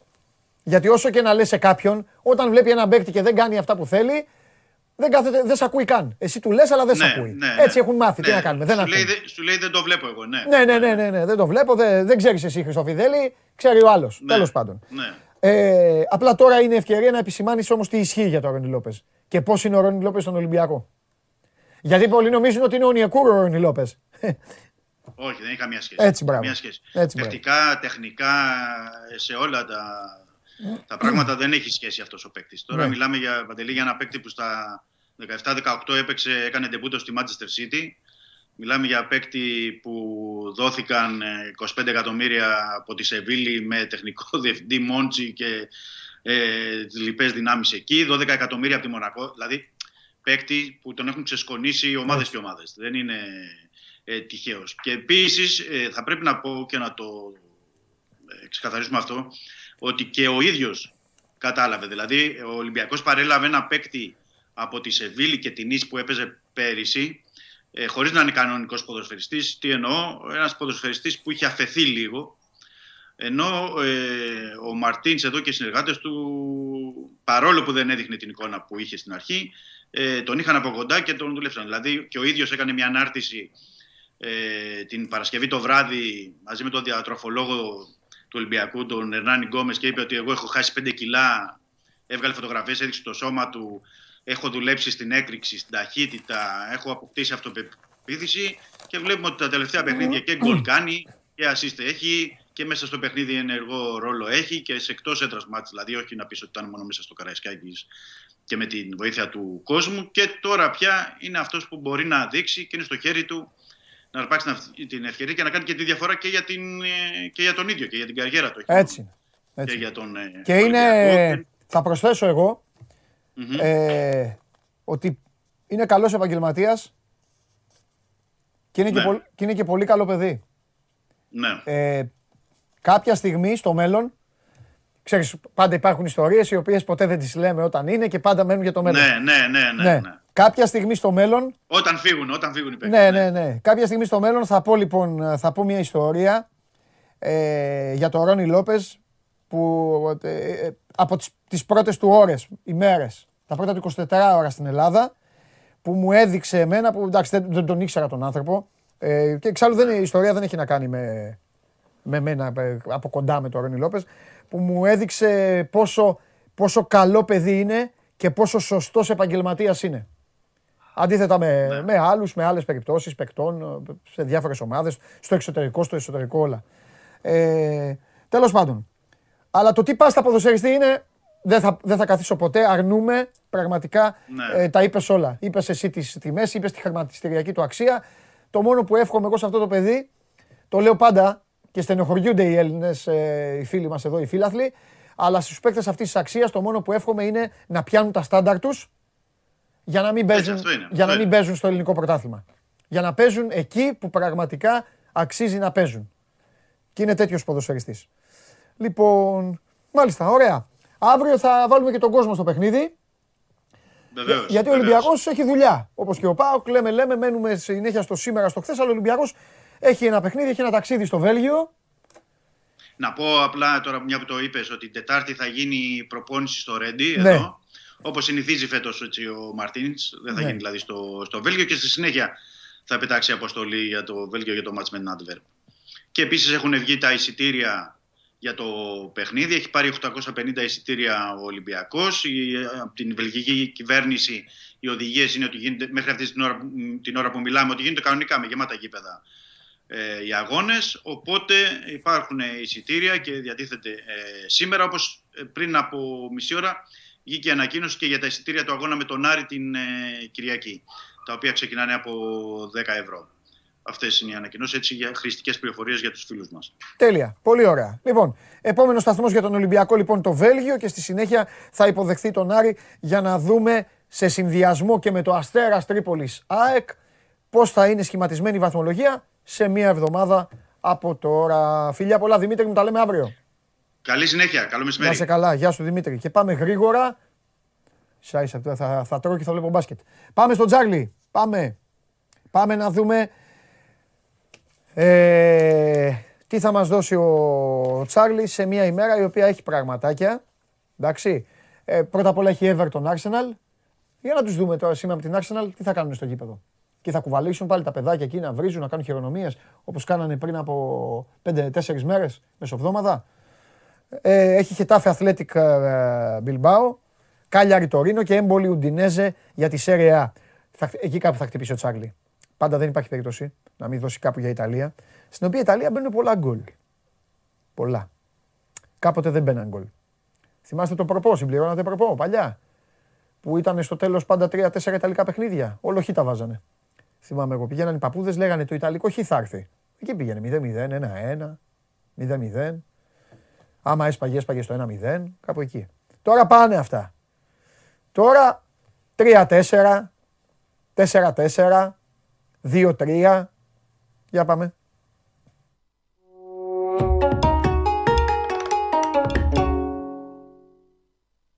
Καλά δεν Τι λέω. είναι; Καλά δεν λέω. Πολύ καλά λες. Θυμάστε, τα τρία τελευταία ματσάκια ήταν πάντα, πάντα ήταν Ιταλικά. Πηγαίνανε οι Ιταλικά, παππούδες, ναι, ναι. χ βάζανε, χ, εκεί. Πιάνανε, ντεκάρι λέει, θα πιάσω ντεκάρι. Θα, με, με- με μία διπλή. Πού θα τη βάλεις τη διπλή, στη Β' Εθνική. Θυμάσαι ήταν τα μάτσα από κάτω η Β' Εθνική, Είχα, δεν την ξέραν τη Β' Εθνική και βάζανε.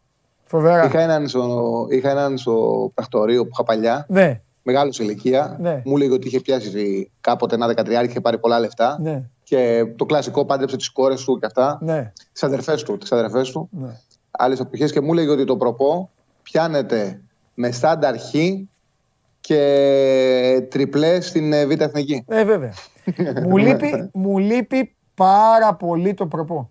Μου λείπει, πα- μου Ναι. λείπει ακόμα και το καρμπόν που μαύριζαν τα χέρια μας, που ήταν τρία. Ναι, ναι, ναι. Μου λείπουν. Τώρα κάποιοι, κάποιοι μπορεί να λένε τι λένε αυτοί από αυτούς που μας βλέπουν. Αλλά μου λείπει, δεν, και ποτέ δεν κατάλαβα γιατί ρε γαμότο μας το πήραν από τη ζωή. Εντάξει, παίζουμε στοιχήμα, εντάξει, α- άσε μας το προπό, μωρέ. Να συμπληρώνουμε γιατί και να ξέρεις, πηγαίνουμε.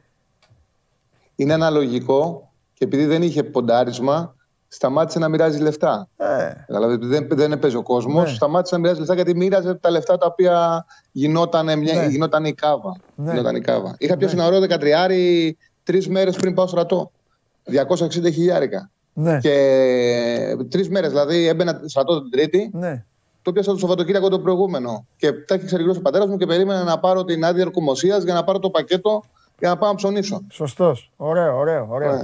Ή που πιάναμε κάτι δε- 13 πιάναμε και λέγαμε πω, πω δεν δεν θα μοιράσει τίποτα, δεν θα έχει τίποτα. Ξέρεις, βγαίναν εύκολα μάτς. ναι, ναι, ναι, βγαίναν ναι. εύκολα μάτς. Τέλος πάντων. Τέλος πάντων. Για δώσε τίποτα. Λοιπόν, Έλα, Ιταλία θα Καταρχάς χτυπήσεις, να το πούμε- ξέρω, φαίνεται, φαίνεται στο βλέμμα σου. να πούμε ότι κάναμε δεύτερο συνεχόμενο Σαββατοκύριακο, που κάναμε 3 στα 3 Σάββατο και 3 στα 3 Κυριακή. Έχασα τα, μόνο τα δύο στην ε, Super League που έδωσα. 3 στα 3 κάναμε το Σάββατο στα Ευρωπαϊκά και 3 στα 3 στην Κυριακή, δεύτερο συνεχόμενο Σαββατοκύριακο. Είμαστε σε καλή κατάσταση. Λοιπόν, πάμε. Έχει, Τρομερός. Λοιπόν, ε, σήμερα, όπως είπες, έχει τέσσερα παιχνίδια. Εντάξει, τα οποία όλα δύσκολα είναι. Δηλαδή, οριακά ψάχνεις τώρα να βρεις αποτελέσματα, να βγάλεις Εντάξει, αποτελέσματα. λίγο, λίγο, για- λίγο για την πλάκα. Ναι, για, για, το, για το ενδιαφέρον. Άντε, Λοιπόν, να πω πάνω κάτι. αυτή τη- Θα πω κάτι, Ελεηνό. Ναι. Θα, του τα, θα, θα το πω στο, θα πω στον Τσάρλι. Επειδή Πες. δεν ήθελα να πέσουν οι αποδόσεις, μόνο και μόνο Ναι. για την πλάκα, εντελώς για την πλάκα, έχω παίξει σήμερα τέσσερα ματσάκια. Ε, τρία από αυτά, σίγουρα την Everton, ε, σίγουρα το Κάλιαρη Τωρίνο, το Χετάφε Athletic και το Λαμία Γιάννενα. Γιατί το Λαμία Γιάννενα, επειδή τα Γιάννενα δεν τρώνε γκολ, το έχει, είναι πολύ Ναι. ψηλά η απόδοση. Λοιπόν, και τα τέσσερα, over 1,5. Τίποτα άλλο δεν έχω κάνει. Αυτό έχω κάνει. Ε, καλά. Αυτό έχω κάνει. Λέω δεν πειράζει. Ε, Δεν κάτσε να τα δεις. Άμα μπουν Δεν δύο κάτσε να γκολάκια, τα λέω μπήκανε. Άμα δεν μπουν, κουβάς. Αυτό. Λοιπόν, πάμε στο Χετάφε, στο Χετάφε Μπιλμπάο. Ναι. Η Χετάφε με τον ε, Κίκε Φλόρης έχει βελτιωθεί πάρα πολύ. Ναι. Ε, τους έδωσε, έδωσε την ομάδα ο Μίτσελ με ένα βαθμό στους 8, στα 8 παιχνίδια. Τώρα με τον Κίκε Φλόρες έχουν αρχίσει και παίρνουν αποτελέσματα. Μμμ. Βέβαια παρόλα αυτά βρίσκεται 4 βαθμούς ακόμα πάνω από την, ε, κάτω από την επικίνδυνη ζώνη. Ναι. Ε, Με την Bilbao έχει καλή παράδοση. Δηλαδή στα τελευταία 4 εντός δεν έχει χάσει. Έχει ένα 3-0 ρεκόρ και επίσης ανεξαρτήτου έδρας μέσα έξω. Στα τελευταία 7 έχει χάσει μόνο ένα παιχνίδι. Έχει 2-4-1 ρεκόρ. Η Bilbao είχε ένα κακό φεγγάρι, είναι 6 παιχνίδια χωρίς νίκη. ναι. Είχε ένα εύκολο πρόγραμμα ε, που δεν το αξιοποίησε. Δηλαδή έχασε τόσο έδρας την Κάντιθ 1-0. Έφερε ισοπαλία στη Λεβάντε 0-0. Έπαιξε μέσα 2-2 με τη Γρανάδα. Η αλήθεια είναι ότι η μεσοβδόμαδα στο Περναμπέου ήταν καλή Μμμ. που έχασε ένα 0. Όμως αυτά τα μάτια που παίζει χωρίς μπάλα πίσω και θέλει χώρους που ταιριάζουν, επειδή έχει γρήγορους μεσοεπιθετικού ποδοσφαιριστές και τον ε, Μουνιαΐν και τον Ινιάκη Ινιάκη Williams Williams. και τον, ε, και τον αδερφό του. Ε, τη ταιριάζουν αυτά τα μάτια. Πάλι θα πρέπει να κερδίσει τη Χετάφη, θα πρέπει να πάρει την μπάλα και νομίζω ότι η Χετάφη αποτέλεσμα θα πάρει και είναι και μια ομάδα που δεν θα πέσει. Έκανε μια κακή επιλογή προπονητή στο ξεκίνημα με τον Μίτσελ. Έχει αρχίσει και βελτιώνεται με τον Κίκε Φλόρε. Ήδη έχει πάρει ε, αρκετούς βαθμούς. Έχει πάρει στα επόμενα παιχνίδια που δούλεψε 9 βαθμούς στα, στα 6 μάτς με τον Κίκε Φλόρε. Έχει πάρει η Χετάφε. Και το άσο χ δίνει, δίνεται στο 1,65 στο μέσο όρο των εταιριών.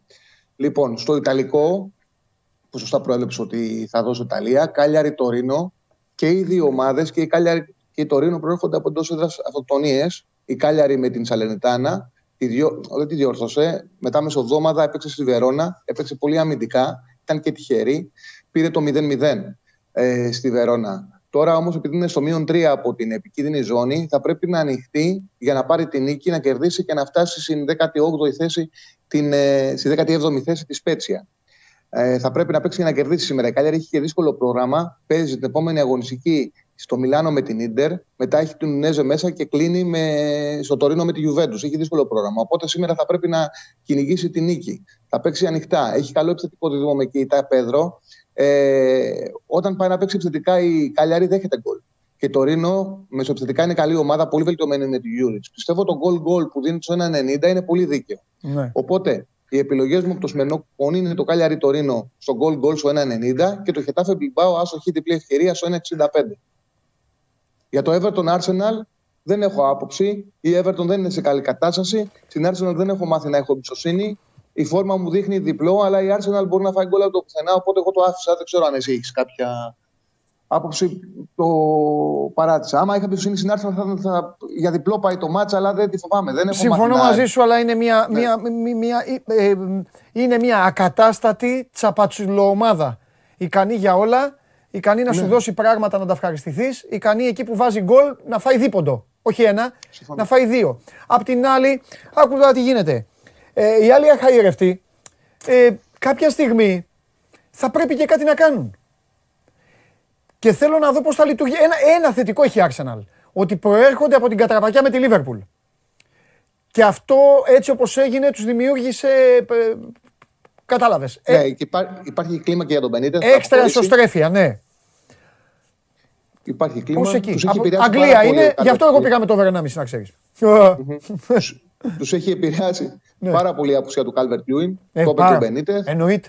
Ναι. Εννοείται. Είναι σημαντική Έπαιζε απουσία. αλλιώς ο Ρισάγλισον, τώρα ο Ρισάγλισον Ε, βέβαια. αισθάνεται ότι θέλει να τα κάνει όλα και μιλάμε και διαφορετική ομάδα από την περσινή ομάδα. Η περσινή ομάδα ε, ε, είχε, είχε άλλα πράγματα. Πιο πιεστική, πιο ποιοτική, με λίγο χάμες από εδώ. Ο Ρισάγλισον Ναι, ναι, ναι. πιστό στο πλάι. Ο Κάλβερτ Λίουιν, ό,τι του στέλνες, τσιμεντόλιθο του στέλνες, γκολ έβαζε. Την έβαζε μέσα, την έβαζε μέσα. Έτσι είναι όπως το λες. Για να δούμε. Ναι, δεν, δεν προσφέρεται. Δεν προσφέρεται για μένα αυτό το παιχνίδι. Ναι, ναι. Και το άφησα εκτός. Καθόλου. Απλά είναι Οπότε- υπέροχο, είναι πραγματικά ωραίο δώρο για όλους τους ποδοσφαιρομανείς.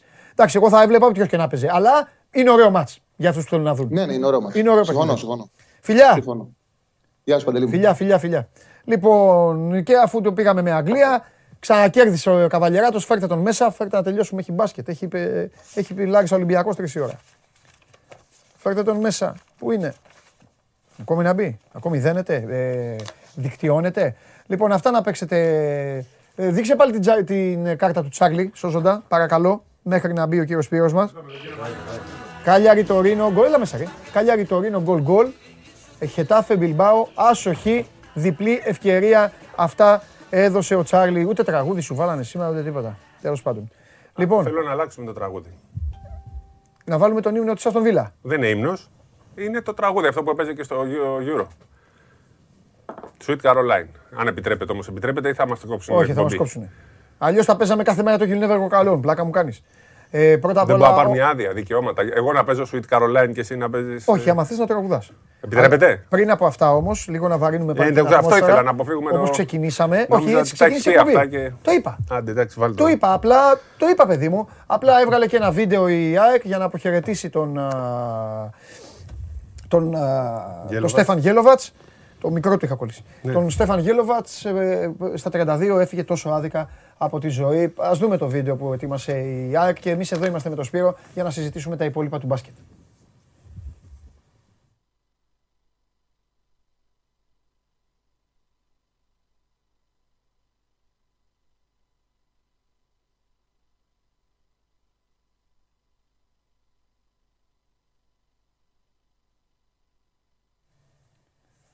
Να πούμε ότι είναι χωρίς ήχο το. Για να μην ε, ε, κάποιοι το βλέπουν πρώτη φορά, ε, δεν έχει ήχο το, το βίντεο.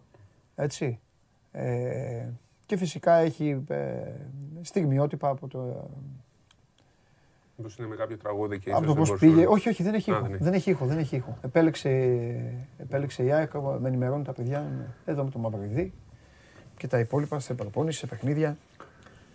Ε, Εξήγησε σε, στα Ισραηλινό site ο Δέδας, ο προπονητής της ΑΕΚ, ότι εμείς ήμασταν, ε, βλέπαμε βίντεο, έκανε ε, Ποδήλατο. ποδήλατο και είδε φασαρία και ε, κατάλαβαν ότι κάτι δεν πάει καλά. Τον, είχαν μια επικοινωνία στην αρχή μαζί του και μετά έφυγε για το νοσοκομείο και δεν μπορούσαν να τον δουν κιόλας. Ήταν λόγω του κορονοϊού, ξέρεις, είναι και δύσκολα στα νοσοκομεία.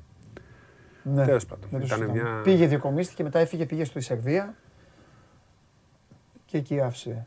Εντάξει, ναι, τελευταία επέλεξαν να φύγει εκεί. Ήταν, Ε, ναι, εντάξει, για να είναι και στην πατρίδα του. Λοιπόν, αυτό Ναι, είναι και το βάρινε βίντεο. την κατάσταση γιατί θα- Όχι, εντάξει. Τι να κάνουμε.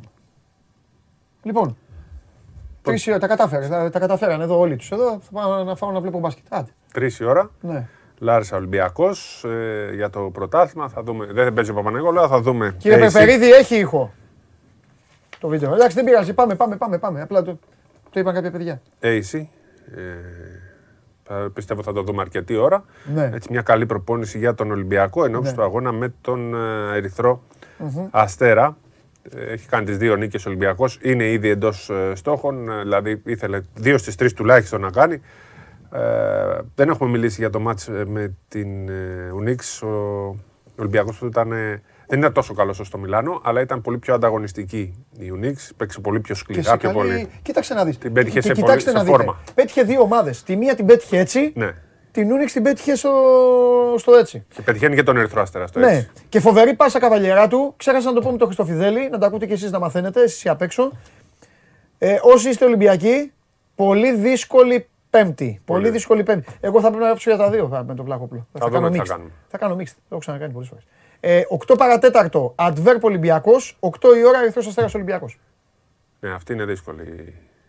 Πέμπτη εννοώ ε, από πλευράς Ναι. για τους οπαδούς που θα πρέπει να έχουν. Ε, εντάξει, Φοβερή ψηφοφορία θα βάλουμε την Πέμπτη για τους Ολυμπιακούς. Το έχω, έχω σκεφτεί. Φοβερή ψηφοφορία. Ποιος παίζει και κανένα βόλεϊ, τίποτα, κανένα πόλο. Α, με ναι. την Παρσελονέτα έπαιξαν ε, και τα δύο. Ναι.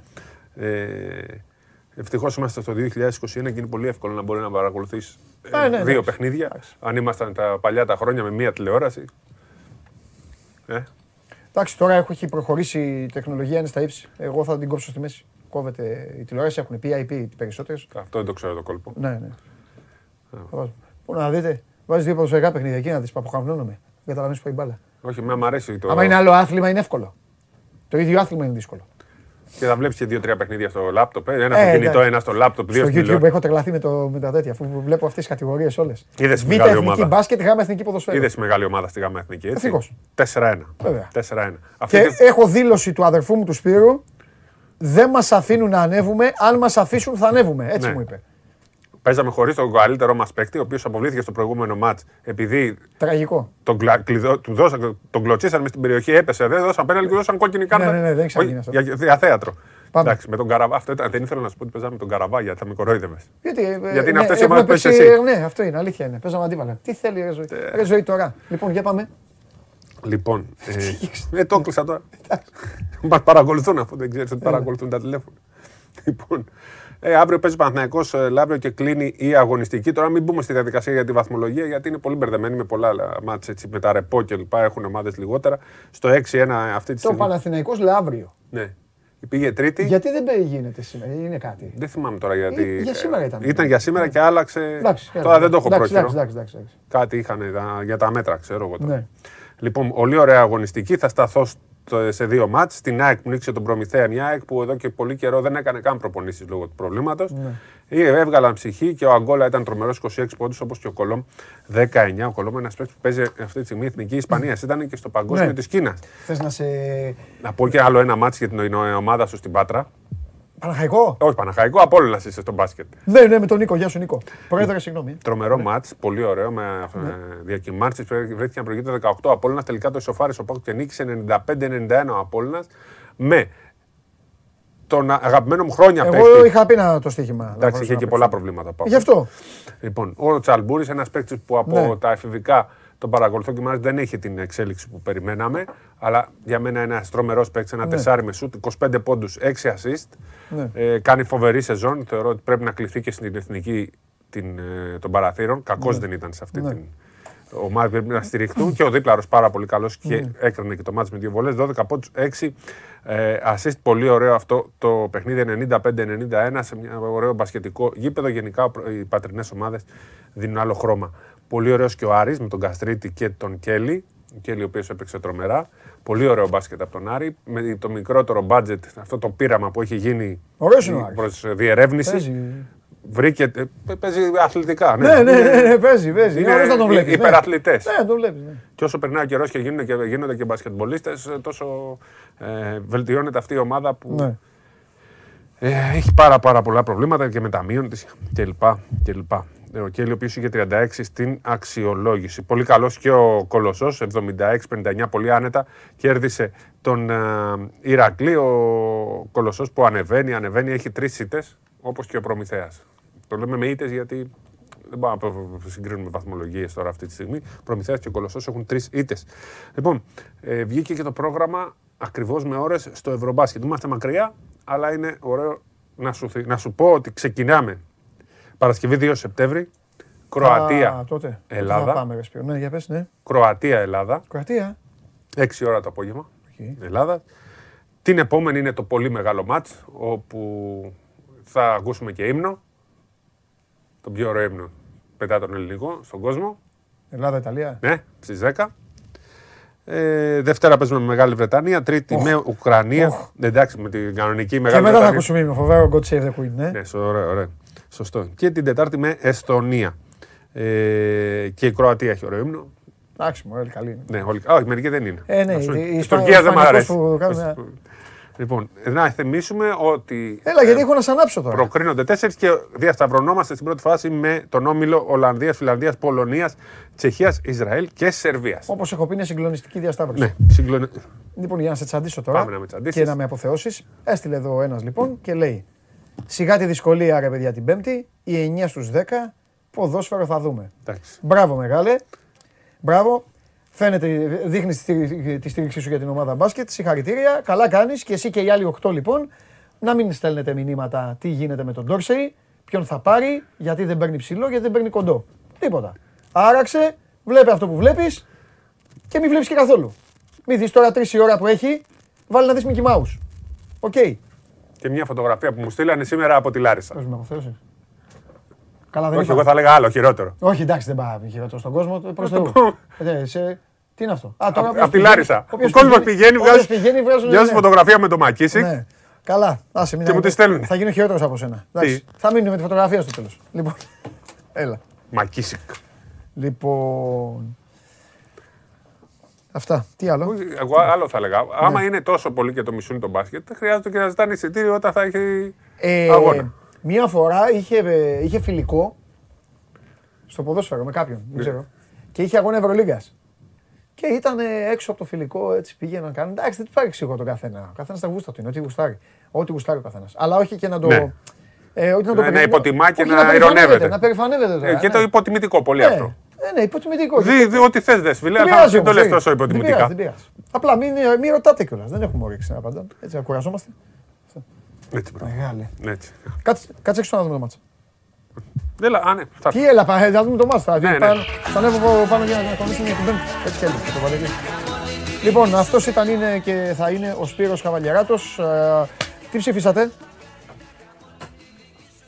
Τώρα που είπες για να ψηφίσουμε, ξεχάσαμε να ψηφίσουμε το βασικό θέμα. Συγχαρητήρια, ε. Συγχαρητήρια για την επιστροφή στη νίκη της Αστον Βίλα. Ναι. Και εδώ τελειώσατε. Αύριο, επειδή Τετάρτη δεν έχουμε εκπομπή, αύριο για την Πέμπτη θα σε περιλάβω. Για το τι άλλο θέμα δεν συζητήσαμε, επειδή είπες για ψηφοφορία. Ε, καλά, εντάξει, πήγαινε. Λοιπόν, λοιπόν, Σισε, 53,6, ε, 0,6 ή 5, 53,5. Βγάζει τα νούμερα, γιατί τα βγάζει έτσι. Τέλος πάντων, 24,4 ο Βράνιες, ο Εραμούσπε 17,5, 4,6 ο Φαμπιάνο. Αυτές είναι οι, ε, ε, η ψήφη σας. Ο γίγαντας μου απάντησε και το ξανάσβησε. Πήγα να δω. Έγραψε πώς με πε- πετσόκοψες έτσι ρε παντελή, αλλά μετά το πήρε πίσω. Θα το διορθώσει. Α, μου είχε στείλει για τον Οργή, ε, θα το φτιάξει, το ξανα, θα, το, θα το διορθώσει. Α, είναι φίλος μου, μου στείλει για τον Οργή, ε, μπράβο. Ναι, αλλά ε, έγραψες, ε, έγραψες κάτι που ήθελες, ε, ήθελες πετσόκομα. Λοιπόν, παιδιά, να περνάτε καλά, ό,τι και να κάνετε. Περάστε όμορφα τη Δευτέρα. Καταλαβαίνω ότι Δευτέρα είναι. Ποτέ, εμένα όταν ήμουν μικρός με πόναγαν τα πόδια μου κάθε Δευτέρα. Φανταστείτε τι εντολές έδινε ο εγκέφαλος στα πόδια. Όλα μου φταίγανε. Ε, περάστε όμορφα, περάστε καλά. Και αύριο στις 12 το μεσημέρι, εδώ ραντεβού στο κανάλι του Sport 24 στο YouTube ή όσοι ακούτε στο Spotify, όσοι ακούτε στο TuneIn, όσοι ακούτε οπουδήποτε. Μέχρι αύριο, Sport 24 συνέχεια, βαράτε εκεί για να δείτε όλα τα θέματα από την καλή και από την ανάποδη, μα πάνω απ' όλα με την αλήθεια. Έλα εδώ μεγάλε, έλα εδώ, πώς αποδράσαμε, πώς τη βγάλαμε καθαρή. Λοιπόν, και παίζουμε και στο Μιλάνο τώρα, Τετάρτη. Φιλιά πολλά, είμαι ο Παντελής Διαμαντόπουλος, το Show Must Go On Live έλαβε τέλος, αύριο στις 12 ξανά.